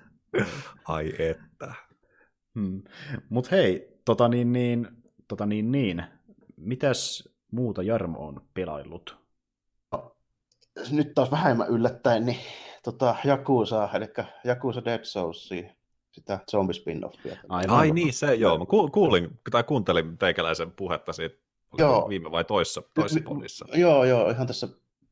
Se on Kimi oli vierailemassa, joo. Joo. joo. Pelannut vähän pitemmälle. On pelannut tuon Majiman ja osuuden siitä läpi itse. Se näyttää siltä, että se menee ihan selvästi niin kuin yksi chapteri joka pelattavalle hahmolle ja sitten semmoinen loppupläjäys. Mä oon melko varma, että se rakenne menee silleen. Niin, hmm. niin tuota, se eka oli tuo Akiyama-systeemi, ja se pääosin keskittyi vähän sille, että se kaupunki ei, ei ollut vielä niin huonossa jamaassa siinä suuessa tarina, että se vasta alkoi se zombi-invaasio, ja siinä oli vähän enemmän sitä semmoista perinteistä sitä kaupungilla pyörimistä ja tämmöistä mukana. Hmm. Ja tuota, miten pyssyjä upgradeata ja tälleen. Selvästi näyttää siltä, että tota, niin jokaisella tyypillä on tämmöinen oma nimikkoase ja sitten mukaan saa slotteista riippuen vähän paljon kun availee sitten noilla kokemuspisteillä, niin Hakijamalla oli kaksi pistoolia siinä, tämmöiseen aitoa vähän niin kuin John Woo Hong Kong toimintatyyliin. Ja hmm. sitten tuota, Majimalla on semmoinen puoliautomaattihaulikko nyt sitten, niin se, se on vähän erityylinen. Tykännyt aika paljon siitä, varsinkin kun mulla oli hyvin noita upgrade-osia siihen. Niin sai heti melkeinpä se tehokkaamman version siitä, niin mm. se on mukava, kun aika kovalla tahilla tällä, että melkeinpä niin kuin näppää, näppäitä kun vaan näpyyttää, niin sieltä lähtee pattia ja sitten lipaa on semmoinen reilu 20 panosta siinä puoliautomaattihaulikossa. kyllä. Joo, sillä on hyvä pensselö ja menee, menee kyllä siellä tällä. Että toi, mites nyt muuten, niin, menikö se silleen, että pohjautuu tuohon kolmosen vai nelosen moottoriin, vai miten se ne, menikään? Nelosen, kun tota, siinä on toi Akiyama, se tuli eka kerran nelosen. Niin joo, okei, okei, okei, joo, joo. Tota, se on kyllä silleen ollut ihan, toi Majima-osuus oli selvästi vähän suoraviivaisempi, että se, niin kuin, se alkoi silleen hyvin, että se oli katsomassa siellä jossain toimistolla zombie-leffa silleen, silleen justiinsa, ja sitten se tulee tyyppi sinne toimistoon, että ei hitto, että ulkona tapahtuu jotain tälleen, että siellä, siellä niin kuin, tyyppejä syö elävältä ja tälleen, niin se vaan toteaa, helvetti, että vihdoinkin pääsee oikeasti kokeilemaan. Oi saakeli. Mutta sehän on se iso läppä, että kun zombiin vaan tulee, niin me pelaajat ollaan vahvoja Tiedetään, miten tämä hoidetaan. Kyllä, kyllä. Hauska. Se, muuten, se oli vähän suoraviivaisempi se Majima-osuus siinä, että siinä mentiin niin kuin silleen, että tota, eka piti päästä sieltä isosta semmoista. Siinä on semmoinen suuri semmoinen pilvenpiirtäjä rakennus, joka on aika keskeisessä osassa sitä koko sarjaa, niin siinä keskellä kaupunkia semmoinen Millennium Tower, niin sieltä ylältä lähetään ja pitää ensin siivota itsensä pihalle sieltä ja hmm. etenemään se tarina tälle. Se on vähän suoraviivaisempi kuin se Akiyama-osuus, missä sai pyöriä vähän enemmän sillä kaupungilla. Ja Okay. Käy vähän baseballia lyömässä, jos huvittaa ja tälleen näin. Ja kaikkea noita muita, niitä perinteisiä oheistoimintoja oli vähän helpompi siinä. Mutta siinä sitten, kun laajenee se karanteenialue, niin siinä vähän nyt tulee rajoittuneemmaksi tavallaan ne muut osuudet siinä sitten, niin hmm. tuota, tämmöinen enempi muistutti semmoista niin kuin kolmonen persona, ei nyt ihan lineaarista räiskintää, mutta semmoista tota, missä aika pitkälti niin kuin sulla on selvä semmoinen objektiiva, ja sitten aika paljon niin alueita suletaan pois sitten siinä. Joo. Tietää selkeästi, mihin mennään, ja siinä on yksi missio. Joo, joo, joo silleen, että tota, on siinä välillä sitten niitä Jakusalle ominaisia hauskoja semmoisia sivuja. esimerkiksi, tota, esimerkiksi tota, siinä oli yksi, missä toi Majima sai suositeltua sen pomo, eli se, tota, to, no se tota, klaani, niin kuin, toi se Jakusa-perheen niin isoin pomo siinä, niin sai sen dragiin tälleen, kun tota, siinä oli semmoisessa ostoskeskuksessa, oltiin vähän niin kuin jemmassa, pitäisi, niin se sanoo, että hitto, että täällä on vielä muutamat zombit, pitää yöksi saada siivottua tämä paikka, että me voidaan turvallisesti sitten yöpyä täällä, kun se oli siviileitä ja kaikkea, niin sitten se vaan sanoo sille, että tämmöisten pariskuntien kimppuun tällaista, että me pitää houkutella ne esiin. esiin se tiesi, mitä se tekee, kuunnelkaa sitä. Joo. Oli aika hauska, kun tämmöinen kivikasvuinen gangsteripomo sitten vetelee mekoon päälle siinä. Vain Jakusassa. Joo, sitten se vielä oikein yllytetään, että meidän pitää myöskin käyttäytyä uskottavasti. Tämä niin kuin menee tämä homma. Alkaako se oikein suutelee sillä tavalla tämmöistä oikein no, menee? Se jää, se jää itse asiassa kesken. Oi, ai saakeli, ai saakeli. Joo, mutta äh, niin kuin... Ihan, aika hauska, että siinä tulee tämmöisiä ihan absurdeja mm. tilanteita just niin Jakuisalle ominaisesti kyllä. Sitten tota, kolmanteen chapterin pelasin, siinä tulee toi, toi Jakusa kakkosen niin kuin, niin, vähän niin kuin pääpahis itse asiassa siinä. Niin, kolmas pelattava hahmo. Siinä, tässä nyt karkaa niin kuin vielä enemmän lapaa se homma sitten heti. Sillä jätkällä on semmoinen tota, kybernettinen käsi, missä on tota, niin kuin miniikan sitten. sitten tota, näin, niin, no, koska miksei. Siis niin kuin, ois, sä et tiedä, kuinka vaikeaa mulla on, että joka podcastin jälkeen tekee vain enemmän enemmän mieli lähteä sen Jakusaan mukaan. Mä en ole vieläkään tehnyt sitä. Nyt tulee taas lisää tämmöisiä syitä. Ei miksi. Mä se, se, se, on, itse asiassa muistuttaa tosi paljon, tota, jos olette katsonut mitään niin kuin Final Fantasy 7 niin kuin, tämmöisiä uudempia niin kuin jotain videopätkiä tai leffoja tai näin, niin se on ihan saman näköinen kuin se Barretti. Ah, joo, okay, joo. joo. Eli esimerkiksi se, se CGI-leffa, vaikka se Advent Children, niin muistuttaa täysin sitä niin käytännössä se, siinä se. Mutta tyylikkäämpi. koska, koska se on erittäin tyylikkäällä herrasmiehellä. Niinpä. tuota, okei, okei. Okay, okay. siinä, siinä, alkaa nyt vähän paljastumaan itse asiassa juonikin sitten enemmän. Tota, kun tämä, niin, tämä on entisiä pomoja sieltä vähän niin kuin tämän sarjan niin kuin näiden pitkäaikaisten päähenkilöiden sieltä niin kuin vihollisleiristä, eli tämmöinen toinen Jakusa-organisaatio kuin Oomi Allianssi, joka on tuota, niin kuin, enemmän tuota Osaakan paikkailta kuin toisin, niin hmm. sen entinen pomo, joka sitten sai potkut siinä kakkosen lopussa, niin tota, se, siinä vähän niin kuin alkaa sitten enemmän toi Mä ja sitten siinä myöskin on paljastunut semmoinen juttu siitä, että en nyt spoilaa koko peli, koska se tulee aika alkuvaiheessa, niin tota, selvästi joku tämmöinen tai joku tämmöinen tota, geneettinen koe on nyt niin karannut, koska sieltä löytyy semmoista mutanti, ihan selvästi jotain tämmöisiä niin kuin viivakoodeja ja sitten jotain tämmöistä niin kuin okay. alle laitettuja siruja tai jotain tämmöisiä. Näin. Okei. Okay. Vähän sillä osastolla. En ole vielä pelannut niin pitkät osaisin sanoa tarkkaan mikä on. Sen vaan tiedä, että seuraava hahmo on sitten tulee viimein pääjehu, eli tämä Kasuma Kirjo tulee sitten seuraavana. Niin nice. Sillä näyttäisi olevan semmoinen, tota, näyttäisi olevan semmoinen antimateriaali Oi, oikein, ei. Joo, semmoinen 12.7, semmoinen iso tarkkuuskirja. Jaa. Mikä näyttäisi vähän enemmän siltä, että sillä sitten päästä läpi aina. No jaa, no siis jos tuommoisen pelin lähtee mukaan, niin se on pakko pelata loppuun asti. että niin kuin... Joo, ei siitä, ei siitä tota, epäilyttäkään, että pelaisi niihin on kiintynyt niin paljon, ja ne tarinat on tosi hauskia. Mm. Ja to... on, niin kuin, kyllä se ilman muuta pelaa. Ei se niin pelimekaniikolta, niin se on vähän vanhahtava ja kankea, että ei sitä pysty niin kuin, vertaamaan johonkin nykyaikaisiin. Joo. Niin kuin, No tuo semmoinen, semmoinen peli, mitä niin kannattaa suosittaa niille, jotka tykkää just Jakusasta, koska... Niin kuin... oh, ilman, ilman muuta, että se vaatii vähän sen. Joo, että niin tuossa saa ilmeisesti aika hyvin sovitettua noinkin öö, niin ylimalkainen idea siihen maailmaan, ja se vielä toimii, niin sen, koska siinä on kuitenkin varaa jostain tuommoiseen huumoriin, niin siis niin kuin, oh, niin. se toimii just aina sen takia, että koska se pystyy olemaan niin kuin, tarvittaessa tuommoinen ihan älytönkin. Mm. Okei, okay. no siis...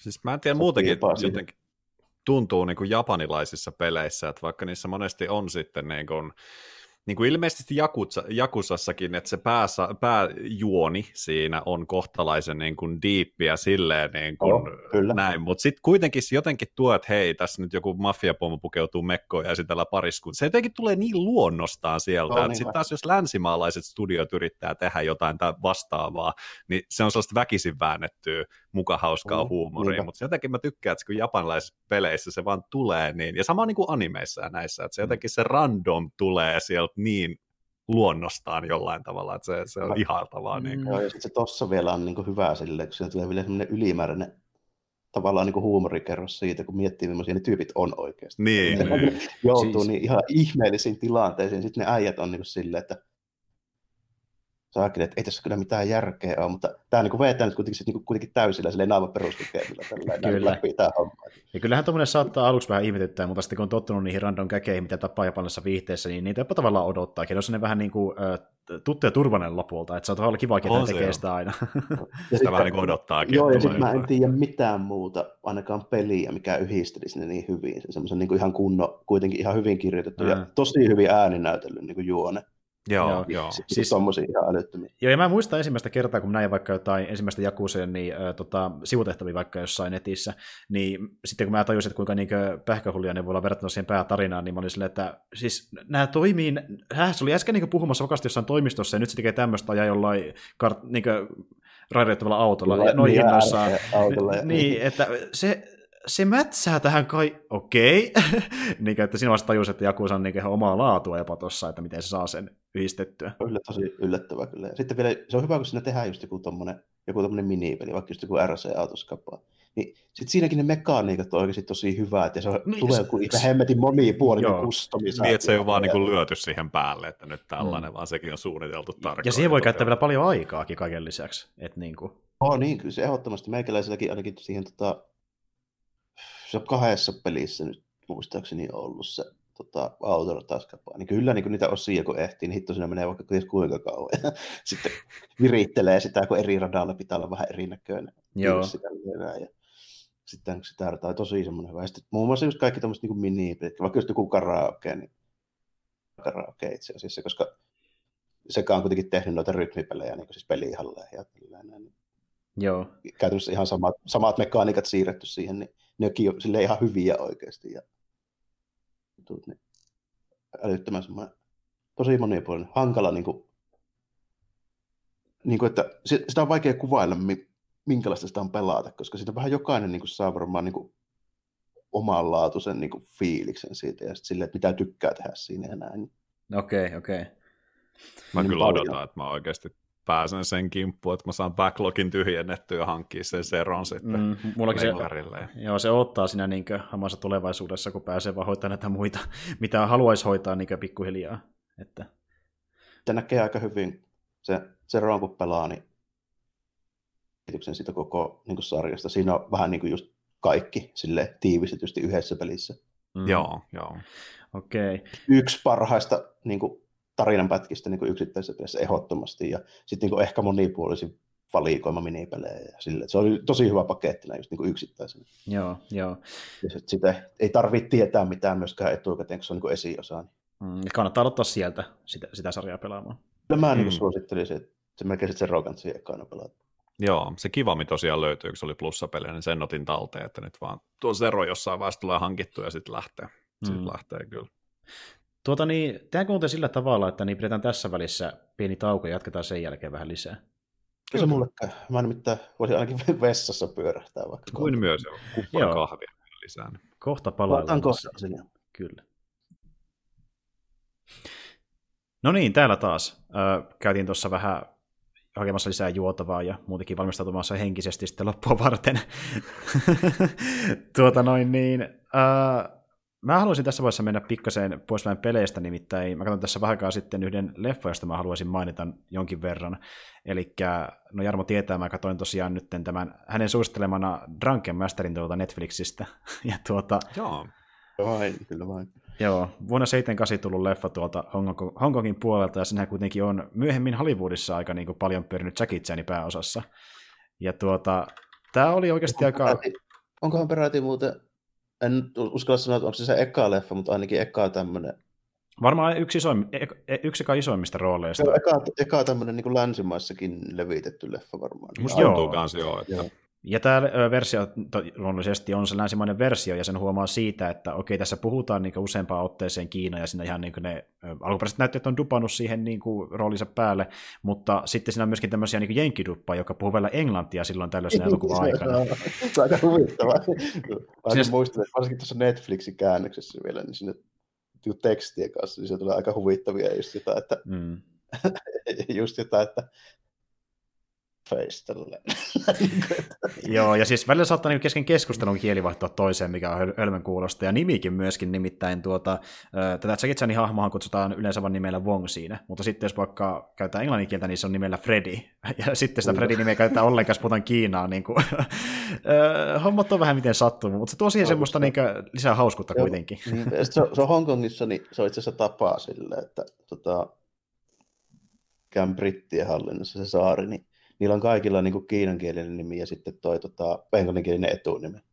Joo. Tai siis okay. yksi, yksi etunimi on aina englanninkielinen. Okei, okay, okei. Okay. Mutta joo, leffassa tosiaan niin tämä Wong-niminen, tai Freddy-niminen, miten halukaan sanoa, kaveri elää tämmöisessä pienessä kylässä, ja hän on tämmöinen vähän hulttio tyyppi, joka niin kuin, esimerkiksi Kung Fu ty- tykkää niin kuin, leikkiä tämän opettajan kustannuksella ja osoittaa, kuinka hän on parempi vaikka tappelemaan, ja sitten tuota, yrittää jallittaa kauniita naisia omaa huomaansa ja niin kuin, aiheuttaa tämmöisiä pieniä kommelluksia. Ja sitten yhdessä vaiheessa hänen isänsä saa selville, että hän on ollut vähän tuhmolla päällä. Ja kun hän, hänellä kävi semmoinen pieni sattuma, niin tuossa leffa alussa kadulla, että niin hän törmäsi yhteen kaunisen naisen ja sai sitten huijattua pikkasen siinä jallittelemalla tämän niin tytön pussaamaan häntä ja vielä halaamaan niin, siihen perään. Niin, sillä löi vielä kavereita kanssa vetoa, että et varmaan onnistu. Tälle. Ja sehän onnistuu. Ai ei vai. Mutta, koska me eletään kuitenkin niin, kiinalaisessa kylässä, jossa kung fu on iso asia, niin äiti tulee siihen ja alkaa pieksemään tätä vonkia. Tytön mutsi antaa selkää. Pot, pot, potkii paremmin kuin kukaan, mikä siihen leffassa, siinä leffassa tähän mennessä, ja niin vongi ei pärjää ollenkaan silleen, että niin äiti oli yllättävänkin pätevä tappelemisessa. Ja tuota, sitten hän kuitenkin törmää näihin kahteen kaverukseen myöhemmin, nimittäin hän menee isänsä luokse kotia, ja siellähän ne onkin, samat naiset, ja hän saakin sitten tietää, että niin itse asiassa niin tämä ää, tota, niin, niin äiti olikin itse asiassa hänen iskänsä äh, sisko, ja tämä nuorempi oli hänen tyttärensä, eli niin tuota, se meinaa sitä, että... Äti ja serkku oli nämä. Kyllä, hän meni halailemaan omaa serkkuansa, että... ja sitten hän yrittääkin siinä vähän niin piilotella sitä, eli kun isä sanoo, että tuppa käymään täällä, niin se kävelee sinne selkäeille ja haluaa näyttää naamansa, ja alkaa valittamaan, että no mulla on niska jumissa, niin sitten se äiti tulee siihen vääntämään niskaa ja huomaa, että ahaa, se olikin sinä koko ajan. ja tuota, tuossa leffassa on niin kuin, siis nämä on ne kaksi asiaa, mitä erittäin paljon, eli niin tappelua ja huumoria, eli se on niin suoraan slapstick-huumoria erittäin paljon, ja se on otettu erittäin hyvin. Erittäin Joo, hyvin. Joo. Et jos niin tuommoisia niin kommelluksia, mitä sattuu siellä vaan, koska niin tämä Wong on niin hulttia ja sitten ihan vaan niin tuon actioninkin kautta samalla. E, tota, siinä sitten isä ylireagoi, niin kuin hän tuntuu ylireagoimaan vähän kaikkiin asioihin, ja toteaa, että niin, tiedätkö mitä poika, sinun pitäisi kuolla tästä häpeästä. tästä, tästä vasta lähtee Mutta niin sitten niin tämä hänen tätinsä saa isän suosteltua siihen, että niin vangetetaan henkiin, mutta häntä rangaistaan, eli niin hän joutuu tämmöiseen vähän niin kuin isän suostelmaan piina, piinapenkkiin, jossa hän joutuu tämmöisiin erittäin epämukaviin tota niin, niin, dreeneihin, ja ensimmäinen on semmoinen, missä hänen pitää viisi tuntia vähän niin kuin istuu, se niin kuin tavallaan istuu ilmassa, mietit, että sulla ei ole tuolia ollenkaan, niin vähän niin kuin kyykyssä tavallaan. Se on se slaavikyykky. Slaavikyykkyä, joo. Pitele... Niin pää, pää ja hartioiden ja jalkojen päällä. Ja sitten siinä alla on ö, tämmöinen niin kuin puukalika. Pistää niin, jos... jos vähänkin horjahtaa. Ja sitten toinen niin on semmoinen, missä hän seisoo jonkin, oliko se tyylin parin tuolin päällä, ja hänen kaulastaan roikko iso ruukku, ja sitä pitää kannatella, ja niin kuin häntä rangaistaan sillä tavalla. Sitten hän niin tuota, pääsee pois siitä tilanteesta, mutta ö, isä saa toki selville, ja lopulta hän toteaa, että niin, se mitä sulle pitää tehdä, niin on kouluttaa sut, joten hän sitten niin pestaa tämmöisen vähän vanhemman niin kung fu-mestarin opettamaan sille vähän kuria. Et, ja siinä oli vielä sekin, että se pieksee sillä kaupungilla se yhden joku tämmöisen teollisuusyhtiö Pampun pojan tälleen, joka oli kyllä siinä mielessä ihan oikein, että se varasti niin olikin, joo. Kauppia niin koruun siinä, mutta tota, siinä oli vielä se keissi sitten tälleen, mikä johti siihen, että se faija oli aika hiilinen, ja sen tättiinhän se vähän niin kuin pelasti siitä. Joo, täti pelasti siitä, että niin kuin hän mm. mietit, että on vähän liian radikaali pappeja, niin se kyllä olikin itse asiassa.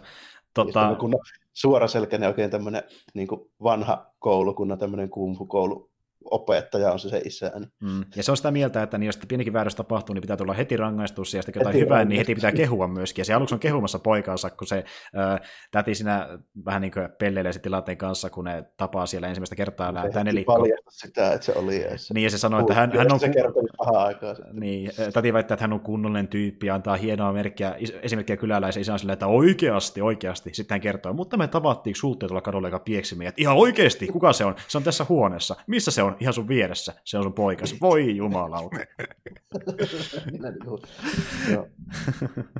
Mutta joo, loppuleffa sitten onkin sitä niin kuin oikeastaan herkullista kontenttia, mikä on sitä, että niin hän joutuu tosiaan tämän, tai päätyy tämän niin vanhemman kungfu-mestarin oppiin, ja hän yrittää niin NS opettaa mukaiselle kurja, mutta enemmänkin myöskin tappelemaan, nimittäin hänellä on tämmöinen erittäin mielenkiintoinen tekniikka, mikä sitten leffan lopussa opettaa tälle Wongille, eli tämmöinen drunken style. Salainen ase tälleen näin. Eli se, niin kuin, se on vielä hyvä, kun tuo tämmöinen kunnon, just tämmöinen vanha ajan niin kuin kung fu-elokuvia, kunnon trouppeja, niin kuin nuo justiinsa, että löytyy joku tämmöinen voittamaton salainen tekniikka, missä sitten vihosta esittelee sille niin tälleen näin justiinsa. Kyllä, ja se on tällä kertaa drunken technique. Kahdeksan, kahdeksan juoppua Jumalaa.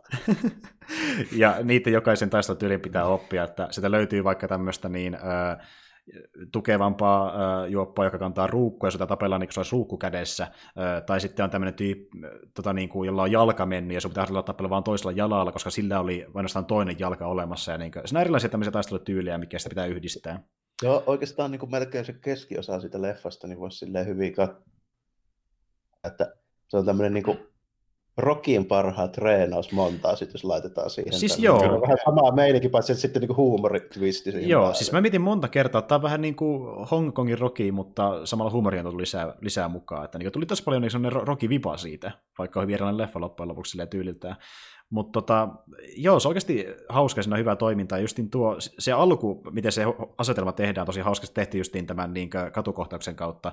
Ja sitten niin tuota, kun hän sitten siellä harjoittelee tämän vanuksen kanssa, taisi olla Su Hua nimeltä, jos mä ihan väärin muista, tai jotain sinne suuntaan. Joo, joo taisi, taisi olla jo Tota, siinä oli vielä hyvä, kun se vaan silleen maineelta, niin se tapaa sen siinä ihan sattumatta, sillä ravintolassa, missä se pummaa ruuat. Niin, Kyllä. Tota, se ensin selittää sille papaalle itselle, että hitto mä karkasin kotoa, koska siinä on tulossa joku sadisti, joka pahimmillaan tappaa, mutta tälleen. mikä, mikä, hänen, mikä hänen, mikä hänen nime, nimensä oli? Ihan, ihan, ihan totta. Joo, ja se, mikä hänen nimensä oli? Suuhua. Ai Suuhua. No se olen minä, sitten se juoksee karkuun. se on nimittäin meikäläinen. ja siis siinä heti alussa nähdään, että niin Suuhua on kyllä oikeastikin niin kuin yksi äh, parhaimmista kung fu-taistelijoista, että sillä ei mitään ongelmaa päihittää niitä ravintolatyyppejäkään, kun se menee syömään. Lisäksi on vielä se huvittava, että se on oikeasti myöskin pummi. Mm, kyllä. Joo, ja että sillä ei ole vaan semmoista niin taistelutyyliä, mikä näyttää sitä, kun se, kun se on känniläinen, se on oikeasti känniläinen. Se juo erittäin paljon. Ja se, se maini, kun lopussa se sitten, se eka niin treenaa tuota, niin Wongia perusasioissa, mutta sitten kun se lopussa niin uskaltaa äh, alkaa opettamaan sitä drunken tekniikkiä, niin se sanookin, että niin, taistelussa auttaa, kun hyppää vähän väliä viiniä. Ja sitten se on hieno se, se lopputappelu on ehkä yksi episistä ikinä, mitä olen nähnyt koskaan, kun siinä, se on tosi pitkä, ja sitten niin, Wongin käyttää kaikkia niitä tekniikoita, mitä se on oppinut siltä mestarilta, ja vähän väliä hörppii viiniä, että niin pysyy flowilla ja pystyy... Se on hyvä se pappa itsekin vielä, kun siinä yhdessä vaiheessa just tulee esiin, kun se tappelee sitä keppi mestaria vastaan, niin mm. se on oltava pikkupierusta sen papaa itsekin koko ajan, muuten se ei pärjää. Joo, siinä on se kohta, että se ei pärjää sille sen takia, että se on juonut vähän aikaa alkoholia, Wong on lähtenyt ostamaan kaupungilta lisää, mutta kun se tuli sinne siihen vaiheeseen, kun se on juonut vähän aikaa mitään, niin kädet vapisee, ja se ei pysty liikkua enää niin sukkelasti, että se häviää sekata sen tappelussa sen takia. Sitten se mainitseekin myöhemmin, en tiedä pitääkö paikkansa mainitsee, että ensimmäinen tappelu, mikä ikinä hävisin. Niin, niin, niinpä niin, ja se oli vielä sen takia, kun tämä Freddy Wongi, niin se törsäsi rahat siellä jossain kuppilassa. Ja kun sillä oli loppunut rahat, sen piti ostaa viiniä sille papaalle, niin mm. sillä, kun, oliko sillä kaksi vai kolme kun lirua siellä kupissa pohjalla, niin se otti sitten tälleen ja kippasi vaan vettä tilalle. Niin, niin kyllä. kävi, kävi vielä ohrasesti sille papparaiselle. Joo, ei saanut edes viiniä juotavaksi. Ai, ai. Mutta siis joo, tuo on kyllä semmoinen elokuva, että niin tota, jos niinku tykkää es komediasta, niin tätä voi silloinkin jopa suositella. Ei tarvitse tykätä välttämättä action-elokuvista, koska tässä on se komedia tehty niin hyvin, että se on niin yhteisessä osassa kuin se toimintakin siinä. Että niin kummasta, ku, voi olla ihan niin pelkästään toimintafani tai pelkästään komediafani, ja siltä voi suositella, kun tässä on kummaltakin osalta niin paljon hyvää. Koreografia on hemmetin tyylikästä, ja ö, vitsejä tulee erittäin paljon, mutta kun se on semmoista niin helppoa huumorista, erittäin kevyttä, niin se toimii joka kerta. Se on semmoista tilanne, tilanne huumoria, niin juuri se on näin. helppo silleen just se niin kuin... Ei mitään pit, pitkävedettyjä niin, niin, suunniteltuja niin, läppiä. Niin, aivan. Mm. Niin se on silleen just helppo. Vähän semmoista, niin kuin, ei, jos tykkää vaikka Chaplinin tyylistä tehdä yksi sellaista tilannehuumoria, tuossa on paljon samaa. No siis siinä on myös kohtaus, missä Vongi tappelee sitä keppityyppiä vastaan, ja kun keppityyppi on tulossa hänen lähellensä, niin hän pieräsee hänen naamalle ja keppityyppi perääntyy, että siinä on myös sitten kaikkea semmoista, niin, kaikkea semmoista niin kuin tosi paljon myöskin just tämmöistä niin Chaplinin tyylistä niin huumoria siinä tappelussa sille, että Joo. mennään vaikka jalkojen välistä ja kamppaillaan. Ja joo, niin kuin, siis se on, ihan, joo, se on ihan totta, että niin kuin, jos sä kuvittelet tämmöisen ö, perinteisen asetan, missä ollaan niin kuin, tuolla kaukana Kiinan menneisyydessä, ja siellä on kylä, missä niin kuin, sulle kaikki osaa kung fuuta, jos et siihen se niin Chaplin huumori, niin tämä on aika lailla juurikin sitä. Kyllä. Ja sitten siinä on niin kuin, tosi paljon sille, että tuosta just huomaa, kun se on sitä vanha koulukunnan niin kung fu-elokuvaa vielä aika paljon, kun se on tehty tuossa 70-luvulla, niin mm. Ja itse asiassa... Tosi paljon huomiota sille, että ne on semmoisia niin mutkaisia ja sitten semmoisia niin tosi pitkälle niin kuin biografiat ja tälleen mm. näin. Siinä, siinä on vaan semmoinen juttu, että kun ne on niin hyviä ne tyypit, jotka sen toteuttaa, niin se näyttää tosi sulavalta ja siitä ei tule semmoista niin kuin, Joo. tavallaan tuossa on just niin kuin vanha ja uuden niin kuin toimintaelokuvan te- tekotavaakin niin kuin ero, että sä näet koko ajan ne tyypit, mitä ne tekee siinä, ne on pitkiä ne leikkaukset ja tälle, että siinä ei ole just semmoista mm. läheltä, läheltä nopeasti leikattua shake niin kuin Joo. mitä nykyään tuppaa monesti ole. Joo, se on monesti hirveän vaikea seurata, että mitä siinä oikeasti tapahtuu. Niin kuin, ja, ja sitten jos miettii vaikka nykyajan leffoja, missä niin kuin, äh, välttämättä koreografia ei edes ole noin monimutkaista, ja sillä pitää silti leikata ihan hemmetin nopeasti, koska se no, näyttää tyylikkäältä, no, se on vauhdikasta. Mutta niin, mun mielestä... No, ei, se, niin. ei se voi olla... Ne, jos vaikka Hollywood-elokuvaa tehdään, niin ei sillä ole tyyppejä, jotka oikeasti osaa sitä kung fua. Mm. No eihän mm. osaa oikeasti. Tälle, kun se teatterikoulusta, että pääse Hongkongissa läpi, ellei sä osaa vähintään sitä teatterikungfua, niin silleen, sen niitä koreografioita. Niin ja täytyy kyllä se mainita no, myöskin. Tekee ne oikeasti. Niin Joo. Just. Ja täytyy se kyllä mainitakin, että niin kaveri, joka aikoinaan ohjasi, eli Joen Pooping, niin hän on myöskin ollut mukana Hollywood-tuotannoissa, eli sama tyyppi on ollut suunnittelemassa koreografioita vaikka Kilpilleihin ja Matrix-elokuviin, joka on tämä oh. leffa ohjaa. Oh, niin. Ja tota, lähestulkoon kaikki noista 90-luvun niin kuin isoista Hongkong-nimistä, niin nehän jossain vaiheessa tuotiin niin kuin Hollywoodiin. Just niin kuin Jackie Chan itse ja sitten Jet Li ja kaikki nämä tota, Tsui Harkit taisi ohjata muutaman leffa ihan Hollywoodissa, mistä kyllä sitten valitettavasti niin, kuin niin yksikään näistä niin kuin Hollywood-tuotannoista niin ei pääse sille tasolle, mitä ne teki Hongkongissa. Joo, ja, siis niin, ja tämä on just semmoinen leffa, mitä ei ö, tämmöisiä ei ensinnäkään enää tehdä, ja tämmöisiä ei silloin aikoinaankaan nähdä oikeastaan mistään muualta kuin sitä kautta, että niin niillä on oma tyyli tehdä leffoissa Hongkongissa. Että, oh, jos miet... ihan oma, oma genre toi. Niin. Jos miettii, on. että minkälaisia action-leffoja nykyään tulee jostain muuta kuin Jenkeistä, niin ehkä semmoinen isoin action on tällä hetkellä varmaan Indonesia luulisi. Sieltä tulee aika paljon kuitenkin elokuvia. Mutta no, se... Tota, se on oikeastaan näistä, jos puhutaan vähän niin kuin samaan tyylisestä toimintaelokuvista, niin tämmöistä niin kuin martial arts-hommista, niin mm ainoat niin kuin modernit, mistä mä oon nähnyt semmoista niin kuin samaan tasoista meininkiä kuin parhaimmillaan näissä tota, perinteisissä hankalakuvissa, niin ne tota, tainyrkkelyleffat, hetkinen, Ong Bak. Joo, joo. Siinä on, siinä on hyvää toimintaa. Se on tehty aika tuollaisella perinteisellä tyylillä. Että siinä näkee, että se jätkä on niin kuin oikeasti treenannut myöskin. Että... Mm. Joo, mä oon taas katsonut muutama... Se pystyy tekemään ne kaikki liikkeet ja stuntit ja tälleen. Joo, mä oon katsonut muutama indonesialaista ja ne on aika lailla samalla tasolla. Että niistä ehkä löytää semmoista niin hienointa koreografista taistelua nykyään elokuvissa. Että niin kuin tuo... Mutta niissä taas sitten tosiaan se homma on erittäin vakavaa, että niissä ei sitä huumoria mm. lähes ollenkaan. Että siinä sitä tapellaan ihan verisuussa oikeastikin. Ja mutta siis niinku, tämä on semmoista tosi kevyttä, että nyt se on Netflixissä ja se ei kuitenkaan sattuu loppu, loputtomia olemaan, että niin, jos sattuu olemaan semmoinen väli, ettei mitään muuta katsottavaa, niin kannattaa tuo katsoa esim. vaikka Joo. viikonloppuna. Semmoista helppoa viihdettä, voi nauraa ja näkee sen hemmetin siistiä tappelua samalla. Joo, ylipäänsä, joo. Niin kuin, ja ylipäänsä niin kuin, tota, kun nykyään niin, kuin, niin itselläkin niin aika paljon tulee katseltua just jostain striimipalvelusta niin kaikkea, hmm. niin siinä vähän menettää sitä, niin kuin, koska se, on, niin kuin, se tarjonta on kuitenkin uutta ja jenkkiä niin kuin aika helkkarin pitkälle. Siellä, mitä niin siellä on, on tosi vähän. Niin me, me puhuttiin just eilen Jarmo tästä asiasta, ja mä kävin tsekkaamassa, että mitä vastaaville löytyy Steam-palveluista, niin ei oikeasti muita löydy. Ja Netflixissä ei muita niin kuin, mun mielestä ollenkaan tämän aikainen elokuvia Hongkongista muuta kuin vain tuo. Tuo on se aina. Joo, ja sitten, joo, ja sitten mä vähän niin tiputtelin nimiä just sen verran, että tuossa mä tuota Drunken jälkeen, niin katsoo tyyli joku neljä, viisi leffaa, mä taisin mainita siinä. Joo, että mitä muita Honkari-leffaa kanssa katsoa, ja muuta ja näitä, niin. jotka mä tiesinkin etukäteen, mutta edes niitäkään ei löydy oikein mistään. Että... Joo. Ei edes niitä niinku tunnetuimpia, niin jotain hardboiledia tai niin. Niinku, tota... Joo, kun miettii jotain vaikka John Woota, niin vaikka nähnyt hänen leffan, niin moni niin, moni tietää sen nimeä ainakin vähintään, niin edes senkään kaverin leffoja oikein löytynyt, että se oli vähän harmi. Joo, onko, onko te kumpikaan teistä tutustunut siihen Amazonin videopalveluun, kun mä oon kuullut, että siellä voisi olla aika paljon ainakin just niin kuin länsimaalaisittain niin vanhempaa materiaalia, sellaisia niin kuin, Joo. ehkä vähän B-luokankin klassikoita silleen niin kuin hyvässä mielessä. Voisiko sieltä mahdollisesti löytyä jotain sitten? Joo. Sillä ei ole. Onko sulla? Mulla on Amazon Prime-video, ja mä sitä katoinkin aina vähän väliin leffoja. Esim. vaikka, kun niin tuossa katsottiin sitä taksi, tai puhuttiin taksidriverista silloin niin Kimin kanssa, niin mä katsoin sen siinä mm, mm. samoihin aikoihin tuolta Amazonista.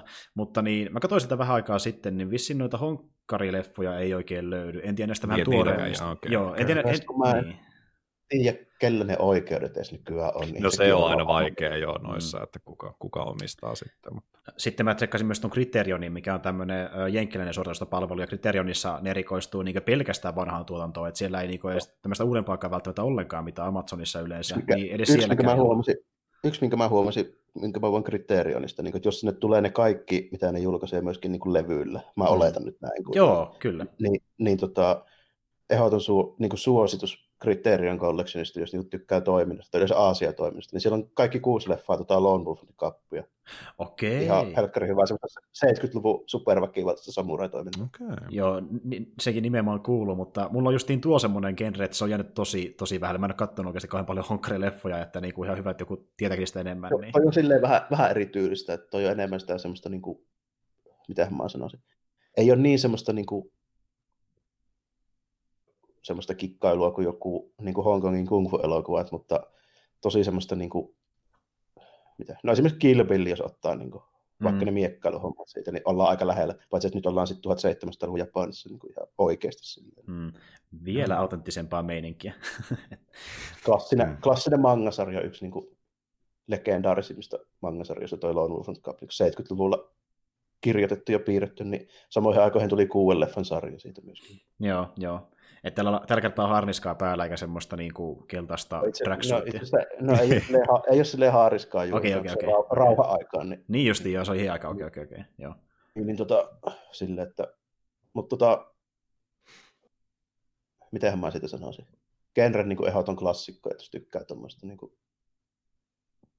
elokuva- tai exploitaatio-osastosta, niin, kuin, niin ehdottomasti sinne menee. Ja sitten tota, tota, se oli pitkään vaikea saada myöskin mun käsittääkseni niin kuin Eurooppa. Mä importasin jostain Briteistä niitä joskus, silloin kun pystyi Piersen saarelta ilman tullimaksuja ostelemaan, niin mm. se on sitä aikaa ollut, niin, niin tuota, silloin itse ne täytyy nyt katsoa. Mulla on varmaan pari niistä leffoista vielä rupuisella VHS. Mä nyt nimittäin tuossa vuodenvaihteen paikkeilla niin kuumottelin just toi se Criterion Collection Blu-ray-boksi noista. Niin joo, maksaa vain 80, niin on vähän niin kuin kallis. Mm. Joo, sitä mäkin olen miettimään, että niin, mä varmaan yritän metsästää nyt enemmän niitä DVDtä ja mahdollisia Blu-rayta, jos sattuu tulemaan noista vanhemmista leffoista, ja sitten jossain vaiheessa ostaa niitä enemmän kerralla. Että joku boksikin olisi aika mahtava. Varsinkin noin Hongkong elokuvat, niin mm. mitä jos niin kuin Jet Li eka tunnetut elokuvat, niin ei niitä oikein tuntunut olevan missään. Että se on yksi syy omistaa ihan oikeasti niitä levyjä, kun Mm, koska ei, oikein, niin, niin. ei niitä saa mistään oikein. Mm. Niin, niin, ja sekin, että jos sä katsot vaikka sitä striimauspalvelusta ja haluat oikeasti katsoa sen myös myöhemmin, niin ei se välttämättä, välttämättä edes ole enää myöhemmin. Että aika kaikki, mikä Joo, on... Vaikka... voi luottaa, että ne on siellä aina. Ja. Siis aika pitkälti kaikki, mikä on Netflixin originaali-tuotanto, mikä on tullut, niin jossain vaiheessa on myös lähtenyt sieltä jossain vaiheessa. Että ei siinä on. Niin. Jos se ei ole Daredevil tai joku tämmöinen niiden oma sarja, niin ei se sinne jää niin, sitten. Niin. niin. Siinä on semmoinen ongelma tavallaan, niin kuin, että niin vahvasti noiden niin isojen striimipalveluiden suuntaan nyt, että mitä ylipäänsä katsotaan. Mm. Niin siinä saa vähän väärän käsityksen siitä, että mitä elokuvia ylipäätään julkaista ja tehdään.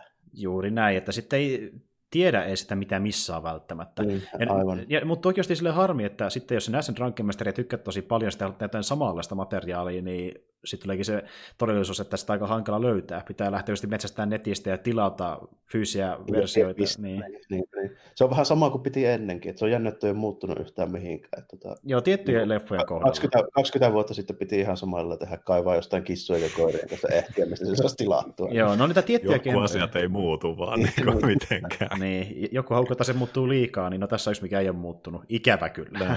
Ikävä kyllä, joo. Mutta ei. Se vähän sääli, kun tota, ne itse asiassa on, niin kuin, jos, siis jos tykkää toiminta-elokuvista, niin varsinkin 90-luvun puolivälin niin Hongkong-elokuvat, niin pian ei ole vieläkään tehty. Niin Joo. Se on just vähän sillä, että esimerkiksi Jet Li, mitään mitä Jet Li on tehnyt Hollywoodissa, niin ei ole lähimaillakaan sitä, mitä se teki Hongkongissa. Että jos niin jo tietää, että millainen jätkä Jet Li, jos on nähnyt Expendables ja jonkun yhden kaksi leffaa, näitä uudempia, niin ei ihan vastaa sitä. Ei, ei, ei. Mä jotain näitä honkkareita joskus nähnyt, ja niissä on ihan eri lataus. Niin kuin. Mm. Ne, ja just jos palataan taas tuohon pelikeskusteluun kanssa, niin kuin, että kun Japanissa tehdään tietyt asiat, niin se on jotenkin se on niin luontevan olosta, ja sitten taas jos niin kuin länsimaalaiset yrittää jollain tavalla niin kuin tehdä sitä samaa, niin se, se ei vaan yhtään toimi. Mm. Ja noissa vielä kävi noissa Hongkong jätkissä silleen, että ne samat jätkät teki Hollywoodissa, niin siitä ei silti tullut samaa. Koska... Niin, niin, niin se, joo, se niin. on joku jännä. Jos on hauska... Kävi, kävi se studio käpeilöinti siihen sitten, tota, että ne ei saanut tehdä semmoista, kun olisi halunnut. Mm. Ja, mm. ja kun miettii vaikka jotain esimerkiksi Kilpille, ja no varsinkin Matrix, joka oli vähän isompi tuotantoja, niin kyllähän niissä on niin sitä samaa henkeä, mutta ne, nekään ei ole kuitenkaan lähelläkään sitä, mitä vaikka tuo ohjaaja teki aikoina, ja siinä on silti ollut se itse auttamassa siinä suunnittelussa. Et niin kuin... Ja sitten jos vaikka John Woo niin kuin noi, niin kuin Hollywoodissa ohjaamat elokuvat, niin ei ne ole lähelläkään killeria tai hardboiledia niin siltä, mm. varsinkaan sitä toiminnan osalta. Voihan siinä se niin kuin, pikkusen monimutkaisempi ja ehkä, no mä en tiedä Killerin osalta, että onko sekään, ehkä Hardboiledin osalta. Niin vähän semmoinen monimutkaisempi ja ehkä vähän enemmän länsimaiseen makuun niin kuin menevä. Joo. Että se näyttää niin kuin sen toiminnan puolesta, niin ei sillä päinkään. Okei. okay. Okei. Tota niin, äh, haluatko sä Merkari puhua vielä jostain peleistä vai onko sulla jotain, mitä sä katsonut, missä haluat mainita? No tota, kyllä mä tos toissapäivänä, joo, vilkasin Netflixistä. Mä nyt mietin, että kannattaako tästä hirveän paljon puhua, koska mä itse tykkäsin, mutta ilmeisesti internet ei ole hirveän tykänä. Mutta Netflix Originalsin tällainen aika kevyt skifi-leffa nimeltä IO. E, joo. E, Oliko Tuli... eikö se oli ihan niin kuin IO? Joo, ihan IO, joka joo. siis viittaa Jupiterin kuuhun. Mm, niin. joo. joo, kyllä tuli, tuli tota, noin, katsottua. Käytännössä siis eletään ilmeisesti jonkunnäköistä lähitulevaisuutta. Maapallon tila heikkenee, koska ihmiset, meidän, meidän päästöt sun muut, ja, ja tota, noin, niin tulee hyvin pitkälti el, elinkelvoton pallo, ja puolet asukkaista lähtee sitten tällaisella niin kuin, siirtokuntaraketilla kohti IO, eli just tuonne kuuhun, kuun lähettyville, ja puolet taas jää sitten maapallolle Tämä aika pieni osa jää ilmeisesti maapallolle. Mm. Öö, tota noin, ja tässä seurataan nyt sitten tämän, eli, eli kä- käytännössä niin oli tämmöinen tiedemies, joka sitten niin sanoi, että älkää lähtekö täältä pois, että se ei ole ratkaisu mihinkään, että me keksitään keino pelastaa tämä pallo ja me, me tota noin, niin, kehitä, tai evolvataan itsemme myös näihin uusiin, uusiin tota noin, elinympäristöihin. Tässä sitten seurataan tämän tiedemiehen tytärtä, joka on kanssa jäänyt tänne maahan maahan. Ja tota noin, ihan sellainen siis, ihan niin kuin mielenkiintoisia ajatuksia tämä maalailee mun mielestä, ja, ja tämä maailma itsessä oli tosi mielenkiintoinen. Se on aika sellainen pieni eleinen elokuva, että siinä ei hirveästi loppuviimein tapahdu mitään. Et maapallosta näyttää vähän niin kuin kaksi puolta. On se kaupunki, mikä on tosi saastunut, ja siellä ei pysty hengittämään ilman, ilman maskeja, ja, ja mikään ei oikein elä siellä, ja sitten taas tämä pieni tutkimuskeskus, mihin tämä nainen on sitten jäänyt, on vähän tällaisella ylängöllä sen kaiken saasteen yläpuolella, missä vielä jonkin verran on sitten niin kuin ihan tervettä, tervettä ilmaa, ja, ja tota, se siellä koittaa tutkiskella, löytää ratkaisuja, ja, ja sinne sitten saapuu tällaisella se ilmeisesti joku niin raketin pelastuskapseli, niin mm-hmm. sen tota, noin, niin, kuumailmapallolla äh, Mika-niminen toinen hahmo, jota itse asiassa näyttelee Anthony Mackie, joka on siis kapteeni tai Avengersissa. Falcon. Falconi, se se oli, kyllä, kyllä. Vetää ihan, ihan hyvän roolin siinä kanssa. Ja, ja tota noin, niin, hän nimenomaan tulee etsimään tämän tyttären isää, eli tämä tiedemiestä sinne sitten. Ja no siinä sellainen suhdesoppa niiden välillä sitten vähän niin kuin kehkeytyy. Ja, ja tota noin, niin loppu oli, mä en halua sitä missään nimessä spoilata, se oli jotenkin vähän ennalta arvattava, mutta sitten se jollain tavalla rakentui erään taideteoksen ympärille jotenkin jännästi, mikä meni muulta pikkasen ohi. Siinä vähän niin kuin selitettiin se, että mikä, mikä tota noin, niin sen taulun pointti oli, mistä tämä nainen oli niin hirveän kiinnostunut ja ilmeisesti loppuratkaisut okay. vähän niin kuin johti siihen. Mutta tota, siis, tämä nyt, mitä mä oon netistä lukenut, on yllättävän haukuttu mä tykkäsin. Aika sellainen kevyt skifi. Se, se ei mitään hirveän niin diippiä ole, mutta se on no, helppo. Niin, no se voi olla se syy, että mistä et tykätty, koska monet skififanit haluaa, että aina on semmoinen no se. eksistentiaalinen ratkaisu tai kun vastaa niin, ja, sitten, ja sitten mä en tiedä, jotenkin mulla on vähän semmoinen kuva nyt, niin kuin, että noita Netflix-originaaleja, niin niitä dumataan nyt jollain niin kuin, mä en tiedä millä syyllä oikein, niin vähän silleen lähtökohtaisesti. Mm, se on siis totta. joo, jotenkin voi nähdä kanssa ehkä, että että niin kuin, pidetään sitä monesti vähän niin poikkeuksena, jos tulee jotakin hyvää materiaalia. Niin kuin, se... Mä en tiedä, onko, onko jotain elokuvasnopeilua sitten tälleen, kun ei mm. tule joltain tietyltä ohjaajalta tai studiolta, niin ei koeta, että se on niin kuin aitoa elokuvataidetta nyt sitten. Niin. niin. Joo, kans vähän tuntuu, että voisi olla jotain tollasta siinä taustalla. Ja tuota, vaikka mekin silloin aikoina puhuttiin esim. vaikka tuosta, öö, hetkinen, nyt menee nyt mä unohdin ihan täysin, mikä se Skiffy-leffa oli, me katsottiin ja me, me verrattiin sitä tuohon, tota, niin, niin, tohon, tohon, nyt, otapa hetki, kun mietin hetki. Meni kokonaan nimi pois mielestä. Mä tiedä, mitä me ollaan katseltu. Niin, Netflix. Joo, Netflixi, Netflix Skiffy-leffa. Annihilation. Annihilation, joo. Niin, Meitä joku aalla alkava, mutta en kehannut sanoa, kun en muistanut. Annihilation. monesti Joo, joo, niin justi. Mä just mietin Arrival ensimmäisenä, mutta joo, Annihilation, niin äh, okei, me dumattiin sitä leffaa jonkin verran, mutta niin kuin... Se, se, sarjassa meni niitä, missä mulla meni sitten taas niin kuin yleisön mielipiteen kanssa ainakin ihan päivästä. Mm. Mä en pidä sitä yhtään niin kuin mitenkään kovin älykkäänä tai hyvänä elokuvana. Mm, mutta siis niin kuin, mekin löydettiin sitä jonkin verran hyviä puolia, että ei sekään niin automaattisesti ole se paskin no, ikinä. En mä sitä, niin. No en mä sitä nyt puhtaaksi niin paskaksi mene haukkumaan, mutta kyllä mä sanon sen, että jos joku väittää tälle, että se on älykkäintä skifiä, mitä ollaan nähty pitkään aikaa, niin kyllä näkee jotain hienoja täkväinen, mutta kyllä mä sanon, että paskan marjat, että ei ole lähimaillakaan. Joo. Mä en sitä loppua siitä hirveän hyvin muista, miten, mutta siis sellainen fiilis mulla oli, että se ehkä just vähän niin kuin yrittää tavoitella sellaista Itse niin yli, niin, yli, yli elokuvan roolia, mutta joo. se ei ehkä siinä ihan onnistunut. Mä tykkäsin visuaaleista tosi paljon ja jotenkin se premissi oli tosi joo. siisti siinä. Siis, ja... jos sitä haluaa oikein vääntää, niin se yrittää olla niin kuin, omasta mielestä joissain kohdissa semmoinen vähän niin kuin, pi, niin, pidemmälle menemä stalkeri tietyltä osin, joo. mutta ei se sitä oikein ole. Et niin kuin, ja sitten siinä on vähän semmoinen, että miten se voi olla mitenkään kekseliästä tai älyys, kun kuitenkin lopuksi ei selitetä yhtään mitään. Niin, mm, siis niinku, mm. so, so, si, sille, sille mä vertaisin sitä aika paljonkin Arrivalia, että niinku, okei, tänne tuli alieni. Semmoinen se loppu periaatteessa onkin, ja sitten niinku, okei, että niinku, ei, ei siinä tule mitään semmoista niinku, isoa ratkaisua mihinkään tai semmoista niinku oivallusta, että se on vaan silleen, että ja, tämmöinen olento on. Niin. niin, ja missään ei selitetä, että mistä ne ilmiöt loppujen lopuksi johtuu, mitä se niin. tapahtuu, muuta kuin se, että UFO tippu. Niin. niin. E- e- niin. eka, eka se on tosi tärkeää, että pitää löytää niin joku biologinen selitys kaikille, joku äh, semmoinen niin fyysinen selitys niin. kaikille, ja sitten lopussa kuitenkin hän vaan ihmettelemään sitä, eikä saada mitään ratkaisua, vaan niin, se kakkaa näitä efektejä, se keitä. niin luodaan semmoinen tosi niin kuin,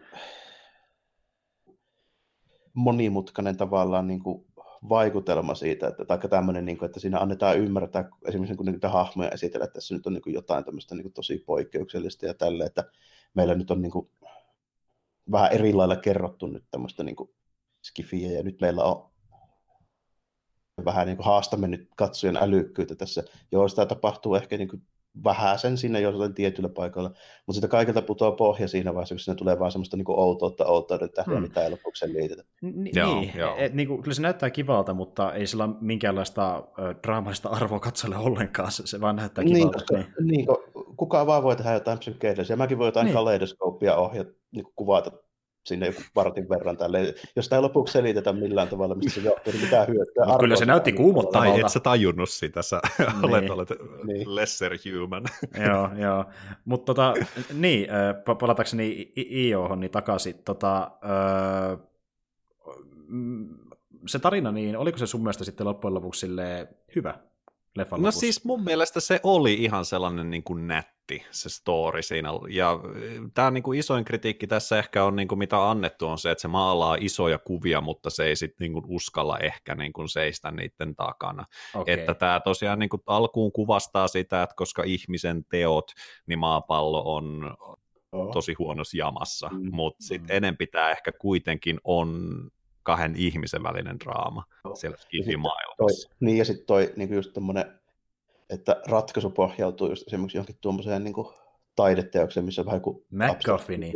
Tämmöinen, tämmöinen niin kuin taustalla, niin just niin kuin viittaisi sen tyyliseen, että sillä haluttaisiin niin kuin kertoa jotain mä nyt toki olisin voinut sille fiksusti kaivaa sen taulu esille, mutta siis ilmeisesti se on joku spartalaistaulu, missä on joku nainen ja sitten siinä on joutsen, joka on Zeus. Niin kun, ja en mä tiedä, siis jotenkin niin kun sitä siinä kovasti niin kun tarjotaan ja koko ajan. Ja, ja tämä Sam, tämä päähenkilö tekee sitten sen tavallaan niitä tärkeimpiä ratkaisuja vähän niin kuin, tai päätöksiä vähän niin kuin sen pohjalta, varsinkin kun tämä, tämä tota noin, niin, Mika, eli tämä Anthony Mackin näyttelemä kaveri, niin vähän niin kuin selventää sen taulun idean sille, niin se, se sitten vähän niin kuin saa rullaamaan ne loppuratkaisut sille, että hmm. se vaan jollain tavalla meni ehkä iteltä, iteltä pikkasen se ohi, mutta niin kuin pohjimmiltaan tuo story mun mielestä varsinkin näiden kahden ihmisen välillä oli silleen niin kuin ihan nätti nätti. Ja mä tykkäsin tuosta maailmankuvasta koko ajan, mitä se oli myös tosi mustavalkoinen se, että mm. se, ne kaupunkimiljöt oli todella karui, koska se on vaan sitä sumua.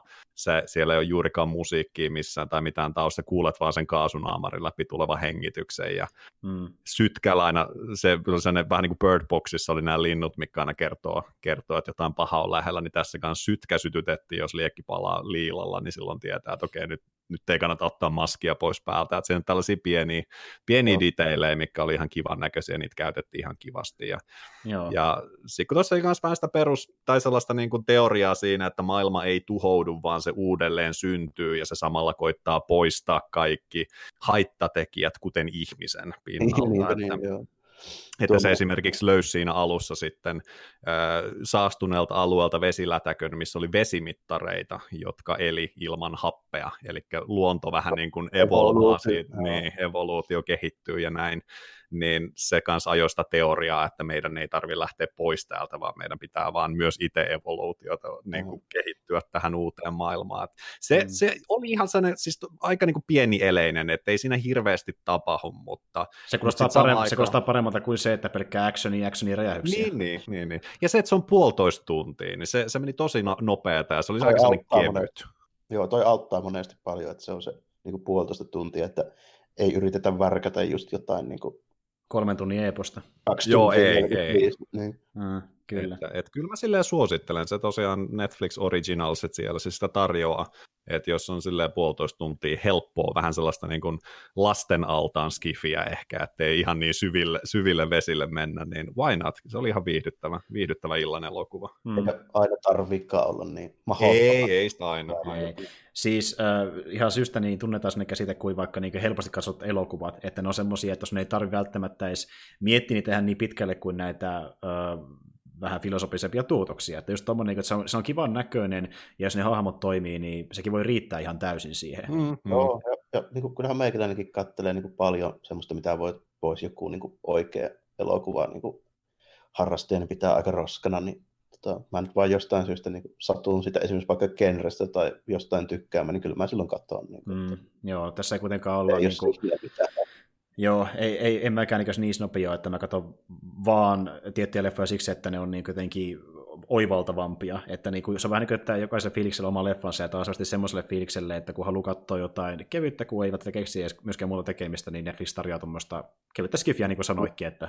Kyllä, kyllä, joo. Joskus on kiva haastaa no. vähän niin kuin itsensä on. sillä niin kuin, että, että tosissaan niin kuin tutkiskella sitä, ja se saattaa sen pari, pari katselukertaa mennä, niin kun sä oikeasti tajuat mm. siitä niitä pieniä juttuja, ja, ja se on, se on kanssa tosi hieno juttu, kun sä oikeasti hiffaat, mutta joskus on kiva pistää, en mä tiedä, mm. kuudes Resident Evil pyörimään, ja sille niin katsomaan sitä. Ja naulaa sille niin, kaikille.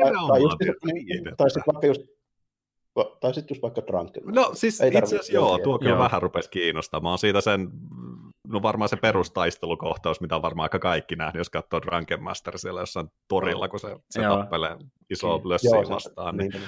Ja just niin, niin. tuokin, että kun miettii, että mikä niin leffasta kestä, niin surkeista alkaa haukkumaan, niin tuota, äh, voihan leffalla on just vaikka kun niin Resident Evil, niin periaatteessa jopa niinkin huono, että se on vaan hauskakin, että niin ei se... On niitäkin, niin, on, niin. niitäkin joo. Tietysti on, on, totta kai sitten niin ihan oikeasti huonoja elokuvia, että se on, se on tehty huonosti niin. tai se on tosi tylsä tarinalta, tai siis että se, se on vaan huono, mutta sit mm. monesti myös, mä tykkään esimerkiksi, mulla itsellä on sellainen guilty pleasure, monet sellaiset niin kuin, huonot kauhuelokuvat, mm. koska oh, ne on sitten taas niissä ihan hauskoja komedioita. Niin, niin, niissä on tavallaan vähän semmoista toisenlaista niin, niin, niin, Kyllä, kyllä. Ja mäkin tykkään katsoa joitakin vanhoja tosi pienen budjetin leffoja vaan senkin takia, koska sitten näkee niitä vähän typeränäköisiä maskeja ja ehkä mm, hieman mm, huonoa teknistä suunnittelua, niin kuin, että se on kiva nauraa, mutta sitten on niitä, ne on niin kamalimpia leffoja, mikä herätä minkäänlaisia tunteita, eli semmoisia, jotka on niin harmaata, että niissä ei tapahtu, tapahdu mitään hauskaa, mutta ei mitään siistiäkään, ja se on vasta niin harmaata katsottavaa, että se niin. herätä minkälaisia se tunteita, niinku, semmoisia se on, joo. jos se on niin oikeasti, niin kuin, että se ei ole tehty erityisen hyvin, ja sitten se on päälle vielä tylsä. Niin, niin. Joo. Se, se on niin se, niinpä. Et joko se on niin hyvä, että se on viihdyttävää, tai se on niin huono, että sillä voi vaikka nauraa, niin ne on semmoisen, semmoinen niin ihan hyvä, hyvä niin kuin, tavallaan niin ääripäät siinä mielessä, mutta jos menee ihan keskitasolle, että sinne ei niin kuin, sä et saa mitään irti, et edes mitään haukuttavaakaan välttämättä, se on vaan niin tylsä, niin se on se kamaa. Niin, joo, meikäläinen, joo, ja sitten meikäläinen pystyy katsoa niin kuin, aika paljon läpi sormia niin kyllä niin kuin teknistä ongelmaa, niin kuin, että mm. mun on ihan helppo katsoa vaikka jotain 70-luvun Doctor Whota sille, ja ei haittaa yhtään ne ja niin kuin, mm. puvut ja tälle, että niin kuin, ihan, ihan hyvin pystyn katsomaan. Tai sitten niin kuin, vaikka joku, tähän mä sanoisin mitään vielä ehkä niin hauskimmista toimintakomedioista koskaan, niin Big Trouble in Little China. Se on niin, aivan huikea leffa. Niin, niin onhan se nyt ihan niin karmeen näköisiä niin ne tehosteet ja ne silleen ne niin kuin se kun miet, miettii se hirviöpuvun siellä, niin ei menisi nykyään läpi. Mutta... Sehän on niin kuin ihan, ihan puhtaasti niin kuin kieliposkessa värkettyä kamaa, mutta niin kuin se on se ihan juttu. Niin älyttömän hauska elokuva. Niin, ja silloin kun se tehtiin, niin silloin myös tiedettiin, että se näyttää vähän hölmöltä. Se oli se pointti siinä. niin. Joo. Okei, okay. mutta niin suositat Iota silleen, niin kuin, että jos olet näin kevyttä skifiä, niin siitä vain. Joo, tosi rumat arvostelut sillä on kyllä, että et tosi vähän pointsa ei saanut, mutta niin kun, Joo, ei, ei sitä kannata mitään sellaista niin kuin hirveän syvällistä etsiä, mutta, mutta kiva näköinen, hyvä näyttely, ihan kiva tarina. Ja mm. kyllä mä lopussa tikkasin kanssa, että se oli sellainen jees. Mm. Et laske vähän kriittisyysarvoa pienemmälle aivoissa sulle tätä katsomaan, että älä, älä ole niin liian vakava. Niin. Joo, ei, ei liikan vakava, vakava kannata olla tähän kanssa, mutta, mutta se oli sellainen ihan kiva. Okay. Ajattelin, tiedätkö, tänne kun Kiikki-podcastiin tulee, nyt katsotaan, nyt katsotaan Skifi-leffa, tiedätkö. Mutta... Loistavaa, loistavaa heti noissa arvosilmissä, otetaan ehkä toisen kerrankin. Katsotaan, katsotaan, joku kerta Yes. Joo. Tuota, onko sä Jaro muuten katsonut mitään mielenkiintoista lähiaikoina? Mulla on aika paljon mennyt näillä meidän kulissien takaisissa projekteissa, mutta tuota, tuota, tuota, mä sanon lyhyesti sen verran, että tota, Star Trek Discoverya on kahtanut nyt ne kaikki kolme jaksoa, mitä on tullut. Mm-hmm. Ja mä oon sitä dumannut niin aikaisemmin aika paljon sitä ekaa. Kumpikin meistä.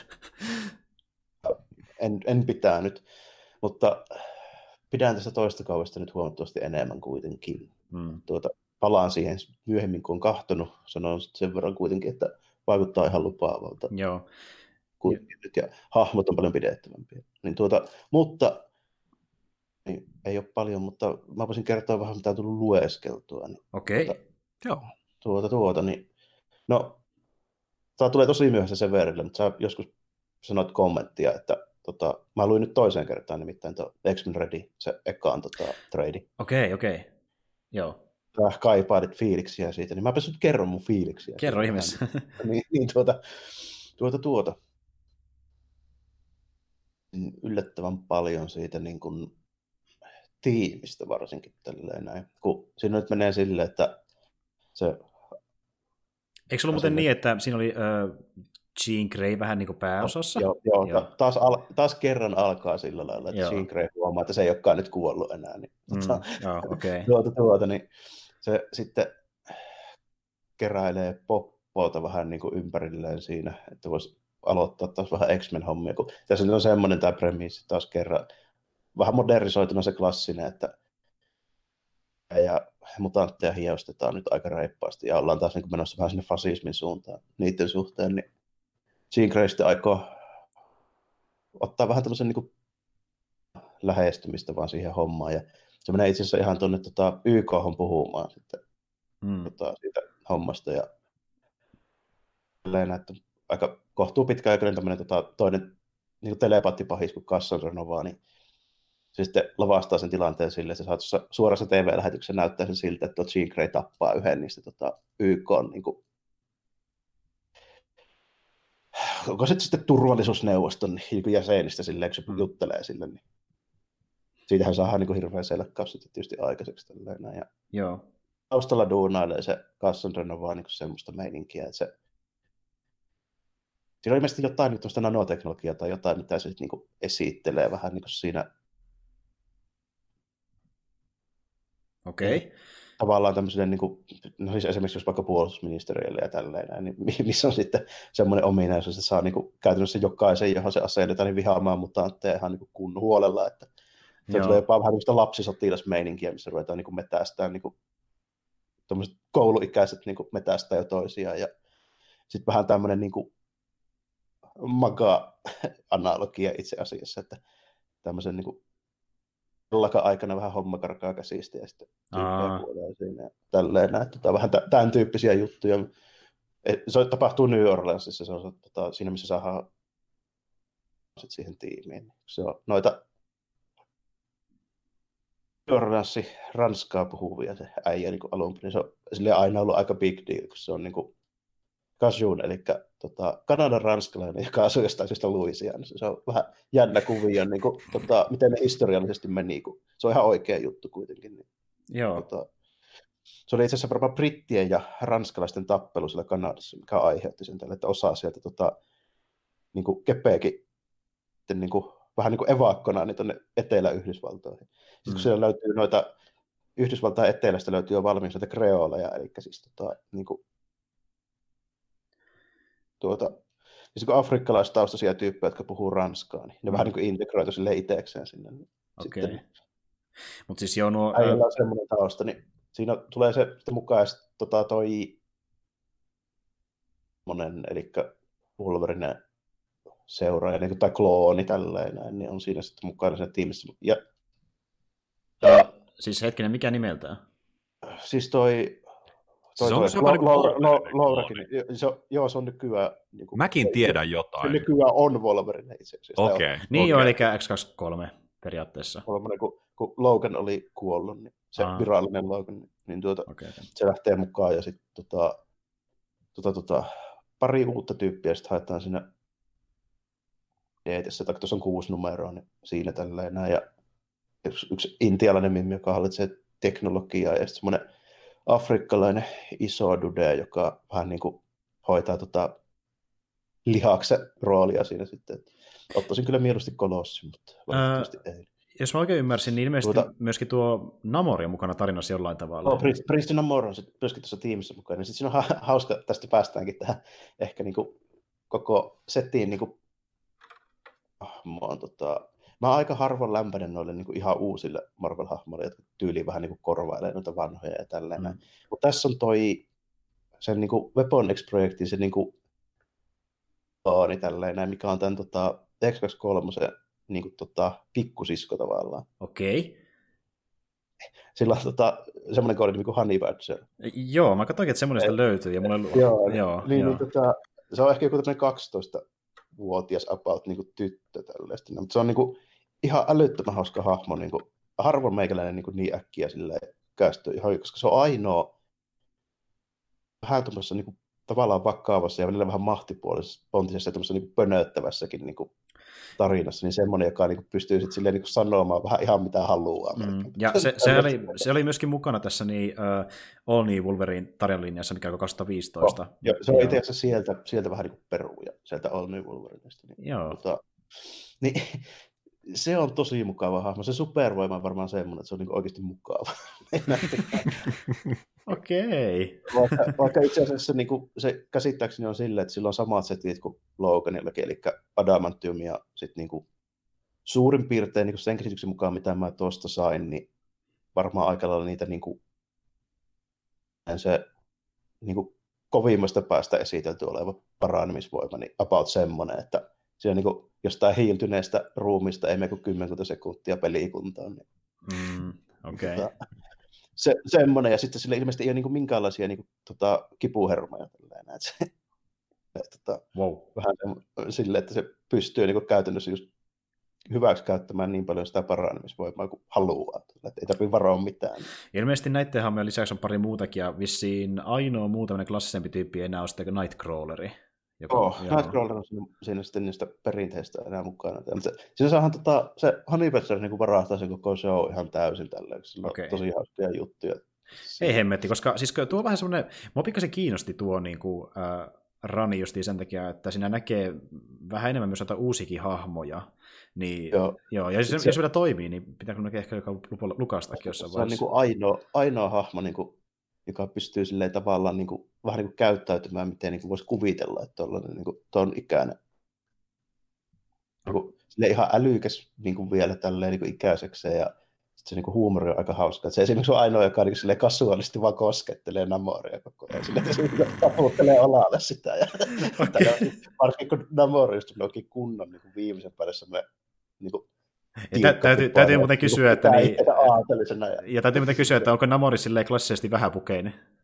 Joo, joo, ja sitten sitä itse asiassa päästään läppää siinä, kun tämä Honeypatcher taputtaa Namoria silleen vattalle, ja sitten hakee uudet univormut. Se sanoo, että no ei hätää, että hoidetaan tämä homma, niin kohta päästä esittelemään taas Abslantisia. Ahaa, I got you. Namori vaan silleen, voi jumalauta, miksi mä toin pois merestä? Okei, no siis kuulostaa hemmetin hyvältä. Ja se, se on mukava, koska niinku, äh, se just onneksi missä on hienoa, kun siellä on niin erilaisia persoonia, niin sieltä löytyy tuota tämmöisiä äh, hahmoja, jotka on tois, toisessa kanssa joko vihaisissa väleissä tai sitten ihan vaan sitten tämmöistä niinku, äh, tota, niin, niin, harmitonta läppää toisessa kanssa. Niin se on kiva, että niin siinä säilyy sama meininki ennenkin, että mukava kuulla, että se on Joo, toi on hyvä, kun se on niinku perus kokonaisuus on siinä tosi niinku synkkä. Just tommonen, niinku, että niinku, niin käytännössä niin kuin, tappaa toisiaan ja tälleen näin, mutta sitten niin sitä aika hyvin keventää, se ehkä tarvitseekin tuommoisen hahmon mun mielestä tuo tarina, että muuten se olisi aika semmoinen niin kuin, aika nihilistinen, niin, kuin, niin tuota, mm. silleen hyvä ja kyllä mä niin kuin, no se on vasta kuusi numeroa, niin en mä osaa sanoa, kun ei se tarina vielä pääty tuohon, että miten se Mm. Ja tuossa alkaa heti muuten oottamaakin, että se on vähän poliittisesti latautunut, koska kun katsoo vaikka noita Collector Editioneja, mitä löytyy, niin nimet on just The Hate Machine, Waging Peace ja kaikkea tämmöistä. Että niinku... Joo, se, ja se, no X-Men on aina ollut Joo, niin, niinpä onkin. Että niinku, mutta siis, äh, tuleeko tässä niinku sitten semmoisia suoria viittauksia niinku nykyiseen että onko se niinku mitään niinku tunnettuja poliitikkoja oikein suoraan niin ei, ei, ei, suoraan, mutta ne on niinku tämmöisiä niinku tilanteita on, mitkä on tosi helppo tunnistaa. Niin. Joo, okei, okay, okei, okay. koska ei, ei, sitä ei tehdä aina paljon sarjakuvissa, mutta välillä tulee silleen, että ne uskaltaa oikeasti heittää sen nimiäkin vähän enemmän. Mm. Joo. Okay. Joo, sillä niin kuin, tarinasta en pysty hirveästi sanomaan vielä, muuta kuin, että semmoinen kuin voisi ehkä olettaakin, jos otetaan niin kuin, tuon tyyppinen premissi. Ja sitten, mutta hahmot, hahmot vetää tosi hyvin siinä. Että, tota, Joo. Niin kuin, tiimi tykkään lähes kaikista hahmoista ja sitten vielä niin kuin, tosi hauska tuommoinen, en ole lukenut nimittäin mitään tuohon niin kuin, niin kuin noihin uusiin, uusiin Wolverine juttuihin liittyvään, niin mm. tuli niin kuin, noin hauska uusi hahmo. Joo, mukava kuulla, mukava kuulla. Tota... Siis mistä te tota luette? Onko täällä ihan niin kuin fyysisiä vai käytäkö mä, mä ostin, ostin ihan tota, Netsistä tilasi joku kympin toi maksa toi paperback. Tai sitten jos haluaa okay. sille Scrubityille lukea, niin kuin mä teen, niin sitten käyttää Marvel Unlimitedia. Marvel Unlimitedissa niin on... Niin muistan, joo, joo, että joo. siellä on tyyli. Ja eikö ne ole ihan fiksusti joo, laitettu, että se periaatteessa suosittelee sulle, että jos sä luet tän, niin hyppää siitä sitten tänne. On, ja on joo. Toi on okay, okay. samalla lailla kuin noin leffo- ja striimipalvelut. Aivan, aivan. Ja jos haluaa niin oikeasti lukea lähinnä noita digitaalisesti, niin toinen, mitä mä ehkä suosittelen jopa tavallaan enemmänkin, on tuo Comixology Unlimited. Eli niin Comixology on tämmöinen nettisuusto, joka myy muita kuin Marvelin sarjakuvia. Mm. Niin niillä on aika lailla, niin niillä ö, tilausmaksu muistaakseni aika lailla sama kuin Marvella, eli jopa pienempi, mutta siellä on myöskin DCtä, löytyy Vertigoa, ö, löytyy tota Valianttia, niin kaikkea muutakin kuin Marvelin vielä lisäksi. Ja, okay, okay. Et, niin kuin, sieltä saisi vieläkin enemmän, mutta siis jos niin kuin Marvelin kiinnostaa tsekkailla pelkästään, niin niillä on se oma striimaus, ö, sarjastriimauspalvelu, mikä maksaa jonkun, olisikohan ehkä kympin verran kuussa. Se, onko onko se sitäkään? Ihan se voi, Ei se ehkä voi sitäkään. Taala, että onko se joku yhdeksän. Koska siinäkin hinta, hinta muuttui vähän aikaa sitten, niin mä en tiedä menikö se peräti kymppi, se oli nimittäin aiemmin joku ehkä, olisiko 8 euroa, mä en nyt muista tarkalleen, mutta se- sen verran suurin piirtein, että jos miettii vaikka mitä joku äh, striimauspalvelu vaikka sarjoille saattaa maksaa, niin ei se nyt paljon sitä ylöspäin kuitenkaan mene. Että... Niin, niin samoissa Ei kyllä. samoissa liikkuu jo tällä. Jos, Mm. jos on, kun on tämmöinen vähän niin kuin vanha aika niin kuin minä, niin sitten niitä pitää ostaa. Tällä. Mm. No siis totta kai se on ihan erilainen fiilis, kun sä saat sen niin kuin fyysisenä siihen eteen sitten, niin kuin, että Jep, jep. Mulla voisi olla silleen, sivuja kääntelemään. Mulla on ollut silleen, että jos mä niin luen jotain sarjiksia, niin mulla saattaa tulla ihan yhtäkkiä sellainen viesti, että no mä haluan lukea tämän, tämän tarinan, jos mä haluan lukea tämän tarinan, niin ei tule sitä, että joutuu odottamaan sitä tarinaa, vaan pystyy sen nopeasti tsekata sitten sieltä Marvel Se on ihan, positiivista. Sen takia mulle monesti käykin silleen, että mulla menee helkkaristi rahaa sarja, kun mä luen tosi paljon. Niin juuri näin. Siis mulla, on, joo, mulla on pari semmoista tarinaa, mikä mä haluaisin vielä hommata fyysinä jossain vaiheessa, mutta tota, niin, niin, mä varmaan, niin kuin mä oikeastaan miettinyt leffakin suhteen, että jos mä jotain fyysinä hommaa, niin mä teen niin kertatilauksena, että mä niin hommaan sitten kunnolla ja kun mä pääsen siitä sopuiteni kanssa, mitä mä oikeasti haluan, että tsekkaan niin Mm. tavallaan tolleen digitaalisesti ja sitten kun löytää ne parhaimmat, niin hommaan ne fyysinä. Joo, siinä menee vähän silleen mulla, että mulla ei koskaan saa näyttää siltä, että nyt niin kuin loppuu. Että mä aina heti tilataan jotain. Pitää vaikuttaa- olla varalla heti Joo. lisää. Joo, joo. Joo. Se on vähän semmoinen, varsinkin kun mulla ehkä menee silleen, mitä mä sanon. Tosi 400-500 sivua saattaa kuukaudessa olla niin määriä, mitä mä niin luen, siis erinäin. Okei, Mitä ihan en- tosissaan lukee Joo. sitten. Että. kun taas mä luen pikkasen harvemmin, mulla saattaa ehkä mennä se, sanotaanko, ty- tyyli vaikka yksi tarina kokonaisuus, eli joku muutama lehen verran sille kuukaudessa, jos mä nyt luen oikeasti, että Mä en niin luen tietty, joo, mä en lue ihan niin paljon kuin Jarmo, että mä niin sille, että kun tulee vasta joku hyvä tarina, niin mä luen sitten sen, että mä en niin aktiivisesti seuraa niin kaikkia raneja, mitä löytyy, joku mä kiinnostaa, että vähän sille fiiliksen mukaan, että välillä saattaa lukea ehkä DCtä, välillä ehkä Marvelia, pitää vähän katsoa, mitä tulee vastaan, että Niinpä niin, Joo. eikä mullakaan se tavallaan ole silleen, että mä en silleen kovin orjallisesti niin kuin, ehkä lue mitään tuommoista niin kuin ongoingia, niin kuin supersankarijuttua. Että mä yleensä luen sitten niin kokonaisuuksia jostain tuommoista niin tarinaseteistä. Mm. Y- Yhdet semmoiset kokeilmat, mitkä mä haluaisin ehkä vetää loppuun asti jossain vaiheessa, niin mä oon nyt pikkasen kerännyt tosiaan tässä tämä ähm, Fables-sarjakuvaa ja sitten myöskin niin tota Hellblazeri, niin mä haluaisin ehkä koko, ko, koota jossain vaiheessa loppuun asti, koska niitä mä oon aloittanut kuitenkin. Molemmat tota, eikö ne molemmat ole Vertigo? Joo, Vertigo-kamaa. Ni, niitä mä tykkään nostaa, ja siis, no totta kai mä, mä tykkään Konstantinista kauheasti, niin sen takia Hellblazeri Mm. piti hommata.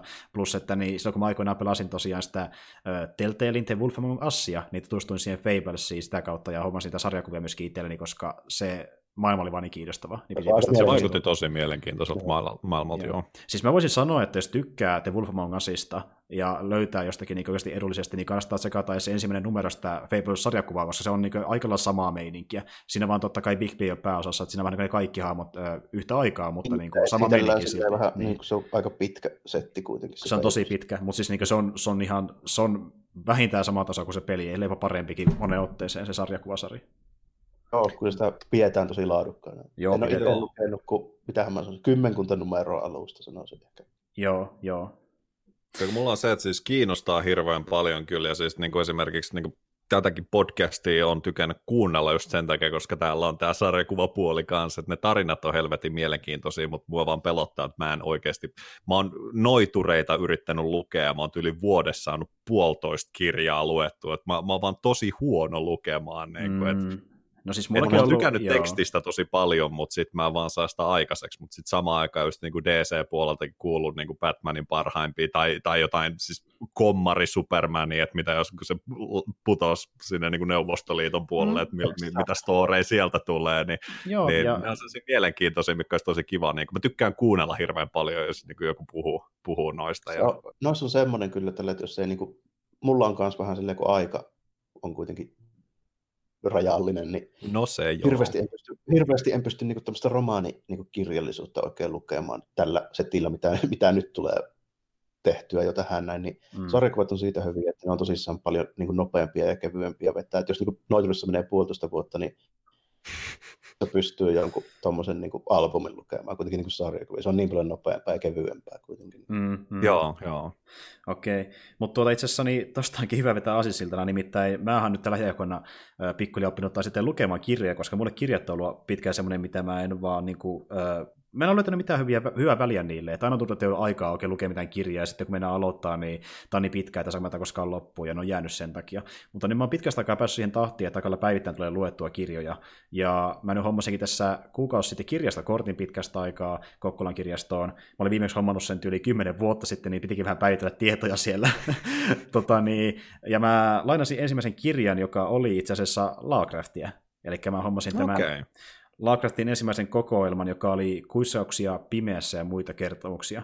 Eli niin tuota... Mitkä, mitkä jutut siinä on noin niin kuin ne tarinat? Niin mullakin jopa kaksi Lovecraftia hyllyssä. I- joo, äh, tota, mä en ole lukenut sitä kirjaa niin vielä loppuun asti, mutta sitä löytyy, löytyy esimerkiksi vaikkapa tuota, hetkinen, no oliko se nyt hetkinen, kummitteleva talo on ainakin siinä mukana, ja sitten löytyy tämä kertomus, missä mennään Afrikassa käymään, ja sitten löytyy Tulhun kutsu, joka oli muistaakseni ensimmäinen Tulhu-tarina, eli näitä mm-hmm. alkupuolen tarinoita, ja se just kertoi se ensimmäisistä lyhyistä tämmöistä niin parikymmenen sivun tarinoista, koska se teki paljon niitä ennen kuin se aloitti tätä sen isompaa Tulhusaakaa, ja se eka kokoelma loppuukin siihen ensimmäiseen Tulhu-tarinaan, mikä sitten jatkuu niissä muissa kokoelmissa. Mutta tuota, mä en ole päässyt vielä sen kirjan loppuun, että siinä on enemmän niitä pikkutarinoita tullut vastaan tässä vaiheessa. Ja ne on semmoisia vähän niin kuin tuota, vähän samalla niin kuin katsoisi joku semmoisen niin kuin kauhuleffan, mikä sijoittuu yhteen tiettyyn paikkaan, siltä ne tuntuu, no. koska ne on siellä niin hyvin paikasidonnaisia, että on vaikka Joo. niin talo, me ollaan talossa koko ajan. Ja... Joo, ja aika paljon tapahtuu just siellä Innsmoutissa siinä alussa. Ja, tota... mm. ja äh, tää, tota, niin, niin... Annikalla pohjoisessa. Joo, aika lailla siellä päin ne pari tarinaa mä oon tosiaan lukenut, josta eka oli tämä kummitteleva talo, jossa niin sitten mennään tämmöiseen taloon, jossa niin tapahtuu outoja asioita, what the fuck.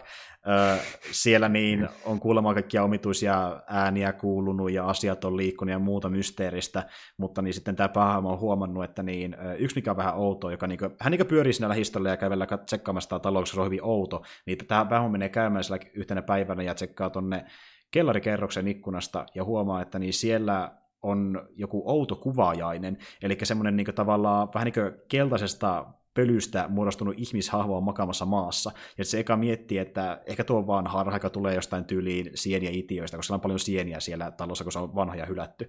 Ja sitten se käy siellä myöhemmin uudestaan sitä hahmoa ei näykään. Mutta sitten se alkaa selvittämään menneisyyttä, eli niin se käy vähän historian kirjoituksia ja huomaa, että ne tyypit, jotka aikoinaan asutulla talossa jopa maksimissaan päälle sata vuotta sitten, on nähnyt samantyylistä kuvaista aiemminkin, eli se ei välttämättä ole silloin vaan mikään kangastus.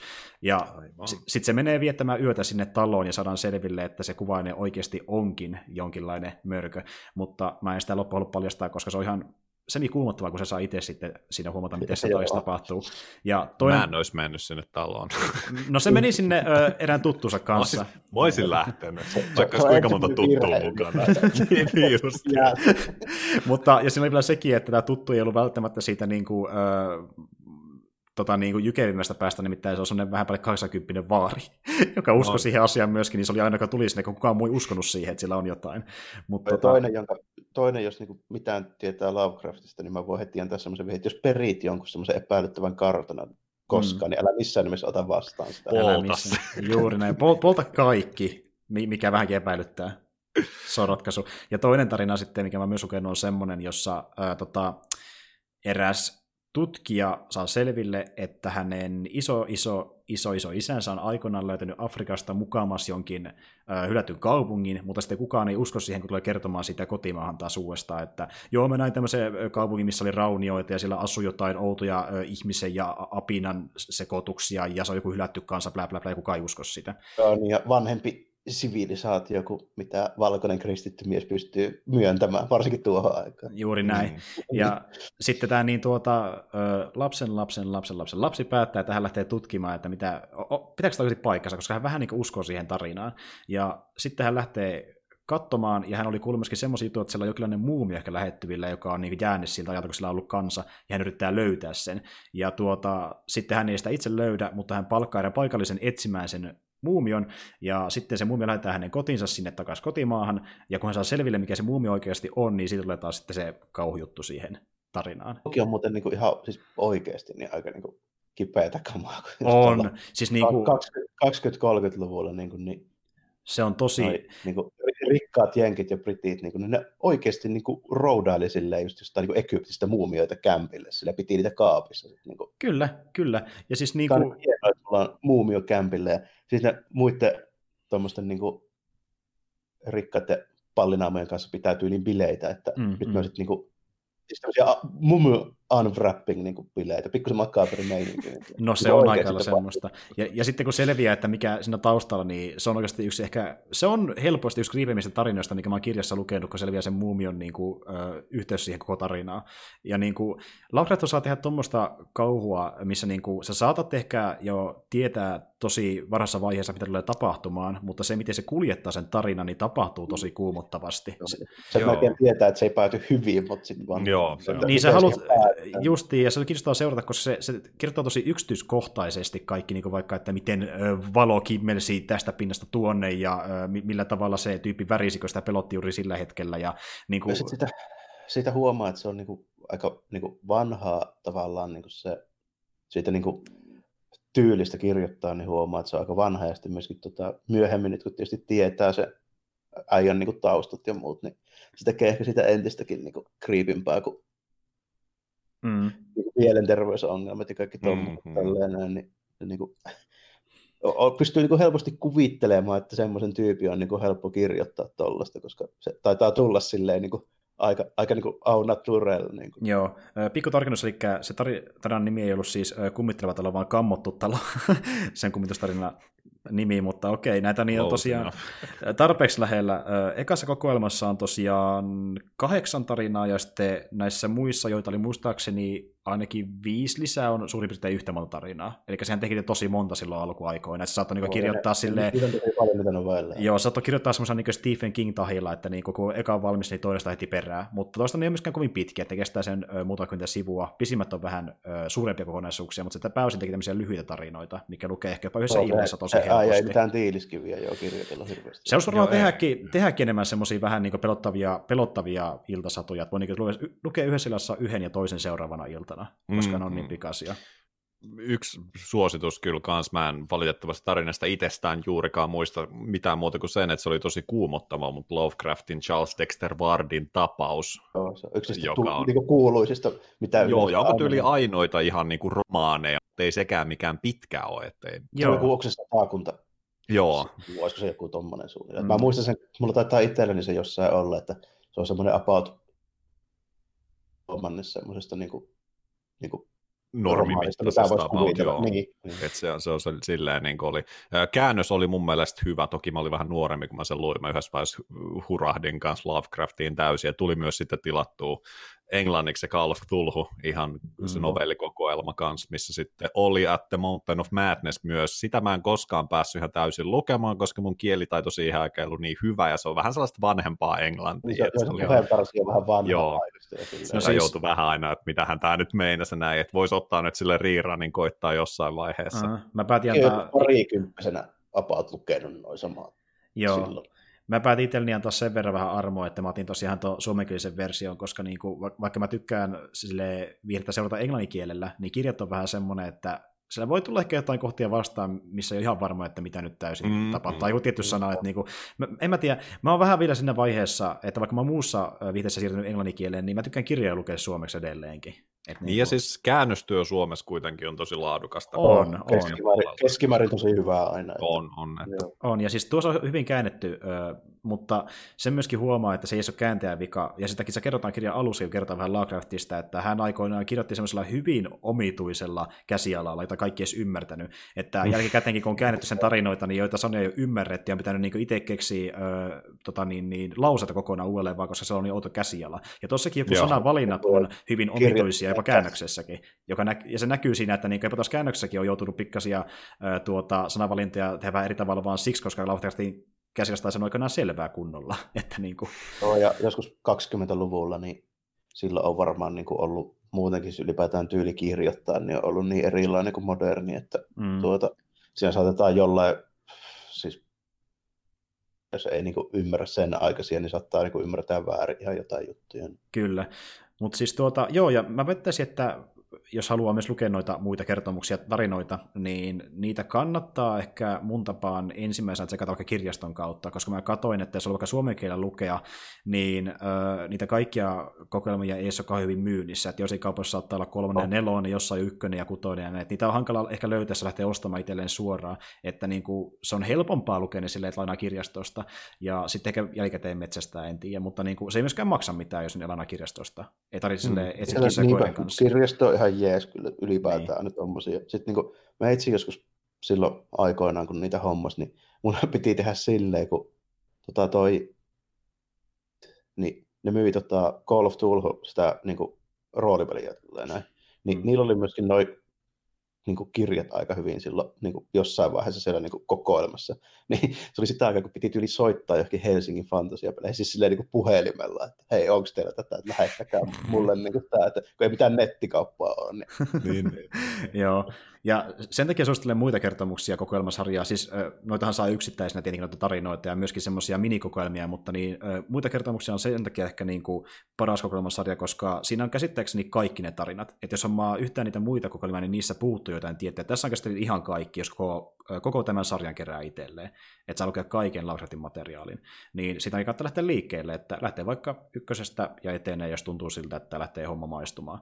Mutta niin, kyllä se kuitenkin on tyyppi, joka on tehnyt niin yhtä parhainta kauhukirjallisuutta ikinä. Että jos ei ikinä lukenut oh. kauhua, niin testakaa edes. Se on semmoinen, mm-hmm. semmoinen aika niin kuin, tuon ihan täysin semmoinen niin ura-uurtaja tälle. Että mm. Vanhempia niin jänskätyskertomuksia on kyllä tehty paljonkin niin Frankensteinia ja Dracula ja näin, mutta ei tu- tuolla tyylillä ei ole kyllä tehty. Siis niin kuin, jokainen... Tosi psykologista, niin kuin, että niin, yleensä ne kauhut on sellaisia sanoin kuvaamattomia. Niin ja onkin. Se, se, se, sanoin kuvaamaton on se yleisin sana, se, se on joo, nimenomaan, koska se on, se on Tää ei, ei ole tältä, tältä pallolta niin sanotusti ne ei näyt, ole. mitä sieltä tulee. Että...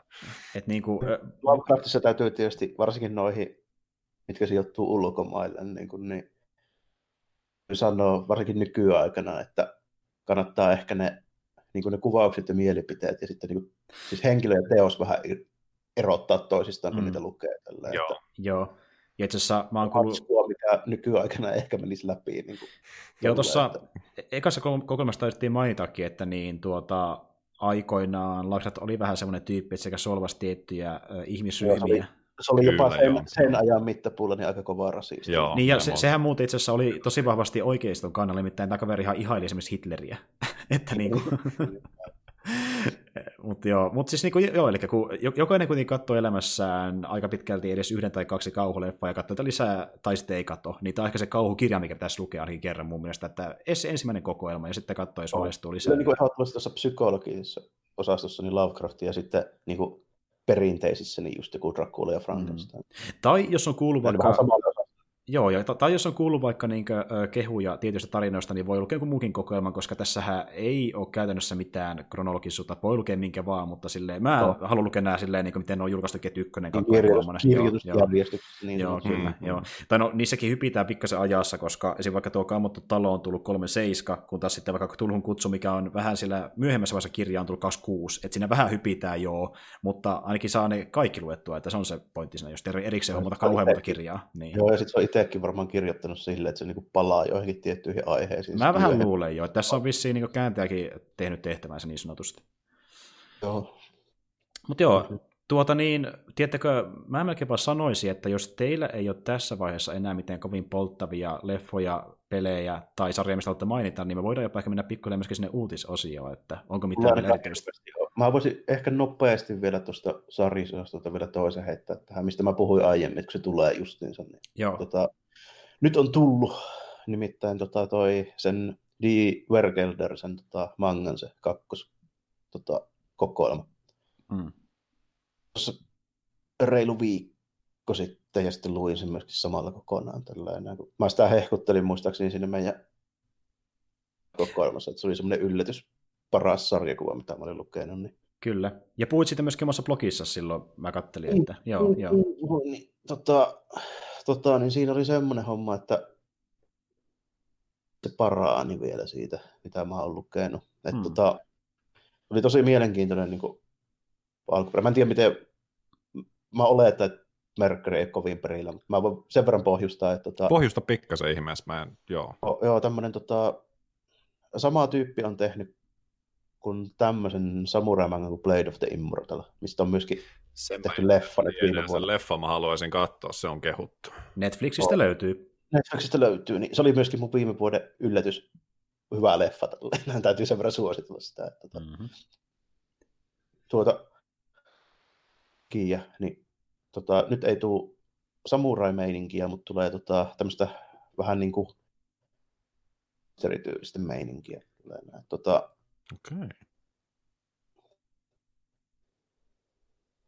Nainen niin aikoo karata idiootti poikaystävänsä kanssa, joka on tämmöinen niin kuin, juuritason niin Jakuusa jäsen tälleen. Se pöllii organisaatioltaan salkullisen rahaa ja ne aikoo karata, tälleen, mikä, mikä ei ole kauhean hyvä veto.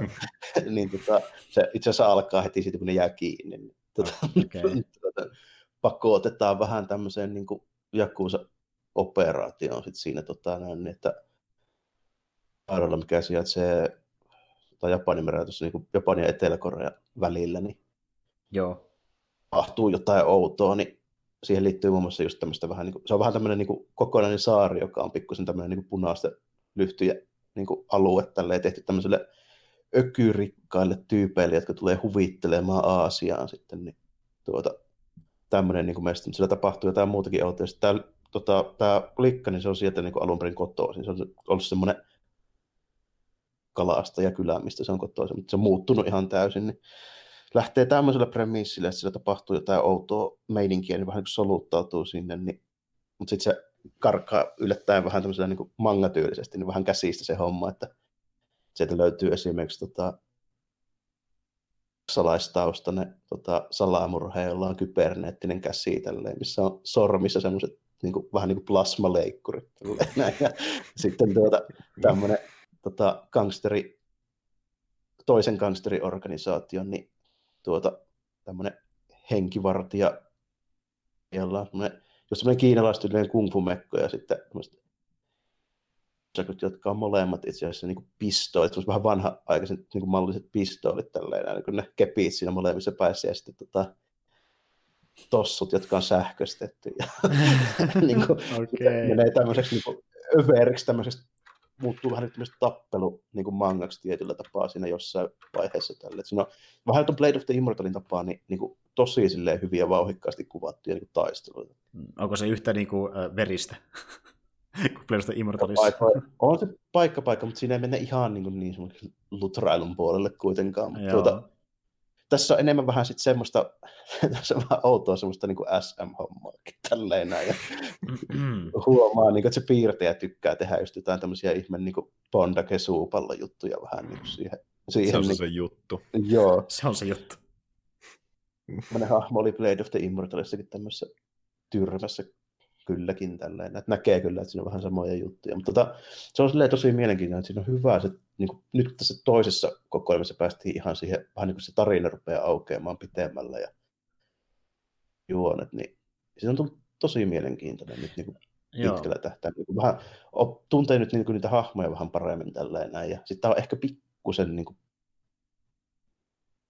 sen pitää toinen kokoelma tappeluiden osalta, että se ei näin ihan niin tapahdu niin paljon Mm. Että siinä on vähän ehkä enempi,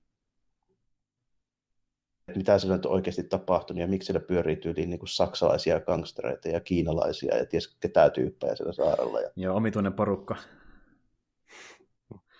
Tuota, niin, tulee ää... vähän tämmöistä niin mysteeriä, tämmöistä niin rikos, rikosdraamaakin siihen mukaan, mutta tota, se on edelleenkin niin kiinnostavimpia tämmöisiä niin juttuja, mitkä etenee tällä hetkellä niin sarjispuolella. Tota, tuohan on vähän sille, että niin kuin käännetty englanniksi, niin ne koko niin kuin molemmat kaksi kappaletta niin kuin japanista käännettyjä kokoelmia. Eli tuossa nyt on niin kuin tavallaan neljä, neljä osaa sitä, mitä on ilmestynyt. Ja ne on näyttänyt vähän silleen, että se ykkönen tuli 2016, tämä kakkonen tuli nyt niin kuin 2018 ihan tammikuun alussa, että niitä ei ihan heti kannata odotella uusia, kun on tosiaan taas niin kuin tätä osasta, kun yksi jätkä siinä vähän kestää. Niin joo, joo. Toi, toi on varmaan Japanissa niin tänne jatkotarina jossain niin kuin tämmöisessä niin kuin antology-lehdessä, eli missä on niin kuin montaa tarinaa niin kuin koottu. Niin mä epäilisin, että tuossa tulee tuo vähän samalla tehty, että se äijä piirtää just jonkun lukeman kuukaudessa ja sitten niistä kootaan noita. Niin... Joo, okei. Okay. Mutta tuota niin... aikaa mennä. Ka- kauanko se nyt olikaan muuten kestänyt ö, tähän mennessä, tuo rani? Olen varmaan aloittanut sen tuossa niin samoihin aikaan, kun se oli lopettelemassa Blade of the Immortal, eli Aa. jossain 2014-2015 paikkeilla. Joo, joo. Okei. Okay. Näyttäisi vähän siltä, että se No jo joku 400 sivua molemmat. Tässä muuten niin, hu- huomaa eroon, kun vertaa vaikka siihen jenkkimeininkiin, mitä on nykyään niin. vaikka Marvella DCllä, että runin saattaa kestää puoli vuotta ehkä maksimissa, ja sitten tulee jo uusi. Vaiheta, niin, niin, niin. Joo. Se on vähän eri hommaa, niin tota, 2020 loppuvuosi tulee sitten kolmas kokoelma, jos mm. kerkee tehdään. Niin. Mutta joo, tosi mielenkiintoinen, ihmeellinen yhdistelmä silleen, tuommoista niinku niin kuin gangsterihommaa ja sitten semmoista niin kuin, hmm. tota, vähän semmoista erikoista niin kuin exploitaatiojuttua ja sitten niin kuin, siihen tommonen tosi vauhikas, niin kuin, erittäin hienosti niin kuin, piirretty semmoinen taistelu, mikä oli just Blade of the Immortalikin niin vahvuuksia. Se niin kuin, miekkatappelu oli ihan älyttömän niin kuin, kekseliästä ja hienoa siinä paljon. Joo, eli niin jos tykkää grafisesti näyttävästä sariksesta, niin ihan senkin takia vaan. Joo, Joo ja se tosi Joo. nopea lukea, kun siinä on paljon vaan niin kuin, aukeamia, mitkä on niin kuin, no vähän niin kuin just tuli vaikka toi Drunken Master Hong Kong osasta mieleen, niin koreografia, mutta piirrettynä. Aivan, okei, okay, okei. Okay. Okay. Siisti. Niin, on semmoisia kohtia, missä on, niin kuin, ei edes puhuta kauheasti, että ne vaan tappelee voi, sinne. Voi, joo. joo, voi mennä monta aukeamaa, että mon, niin kuin ihan muutama sana vaan. Niin, ei tarvitse muuta kuvitella vaan ne äänefektit sinne, että kun podcasta, niin vush, kuuluu sieltä. Ja... ja jos, jos kanjeja ymmärtää, niin nekin on piirretty vielä sivuihin monesti. Okay. no niin, hyvä. Sinä olisi opetella sitten niitäkin. Mutta joo. Tuossa, tuossa oli vielä yksi, mikä pitää sanoa, semmoinen mielenkiintoinen, kun tuossa on semmoinen niin kuin keskivaiheella semmoinen intermission homma, niin missä tämä tota, nunsekut, niin se istuu rannalla esittelemässä tota eväitä, mitä se on ostanut japanilaisesta supermarketista tällaista näin. Ja sitten se niinku selittää siinä esimerkiksi jotain niinku, tämmöisiä bento, niinku, siis lounasbokseja ja jotain instant niinku noodelisetteitä, missä se tykkää eniten tälleen, paljon ne maksaa mistä ne on ostettu. Ja sitten siinä samaan aikaan makaa sillä rannalla telottuna niin joku neljä, viisi gangsteria silleen niinku henki hieverissä, kun istuu niinku, selittää ja juttelee niistä sitten niinku se menee pilalle koko ajan, kun se yrittää selittää sitä, että yksi niistä vielä viimeisellä voimilla yrittää ampua sitä, niin se niinku rikkoo, sen, rikkoo sen nuudeliastian siitä tälleen. Sitten se hermostuu ja käy vielä telottamassa sen tyypin siitä, vaan niin sanomatta, miten sitten istuu takaisin siihen ja jatkaa vaan, mihin se jäi tälle. No, onneksi meillä oli silti vielä tämä täällä. se on ihan huikea. Lounas on elintärkeä. niin tämä Japani-aspekti, niin kuin, että ju, just tämä on sitä random juttua, mitä mä mm. rakastan yli kaiken. Niin kuin, että sille alussa kaikki näyttää normaalilta, kunnes jotain paljastuu. Kunnes niin. joku rupeaa selittämään jostain nuudeleista jotain. ja niin kuin, että... se on tosi se on niin, niin yksityiskohtaisesti, koska ne, mä oletan, että mä en pysty ihan suoraan sanoa niistä niin kuin brändeistä ja tälle, että vaikutti aidolta oma käynyt monessa supermarketissa. Että ainakin ne tota, kauppojen nimet, mistä se on ostanut, niin ne ainakin pitää paikkansa, kun se selittää okay. valikoimista ja mitä niillä niin on siellä. Okay. se, on, niin kuin, se on tosi huvittava. Tuossa just huomaa niin hyvin tämmöisen niin ihme, mikä monesti tulee niissä, niissä tuommoissa. Jäi hyvin mieleen. Y- yksi, mikä on ihan pakko mainita tuossa, tota, niin kun puhuit, että hyvännäköisiä miekkataisteluita tuossa, niin, ja äh, muistin yhden anime, mikä te katsottiin tovi sitten, ja mulla oli pakko kaivaa, tai siis on sitä aikaa, kun se katsottiin, ja oli pakko kaivaa se, mutta äh, sellainen kuin Sword of the Stranger, hmm. niminen anime. En ole minäkään.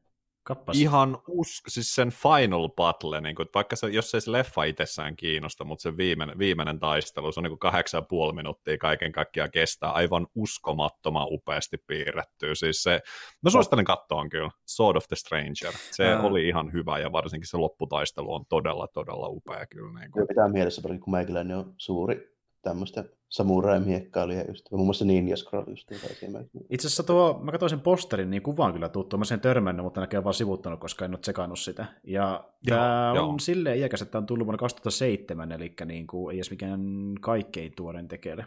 Öö, mitä sä muuten katsoit, että oliko tämä niin Crunchyrollissa vai? olisiko se ollut Crunchissa vai joku sitten tällainen internetvuokraama. Aivan, aivan. Näin, näin sanotusti. Mä en ihan, ihan siitä on kanssa kyllä, olisi se mun mielestä viime vuoden puolella, kun me se kuitenkin katsottiin, että olisiko se ollut sitten Crunchia. No tuo varsinkin sitä ikäluokkaa, että ihminen, jos ei ole Crunchyrollissa. Mm-hmm. Mutta ehdottomasti suostus kyllä, ihan vaan siis niinku taisteluiden takia kanssa, että se on tosi, tosi hyvän näköisiä, ja varsinkin tuo viimeinen battle, niin se on kyllä yksi upeimpia, mitä on itse nähnyt. Okei. Okay. Se on suoraan Crunchissa, niin pitäisi varmaan Torremaliinoksesta katsoa. Mm. Mutta hei, äh, siitä, mennäänpä eteenpäin. Tuota niin, Merkkari, sä olet vissiin kuitenkin joitain uutisotsikoita hoksannut tässä varsinkin viikon aikana, mitä on tapahtunut, niin haluatko aloittaa peliä kertoa, että mitä on tapahtunut uutisissa? Öö, tota noin, niin onko mulla mitään? Ota, ota sä vaan sieltä ensimmäinen okay. kyllä. Mä lähden, lähden peesaamaan, jos tulee. Tässä on vähän sellaisia, kun on kanssa tosiaan kvartaali oli tossa, niin siellä käytiin asioita läpi. ja sitten okay, okay, okay, okay. Sitä ja, kautta. Mutta totta kai, totta kai voidaan siis käydä täällä, täällä kanssa ihan niin kuin Joo, se... samat jutut tai samoin juttuja. Samo. Tässä on ollut vähän silleen, että niin tämä viikkotyyli on ollut pikkasen ehkä sellainen hiljaisempi, mutta sitten taas mm. niin kuin, toissa viikolla sattui ja tapahtui kaiken näköistä. Mutta... Joo, no itse asiassa... No No, Monttila esille. Niin. Joo, no mä voin vaikka aloittaa. Tuota, Ota äh, ihmeessä, Semmoinen tuli sieltä. tosiaan vastaan täältä, että niin kuin te tiedättekin varmaankin, niin nämä Witcher-kirjathan aikoinaan kirjoitti tuo Andrzej Sapkowski. Ja tuota, hän sitten aikoinaan myöskin antoi oikeuden tuolle CD Projekt Redille, että saa tehdä pelejä, pelejä tästä kirjasarjasta, mutta niin häneltä kysyttiin silloin aikoinaan, että haluatko sä niin ottaa sitten tästä diilistä kerralla rahat vai semmoisen prosenttiosuudella tuotoista, niin hän ei uskonut oikein siihen, että nämä pelit tulee missään vaiheessa menestymään, joten otti vain kerralla ison rahasumman, mutta me tietää, miten kävi. Witcherissä tuli miten aika iso kävi, sarja, näin. viimeistään kolmosen kohdalla varsinkin, ja nyt hän on todennut, että missä mun rahat? Antakaa ne rahat tänne. Mä, mä, mä, mä perun, perun puheeni silloin monen vuoden takaa, antakaa ne rahat nyt mulle, hän tuli sanomaan Cerebros Redille, ja tuota, niin, hän pyysi niin tarkalleen ottaen 16 miljoonan summaa siitä hyvästä, että nämä pelit on menestynyt vaan, koska hän sattui sanomaan väärin silloin aikoinaan jälkikäteen ajateltuna.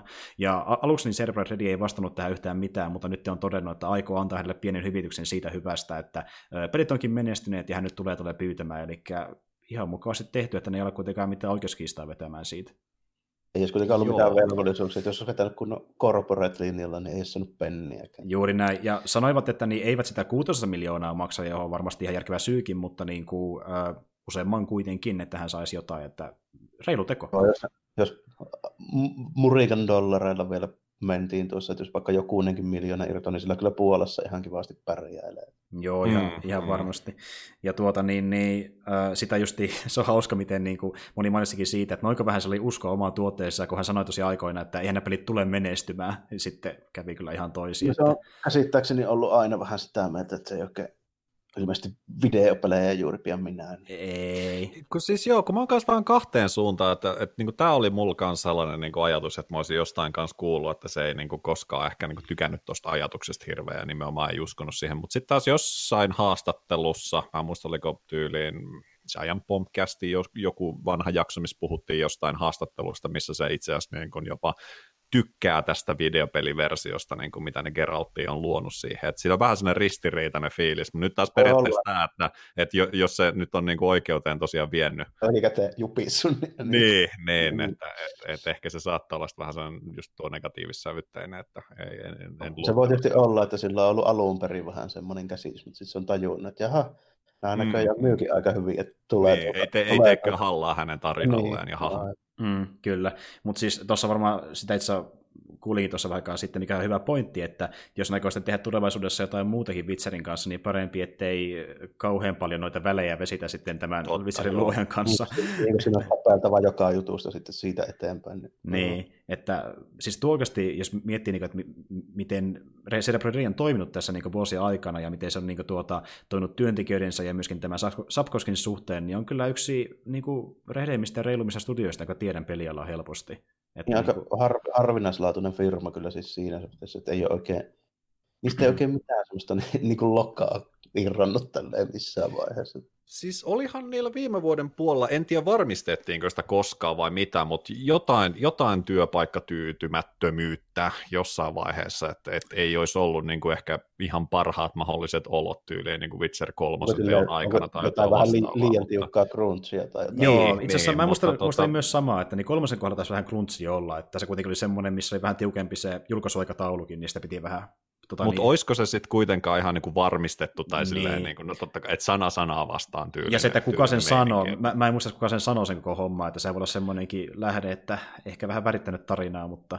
Ja sitten tietysti tuo, että kyllähän mä, niin kuin, mä oletan, että videopelikehityksessä niin varsinkin sillä niin kuin ihan perusdevaaja puolella, niin siellä on niin kuin ihan vitu ylityöllistettyjä joka jätkä. Niin kuin. On, on. Mut, se. Ja sekin on tullut nyt esille, kun tuli tuo äh, Rockstar-keissi ja silloinhan niin alettiin puhumaan enemmän Crunchista, niin moni videopelikeittäjä tuli sanomaan suoraan vaikka Twitterissä, että äh, mutta osalle meistä, no totta kai se on niin väärin tavallaan, että on crunchia, mutta niin osalle se on jopa ok, että ne niin ihan jopa omasta halustaan tekee vähän kovempaa työtä, että ne saa sen niin, valmiiksi. Joo, ja jos sä oot 20 ja ei tarvitse mitään muuta tehdä kuin sitä peliä ja sitä maksetaan paljon, niin, niin. semmoiset varmaan ihan ok.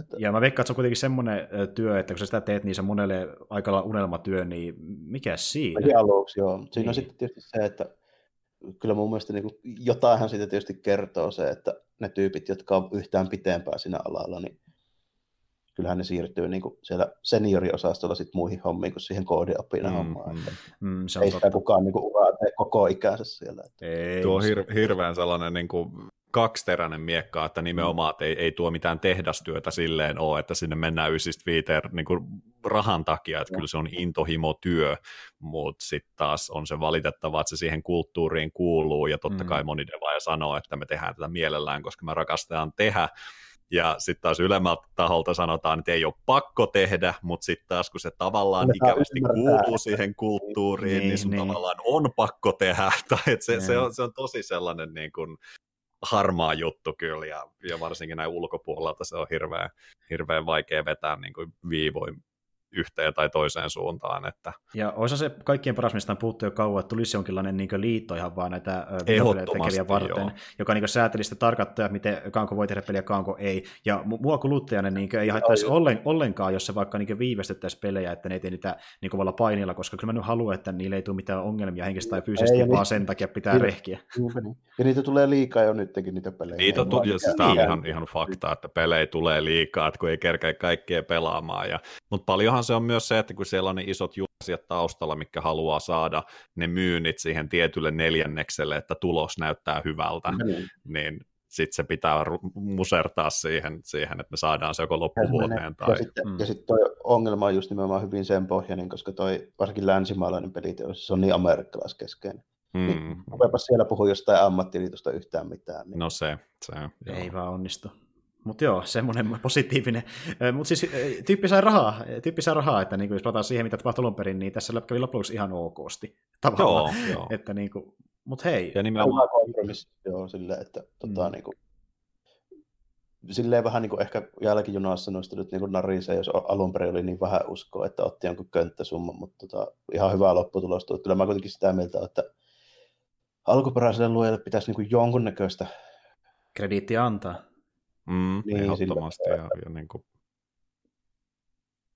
Ainakin monelta puolelta, niin esimerkiksi niin vanhoissa, kun meikäläinen nyt on niin sarismiehiä, niin se, varsinkin tässä podcastissa, kun pitää profiloitua semmoiseksi, niin, niin tuota, tuota, tuota, niin kun lukee niitä vanhoja Dudexia juttuja, niin kun joskus kun ruvettiin Marvelin alkuaikoina, kun Kirby veti meiningillä, että Kirby piirtää sataa sivua kuukaudessa niin kuin kamaa, ja se on niin kuin joku dollari tunnilta tuntipalkalla ja jälkikäteen saanut niistä mitään käytännössä. Niin mm. Nykyään kun tekisi semmoisen portfolion niin kuin hahmoja ja tavaraa tällä, niin se olisi ollut niin kuin, niin kuin elämänsä aikana.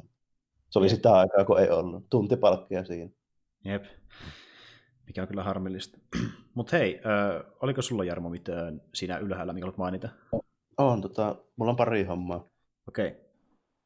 Okay. Siirry ihan päinvastaiseen aiheeseen, mutta en aivan tuntemattoman aiheeseen kuitenkaan. No okay. Sanon vaan semmoisen, pistän pieni wrestlingin uutisen tähän kohtaan. Oi. No niin, no niin. niin, no niin tuota, niin. Näitä on odotettu. No niin. En tiedä, onko merkkari perillä siitä, että meikäläinen on aika kova Japanin wrestlingin mies tällä, että ei, ei. Itse kanssa silleen niin kuin tiedän painista jonkin verran. Mä oon taas vähän pudonnut kärryiltä, ja sitten just kat... Japanin puoli on ollut sellainen, mikä on kiinnostanut, mutta en, en koskaan oikein niin kuin Oma kattelut teidän, kun toi, tota, Retku ja Kritskin kanssa olette tehnyt noita tota, joku se PvE-setti joskus. Niin... Joo, mä oon se Markki siellä, Joo. muutos Markkeja, mä, mä oon Markki. Joo, niin, niitä on tullut muutama joskus katseltua. Siitä, siitä puolesta on niin sen verran tietoinen, että sulla on kuitenkin jonkunnäköistä Kyllä pitäisi, kyllä pitäisi jotain löytyä. Pistän nyt tähän, niin tämä on aika tuore homma. On ollut jo pitkään, kun tässähän meni nyt toi, toi, toi semmoinen järisyttävä uutinen, että Young Bucksit Cody Rhodes on tota, perustanut uuden painipromotion tuonne Amerikan puolelle. Eli toi AEW, All Elite Wrestling. Se se oli All Elite Wrestling, joo. Joo, ja tuota, koska mä en ole ihan kohderyhmään, niin meni ohi, mutta kerro lisää. joo, niin tota, missä on itse asiassa aika isot rahnat taustalla nyt tällä, että noin tota, kaanit, eli tai, tota, tämä eli Tony Khan, niin on ihan miljardööritason tyyppejä. Tässä on niinku ne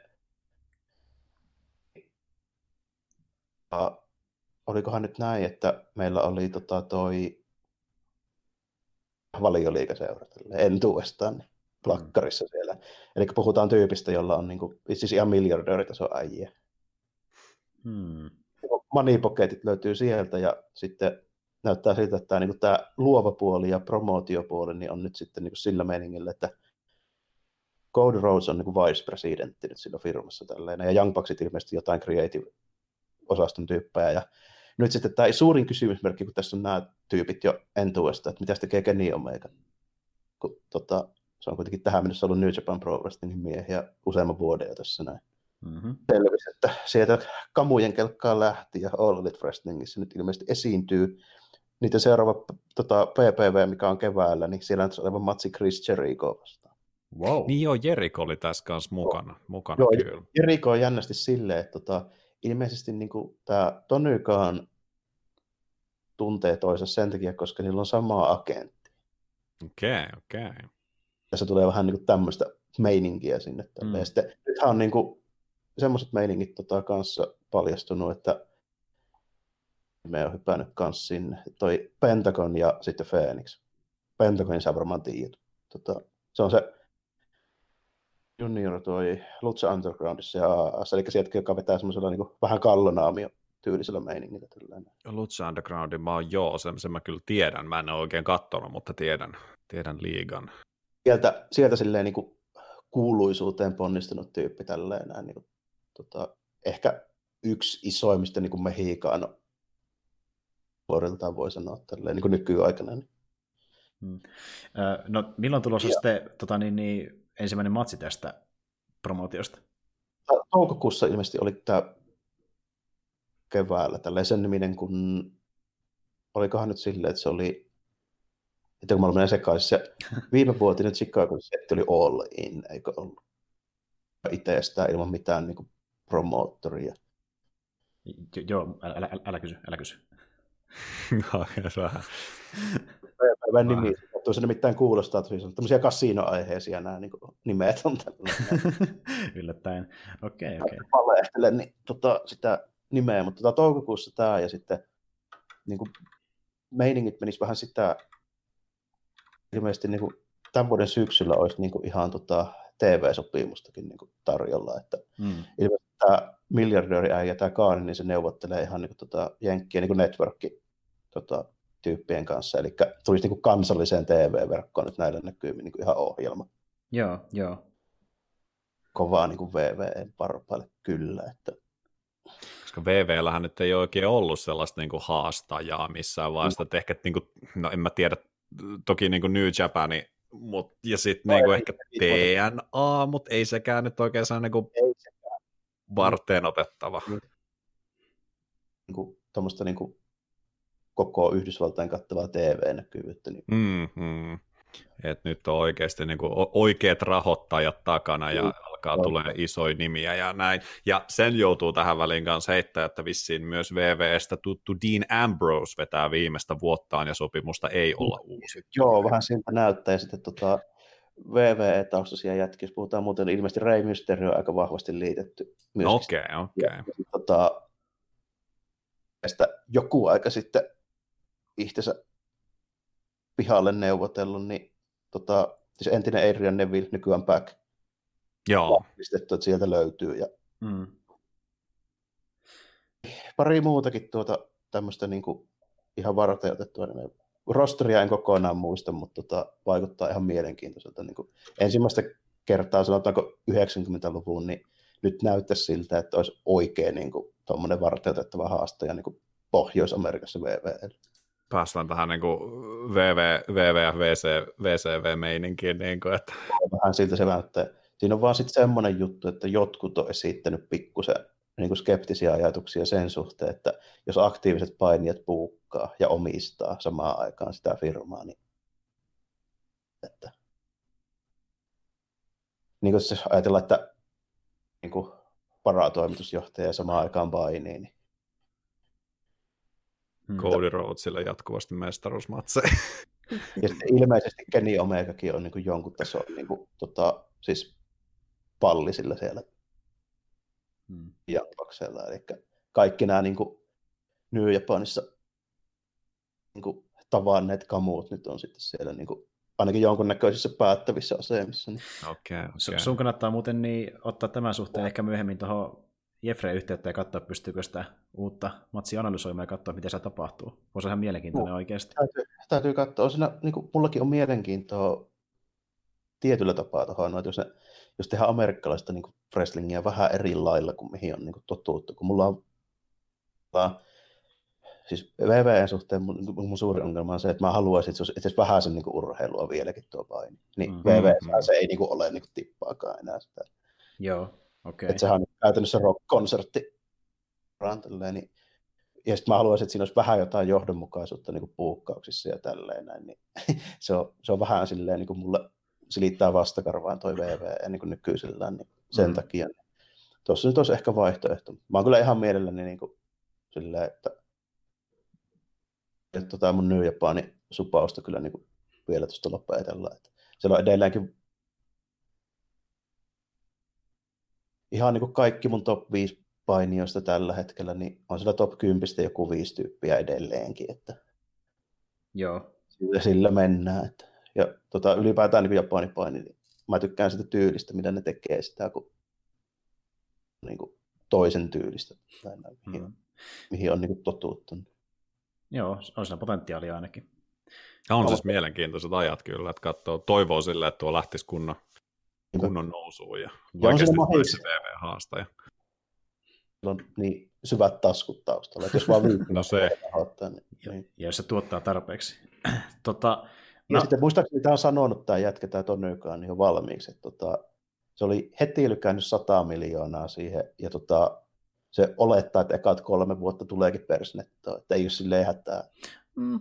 No siis tuo olikin semmoinen käänne, että varmasti monelle niin kuin, äh, Sopanin ystävälle, että oikeasti on aika iso juttu, niin vaikka se tuottaa aika pitkä aikaa, että voi olla jopa realistinen.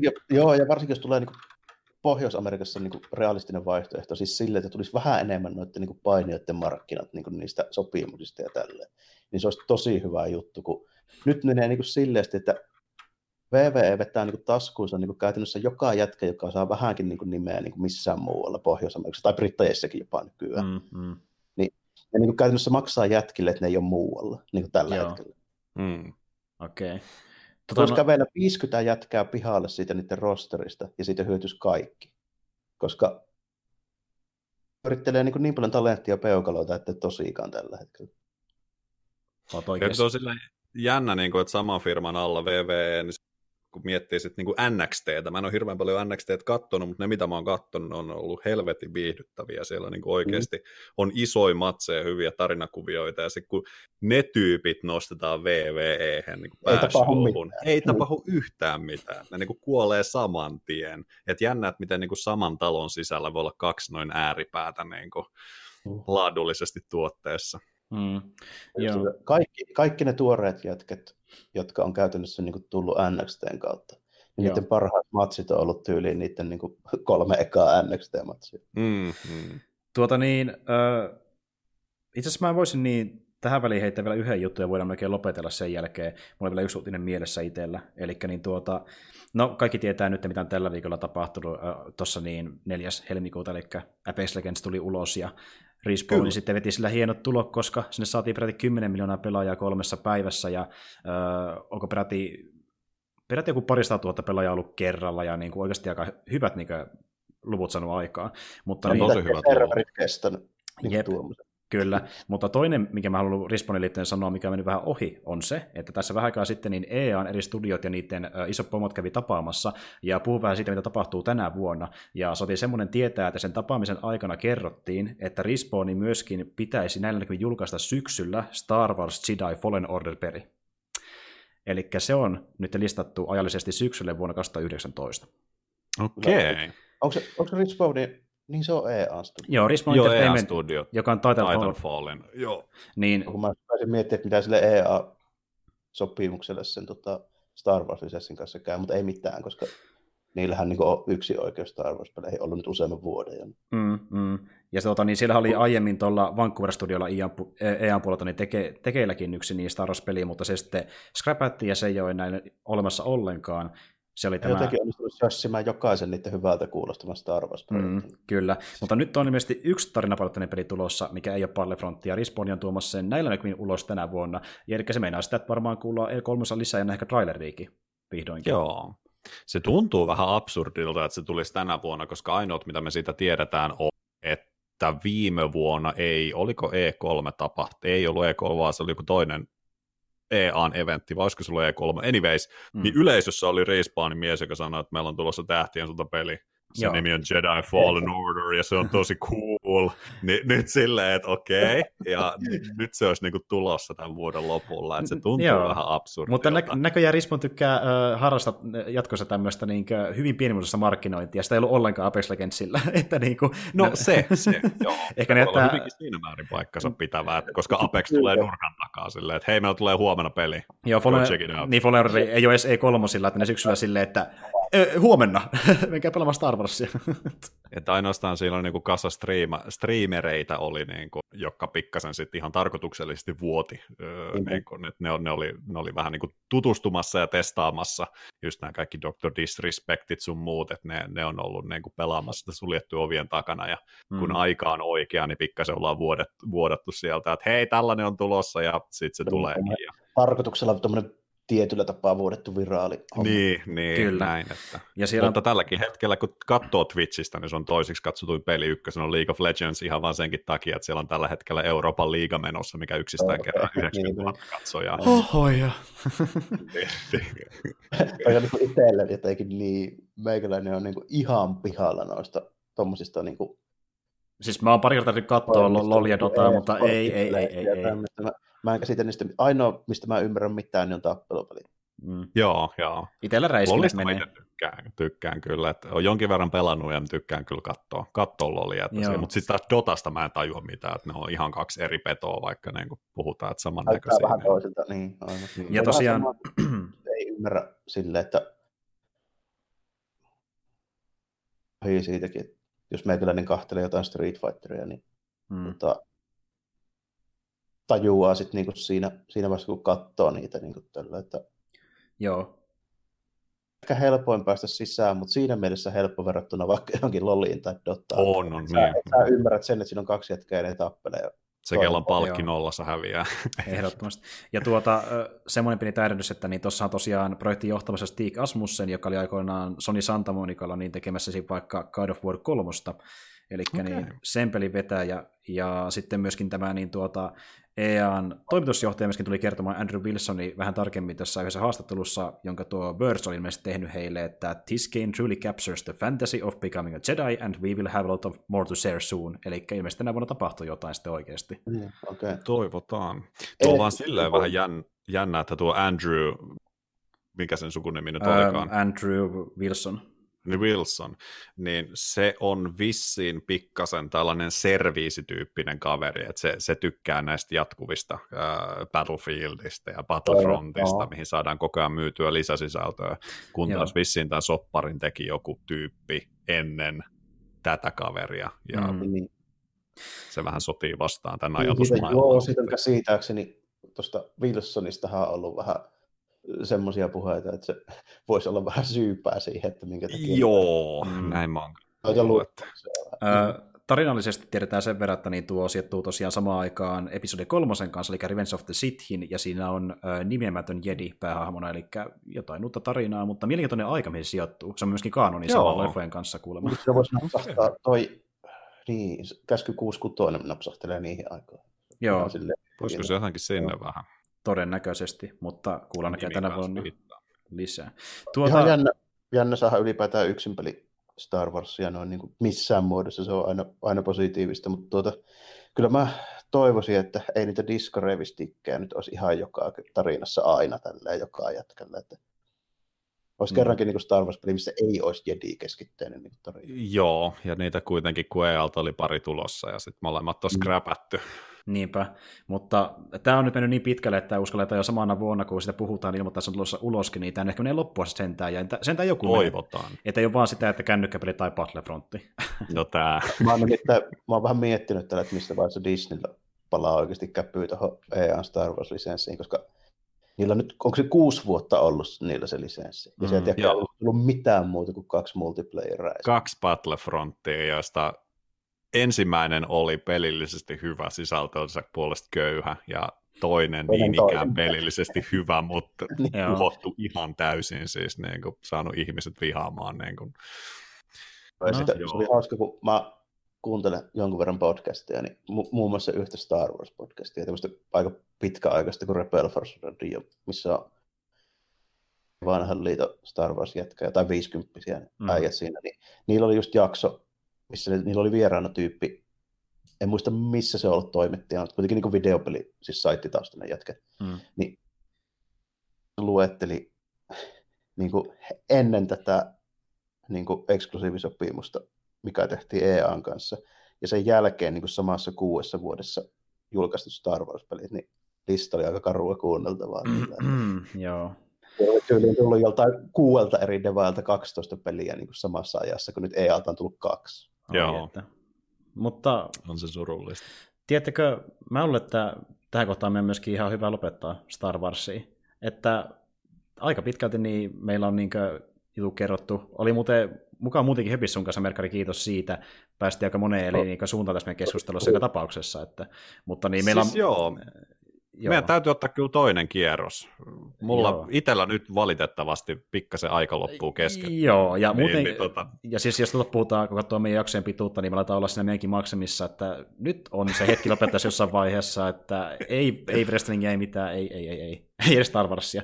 Mutta kuitenkin, kiva kun tuli käymään, ja en tiedä, ehkä palataan myöhemminkin asiaa, pitää katsoa sitten tarkemmin. Ehdottomasti, heti, heti kun vaan paikka vapautuu täältä, että mm. tarvitte jotain höpisemään, niin muuhun voi ottaa yhteyttä. Että mielellään tuon kyllä, oli oikein, oikein kiva höpistä. Mahtava kuulla.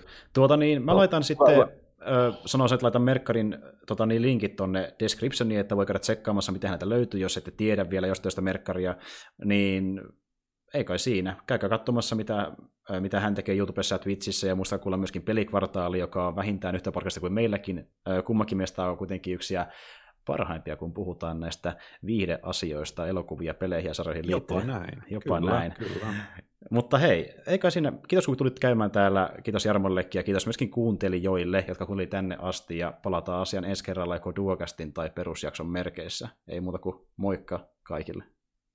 Moi moi! Morjesta moi!